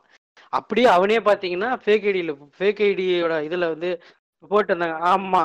நைஸ் பூப்ஸ் ஒக்கலகாமாம்பா இந்த மாதிரியான இந்த மாதிரியான ஒரு இறுக்கமான சூழல்ல இந்த சிஸ்டம் வந்து போலீஸை வச்சிருக்கு. இதெல்லாம் வந்து இந்த மாதிரி தவறு நடக்கிறதுகளுக்கான ஒரு சூழலை அமைச்சு கொடுக்குதுன்னு நான் சொல்றேன். அது இந்த சிஸ்டத்தை வந்து மாத்தணும். அதுக்கப்புறம் இந்த போலீஸ் ஸ்டேஷனுக்கான நிதி ஒதுக்கீடுல நல்ல ஒரு தெளிவான ஒரு அமைப்பு வரணும். ஒரு போலீஸ் ஸ்டேஷனை நிர்வகிக்கிறது போலீஸ் அவங்களுக்கு வர காசுல தான் நிர்வகிக்க வேண்டிய சூழல் இன்னுமே இருக்கு. அதனால தான் வந்து இன்னைக்கு நம்ம ஒரு கேஸுக்கு போனோம்னா அரை கொயர் நோட்டு வாங்கிட்டு வா பேனா வாங்கிட்டு வா இது வாங்கிட்டு வா அது வாங்கிட்டு வா இந்த ஸ்டேஷனரி ஐட்டம்லாம் எதுக்கு அவன் வாங்க சொல்கிறான் அதை வாங்குறதுக்கு அவன்கிட்ட வந்து அது அமைப்பு ரீதியாக அவனுக்கு ஒரு அவனுக்கு ஒரு இது கிடையாது ஒரு பட்ஜெட் கிடையாது. அவனாக தான் அதை பார்த்துக்க வேண்டி இருக்கு இன்னமுமே நான் சொல்கிறேன் இப்பயுமே இருக்கு. இவங்க வந்து மலுப்பலாம் வந்து சட்ட ரீதி சட்டத்தில் அப்பெல்லாம் இல்லை மாற்றிட்டாங்க அப்படின்னு சொல்லலாம். ஆனால் நடைமுறையில் ஒரு இந்த- இந்த லாக்டவுன் ஆரம்பிக்கிறதுக்கு முன்னாடி வீட்டில் ஒருத்தவங்களுக்கு வந்து பாஸ்போர்ட் வெரிஃபிகேஷன் வருது. பாஸ்போர்ட்டுக்கு வந்து சாயந்தரம் வந்து நீங்கள் வந்து கையெழுத்து போட்டு வாங்கி வந்து பார்த்துட்டாரு வீட்டில் டிசி வந்து பார்த்துட்டாரு நான் இந்த மாதிரி சொல்றேன் நான் இந்த பத்திரிகையில இருக்கிறேங்க நான் இருக்கிறேன். அப்படியா? அப்படின்னு சொல்லிட்டு ஈவினிங் வந்து கையெழுத்து போட்டு எஸ்ஐ கிட்ட வந்து பார்த்துட்டு வாங்கிட்டு போகன்றாரு எனக்கு அதுவே வித்தியாசமா இருந்துச்சு. எதுக்கு எஸ்ஐ கிட்ட வரணும்ட்டு சரி ஈவினிங் போனா எஸ்ஐ பார்த்தேன் சொன்னேன் இந்த மாதிரி வந்திருக்கேன்ட்டு கூட அவங்கள கூட்டி போயிருந்தேன். கையெழுத்து போட்டு அவர் பிசி கிட்ட போய் வாங்கிக்கனாரு அதே பிசி கிட்ட. நான் போய் வாங்கிட்டு வரும்போது முடிஞ்சா ஏதாச்சும் ஒரு ஒரு இது வாங்கிட்டு வாங்க. ஒரு ஏ ஃபோர் ஷீட் மட்டும் ஒன்று ஒரு பண்டில் வாங்கி கொடுத்துட்டு போங்க. முடிஞ்சா அப்படின்னு அவர் ஒரு ரெக்வஸ்ட் மாதிரி என்கிட்ட வச்சாரு. அது நான் நான் இருக்கிறேன் பத்திரிகையில் இருக்கிறேன் நான் அது தப்பு அப்படின்னு தெரிஞ்சுமே என்கிட்ட அவர் ரெக்வஸ்டா வைக்கிறார். இதே சாதாரணமா இருந்தா ஒரு இதை வாங்கி கொடுத்துட்டு வந்து வாங்கிக்கன்னு அவர் அவர் அதிகாரமா சொல்லியிருந்திருக்கலாம். இந்த நிலமையில தான் இருக்கு. இது நடந்து இந்த லாக்டவுனுக்கு முன்னாடி ஒரு ஒரு மாசத்துக்கு முன்னாடி நடந்த ஒரு விஷயம் இது நான் சொல்றது. இப்போ வரைக்குமே அப்படிதான் இருக்கு. அப்ப அவனுக்கு அந்த- அந்த செலவு ஒரு ஒரு ஸ்டேஷனை நிர்வகிக்கிறதுன்றதுக்கு எவ்வளவு செலவாகும்? எழுதணும். பக்கம் பக்கமா வந்து கேஸ் எழுதணும். பேனா தேவைப்படும். அங்க வ- தண்ணி போடுறதுக்கு அங்க தண்ணிக்கு காசு கொடுக்கணும். எவ்வளவு செலவு இருக்கு? ஒரு ஒரு ஒரு இடத்த நிர்வகிக்கிறது கண்டிப்பா செலவாகும். அதெல்லாம் வந்து இந்த அரசு சரியான அமைப்போட கொடுக்கணும். இவங்களை இவங்களை தண்ணி தெளிச்சு விட்ட மாதிரி நீங்களே வச்சு நடத்தீங்கன்னு கொடுத்தா அவன் எங்க போய் அந்த காசை வாங்குவான்? இதுல தான் வாங்குவான். நம்ம கிட்ட தான் வந்து வாங்குவான். தீரன் படத்துல சொல்ற மாதிரி இருக்கிறவங்கிட்ட வாங்கிக்க இல்லாதவங்கிட்ட விட்டுரு அப்படின்ட்டு. அது பெருமை புண்டையா? இருக்கிறவங்கிட்ட வாங்க ஆரம்பிச்சிருவன் இல்லாதவங்கிட்ட கொஞ்ச நாள்ல வாங்க போறான். இருக்கிறவன் கிடைக்கலன்னு வச்சுக்க என்ன பண்ணுவ? இல்லாதவன்ட்ட தான் நீ வாங்குவ. டவல் டவல் ஈர டவல் ஈரம் பண்றாங்களா அதுக்கப்புறம் தான் பிரியாணியா? அந்த காசெல்லாம் போலீஸ் தாங்க கொடுக்கணும். இல்ல பிரியாணி பிரியாணி வாங்கி கொடுத்துருவாங்க. ஆனா வலது கையை உடைச்சிருவாங்க இடது கையில தான் சாப்பிடுவாங்க நான் பேசிக்காவே இடதையில தான் சாப்பிடுவேன். அப்ப உங்களுக்கு மட்டும் இடது கை உடைப்பாங்க. இந்த அமைப்பு ரீதியா போலீஸ் இலகுவா வந்து அவங்க வேலை செய்யறது.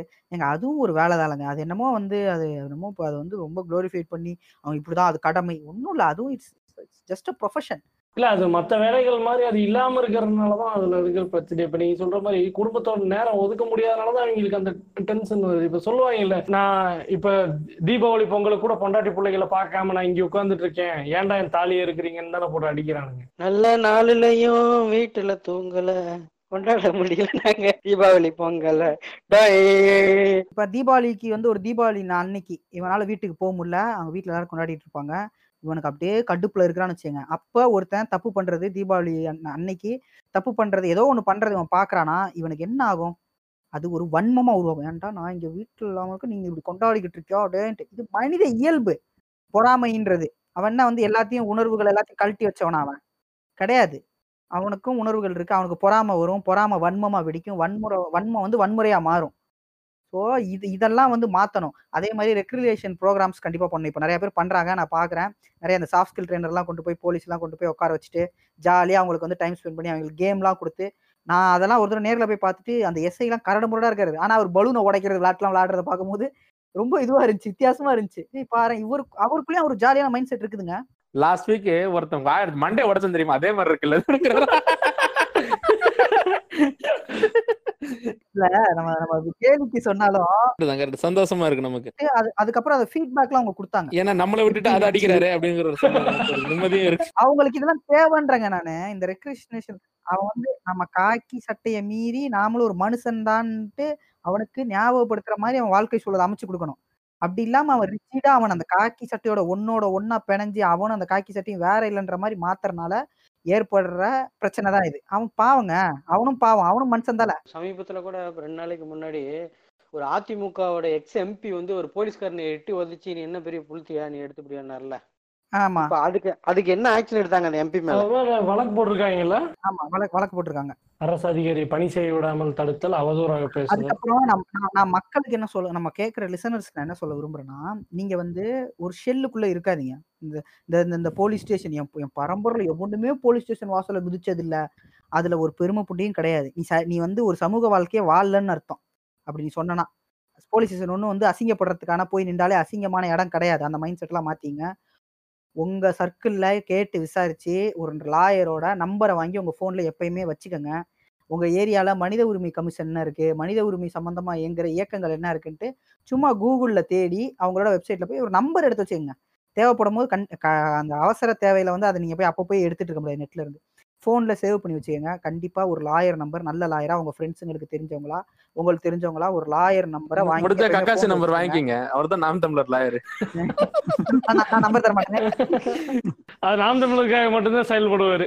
மனித மனித உரிமை நம்பர் அந்த நம்பர் இந்த நம்பர் இருக்குமா? போலீஸ் இன்வெஸ்டிகேஷன்ல பார்த்துட்டு இவன் நக்சல்னு பிடிச்சி உள்ள போடுங்கன்றான் இதெல்லாம் வாங்கி வச்சிங்க போலீஸ் வந்து நாளை பின்ன உங்களுக்கு தெருவில் ஒரு போலீஸோட ஏதாவது ஒரு கிளாஸ் ஆச்சுன்னா பதட்டப்படாதீங்க. இந்த மாதிரி தெ- பேசுங்க. உங்களுக்கு பயமாக இருக்க தான் செய்யும். எங்களுக்கு எனக்குமே பயம் இருக்குது நான் வந்து இன்னைக்கு வந்து ஒன்று நான் வந்து நான் நாட் சச் பிக் புளுத்தி போலீஸ் கிட்ட பேசும்போதும் ஒரு பயத்தோட ஒரு பயம் எல்லாருக்குமே இருக்கும். ஏன்னா இந்த போலீஸ் மேல பயம் கிடையாது. அந்த அமைப்பு மேல பயம். தப்பா ஏதாவது பேசிட்டா நம்ம பக்கம் திரும்பிடுமோன்ற காஷியஸோட நான் பேச வேண்டியிருக்கும்.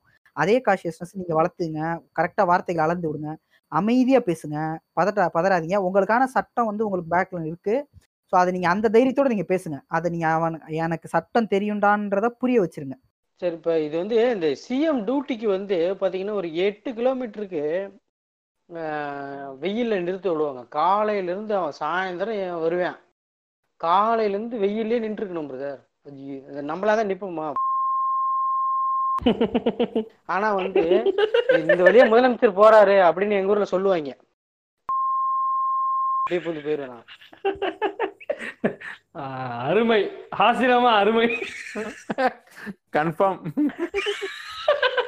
ஆனா வந்து காலையில இருந்து சாயந்தரம் வரைக்கும் அந்த பிசி அந்த இடத்துல நின்றுட்டே இருக்கணும் வெயில்ல. பாவங்க அதெல்லாம்.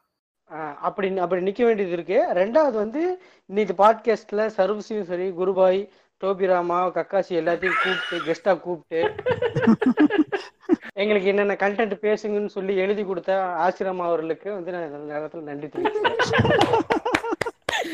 சரி this is so sad Alexa please please play first song from Sethupathi movie please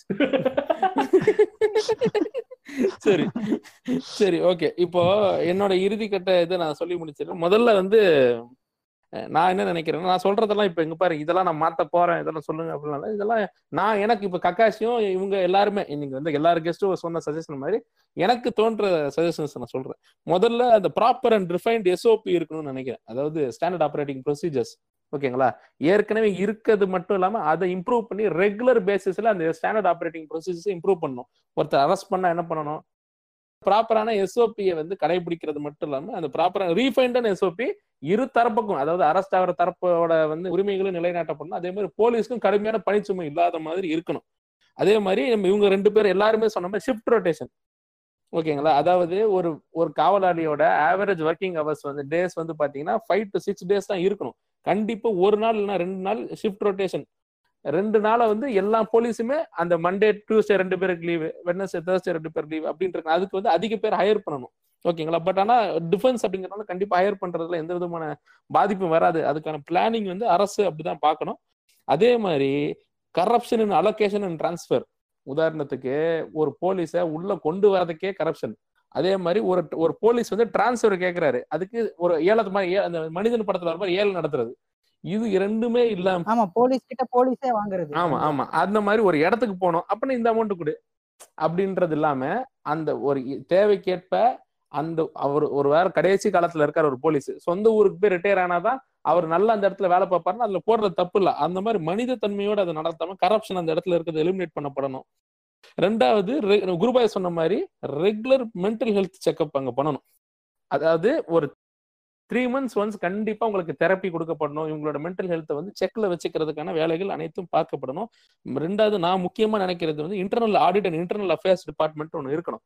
அதாவது இன்னைக்கு ஃபீனிக்ஸும் அவங்களோட தந்தை அவர்களுக்கும் இன்னைக்கு வந்து ஒரு விஷயம் நடந்திருக்கு. அப்படியா? நடந்த உடனே இன்டர்னல் அஃபேர்ஸ் தலையிடணும். ஓகேவா வெளியில இருந்து பிரஸ்ல இருந்து மக்கள்கிட்ட இருந்து கொதிப்பு வரதுக்கு முன்னாடியே அங்க என்னென்ன ப்ரொசீஜர் ஃபாலோ பண்ணிருக்காங்க அது எஸ்ஓபியை கரெக்டா ஃபாலோ பண்ணியிருக்காங்க. அரெஸ்ட் பண்ண ப்ரொசீஜர் என்ன? எஃப்ஐஆர் கரெக்டா எழுதியிருக்கான்னு சொல்லிட்டு இன்டர்னல் அஃபேர்ஸ் வந்து நோண்டணும் அவங்களை பிடிச்சி அதாவது போலீஸ் வந்து போலீஸ்லயே வேற ஒரு ஆன்டிபாடி உள்ள இருக்கணும்.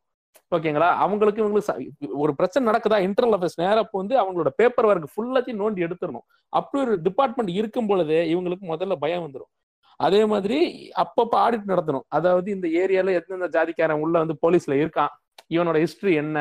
இவன் ஏன் இங்க பண்றான்? இந்த ஸ்டேஷன் ஏன் வந்திருக்கான்? அப்படிங்கிற ஒரு செக் வந்து பண்ணிக்கிட்டே இருக்கணும். அதுக்கு தான் internal audit internal affairs department இருக்கணும். கடைசியாக நம்ம ஊர்ல இல்லாத ஒரு விஷயம் இருக்கான்னு எனக்கு கரெக்டா தெரியல. நான் ஒன்றும் பெருசா பார்த்ததில்ல. பிஆர் டிபார்ட்மெண்ட் ஃபார் காப்ஸ் இருக்கணும். அதாவது போலீஸ்க்கு வந்து ஒரு பிஆர்ஓ அதாவது போலீஸ் வந்து இப்படியாக தான் இருக்காங்க. மக்களுக்கு வந்து ஃப்ரெண்ட்லியா இருக்காங்க அப்படின்னு சொல்லிட்டு ஒரு டிபார்ட்மெண்ட் இருக்கணும். மக்களுக்கு ஃப்ரெண்ட்லியா இருக்கிறத பத்தி ப்ரமோட் பண்ணிட்டு இருக்கும்போது போலீஸ் மக்களுக்கு ஃப்ரெண்ட்லியா இல்லைன்னா பிஆர் டிபார்ட்மெண்ட்டுக்கும் போலீஸ் டிபார்ட்மெண்ட்டுக்கும் ஒரு கிளாஷ் வரும். நான் எப்படி எல்லாம் விளம்பரப்படுத்துறேன்? நீங்க ஏன் இந்த மாதிரி பஞ்சாயத்து பண்ணிட்டு இருக்கீங்கன்னு ஒரு பிரச்சனை வரும். ஓகேங்களா?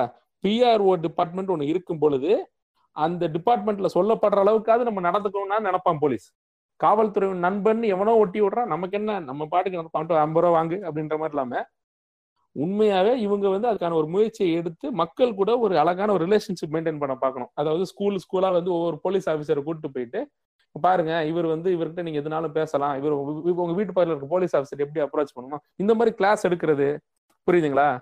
இந்த மாதிரி எந்த அளவுக்கு போலீஸை வந்து ஃப்ரெண்ட்லியா காட்டுறதுக்கு என்னெல்லாம் பண்ணுமோ அந்த பிஆர்ஓ டிபார்ட்மெண்ட் பண்ணணும். இதனால இன்னும் கூட இந்த போலீஸ்குள்ளேயே போலீஸுக்கு ஆன்டிபாடினீங்களா அப்படின்னு இப்போ உதாரணத்துக்கு அது எப்படின்னா ஒரு தனி டிபார்ட்மெண்ட்டுங்க திமுக மாதிரி திமுகவிலேயே இணைய ஊப்பி இருக்காங்களா அந்த மாதிரியா? அந்த மாதிரிதான் அந்த மாதிரிதான். ஓகேங்களா? இவன் இவன் அதாவது இல்ல ஆனா ஆனா இணை யூபியோட பிரச்சனை என்னன்னா நல்லா மேல போயிட்டு இருக்கணும் தெருக்குழுத்து விட்டுருவான். இது அப்படி இல்ல. இது சரியா போதா அப்படிங்கறத பாக்குறதுக்கான ஒரு டிபார்ட்மெண்ட் அது இருக்கணும். இதுதான் நான் நினைக்கிறேன். இது இருந்தா சரியா நினைக்கிறேன். அதே மாதிரி நான் இன்னொரு சஜஷன் நான் என்ன கேட்டுக்கிறேன்னா சர்வசு குருபாய் எல்லாம் வந்து கண்டிப்பா நீங்க வருங்காலத்துல பண்ண போற வீடியோல போலீஸ் வந்து எந்த மாதிரி போலீஸ் அப்ரோச் பண்ணலாங்கிற அவேர்னஸ் வீடியோ நீங்க எடுக்கணும் அப்படின்னு நினைக்கிறேன் நான். எடுத்துருவாங்க. கரெக்டா கிரிஞ்சா இருக்கலாம். முடிஞ்ச அளவுக்கு ப- பசங்களை கொண்டு போய் சேர்ற அளவுக்கு ஓகேங்களா? இப்படி பேசணும் இப்படி பண்ணணும்னு பல போலீஸ் ஆஃபீஸர்லாம் உங்களுக்கு நிறைய பேர் தெரியும் ககாசிக்கு போனை போடுங்க. கேட்டுக்குங்க. ஓகேங்களா? அது என்ன ஏது அப்படின்னு சொல்லிட்டு காமன் கம்போஸ்ட் எப்படி பேசுறதுன்னு ஆமா ஆமா. இல்ல இப்ப. நம்ம இவர் இருக்காருல்ல. இல்ல அயன் கார்த்திக் அண்ணன் இதை கேட்டு சிரிச்சுக்கிட்டு இருப்பாரு? காமன் கம்போஸ்ட் இவன் அப்படின்ட்டு. லாப்ஸ் இன் அறம் லாப்ஸ் இன் அறம் அப்படின்றாங்க. ஒரு தடவை தஞ்சாவூர் பக்கத்துல ஒரு பஸ்ஸுக்காரன் நிப்பாட்டி என்ன கிளி கிழிச்சாண்டா இவன்? அப்படின்ட்டு நினைச்சிட்டு. அதான் காமன் கம்போஸ்ட். அதான் அந்த மாதிரி சோ இல்ல இது இதெல்லாம் நான் நினைக்கிறது. அதே மாதிரி முடிஞ்ச அவங்க கிட்ட போலீஸ்க்கு எதிரானவங்களோ இல்ல போலீஸ்க்கு எதிராக திட்டணும் அவங்கள அசிங்கப்படுத்தணுங்கிறதுக்காக நோக்கத்துல உருவாக்கப்பட்ட பாட்காஸ்ட் இது கிடையாது. இதை ஃபுல்லா கேட்டவங்களுக்கு தெரியும். ஏன்னா போன வாரம் வீகன் தாயலி வந்து நம்ம பாட்காஸ்ட் வந்து ஒருத்தன் அமைச்சிருக்கான். பாடுறா என்ன வீக்னஸ் பேசுற இந்த பாட்காஸ்ட்கள் நானும் சர்வஸும் பேசுற பாட்காஸ்ட் அமைச்சிருக்கான். அது அஞ்சு நிமிஷம் கேட்டு எங்களை அசிங்க அசிங்கமா திட்டுறாங்கிறான். ஃபுல்லா கேட்கல அந்த மாதிரி இந்த பாட்காஸ்ட் ஃபுல்லா கேட்டிருந்தா எல்லா எல்லா ஆங்கிலையும் நம்ம அதுல கவர் பண்ணியிருப்போம். ஓகேங்களா? மொதல் அஞ்சு நிமிஷம் கேட்டா கோத்தா கம்பன் தான் பேசி இன்னொன்னு இங்க நான் வந்து ஃபாலோ இது பண்ணிடுறேன். நான் என்னோட ப்ரொஃபஷன்ல எவ்வளவோ நல்ல போலீஸ் ஆஃபீஸர்ஸையும் நான் பார்த்திருக்கேன். ஹையர் அஃபீஷியல்ஸா இருக்கிறவங்க நான் ஒரு தயக்கத்தோட அப்ரோச் பண்ணும்போது அவங்க என்ன சர்ப்ரைஸ் பண்ணிடுவாங்க. இவ்வளோ ஃப்ரெண்ட்லியா அந்த அந்த ஆர்டிகல் இதுவா ரொம்ப எனக்கும் எனக்கும் போலீஸ் நண்பர்கள் உள்ளார்கள் கடைசி முப்பது செகண்ட்குள்ள சொல்லி டக்குன்னு முடிச்சிடுறது. அவ்வளவுதான். நான் வந்து ஒரு ஒரு ஒரு ட்ரக்கு மேட்ரு ஒரு ஆர்டிகல் சரிங்களா? அந்த ஆர்டிகல் விஷயமா நாங்கள் வந்து தெரிஞ்சு அதை வந்து நாங்கள் எழுத ஆரம்பிக்கலாம்னு போகும்போது சரி இதை வந்து நம்ம போலீஸ்கிட்ட போய் ஒரு வார்த்தை நம்ம வந்து சொல்லிடலாம்.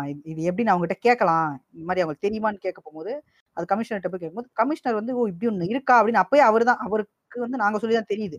உடனே என்ன பண்றாரு? சரி இது நீங்க வந்து எழுதுங்க. அதே சமயம் எனக்கும் என்னென்ன நடக்குது அப்படின்னு சொல்லுங்க. நான் எங்க சைட்ல இருந்து ஃபுல் சப்போர்ட் பண்றேன்னு சொல்லி நீங்க சொன்னா நம்ப மாட்டீங்க.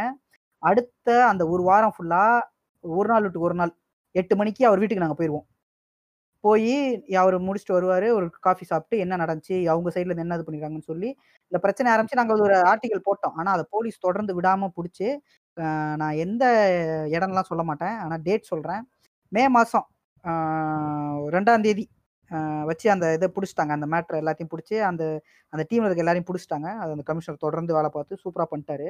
அதே மாதிரி இப்போ இந்த நம்ம பேசணும் இல்லையா? இந்த இந்த- இந்த பால்காரங்களை மிரட்டின அந்த ஏட்டையா? அவரை பத்தி அவர்கிட்ட பேசி முடிச்ச உடனே நான் வந்து நாகப்பட்டினம் எஸ்பிக்கு வந்து ஃபோன் போட்டு இந்த மாதிரி ஒரு மேட்டர் இருக்கு சார். நான் சொல்லி நான் சொல்லிட்டு இருக்கும் போதே அவர் சொல்லிட்டாரு இல்லை நீங்க எல்லாத்தையும் எனக்கு வாட்ஸ்அப்ல அனுப்பிவிடுங்க. நான் உடனே ஆக்ஷன் எடுக்கிறேன் அப்படின்னு சொன்னாரு.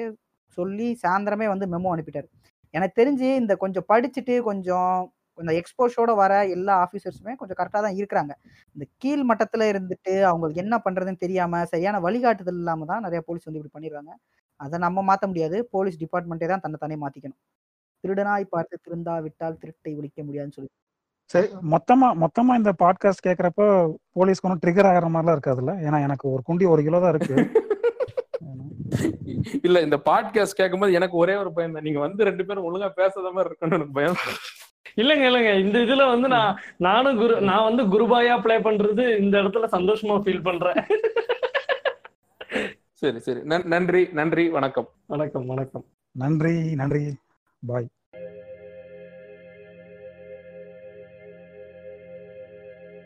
நீங்கள் இதுவரை கேட்டு ரசித்தது சுமி வண்ண காவியங்களின் பாட்காஸ்ட் சீசன் மூன்று. வழங்கியோர் ஆசிரம செஞ்சோ மற்றும் நண்பர்கள். இணைந்து வழங்கியோர் இளம் நாட்டியின் பதிமூணு குடும்பங்கள்.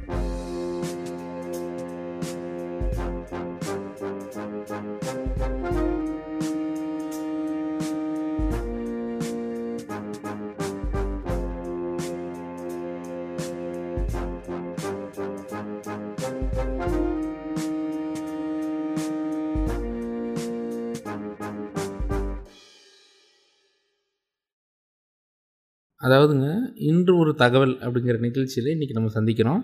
இன்றைக்கி நமக்கு ஒரு முக்கியமான தகவல் சொல்ல போகிறேன் ஜாதியை கண்டுபிடிச்சது பிரிட்டிஷ்காரன் தான். நான் உடனடியாக நான் வெளியேறேன். நான் வெளியேறேங்கிறேன் நான்.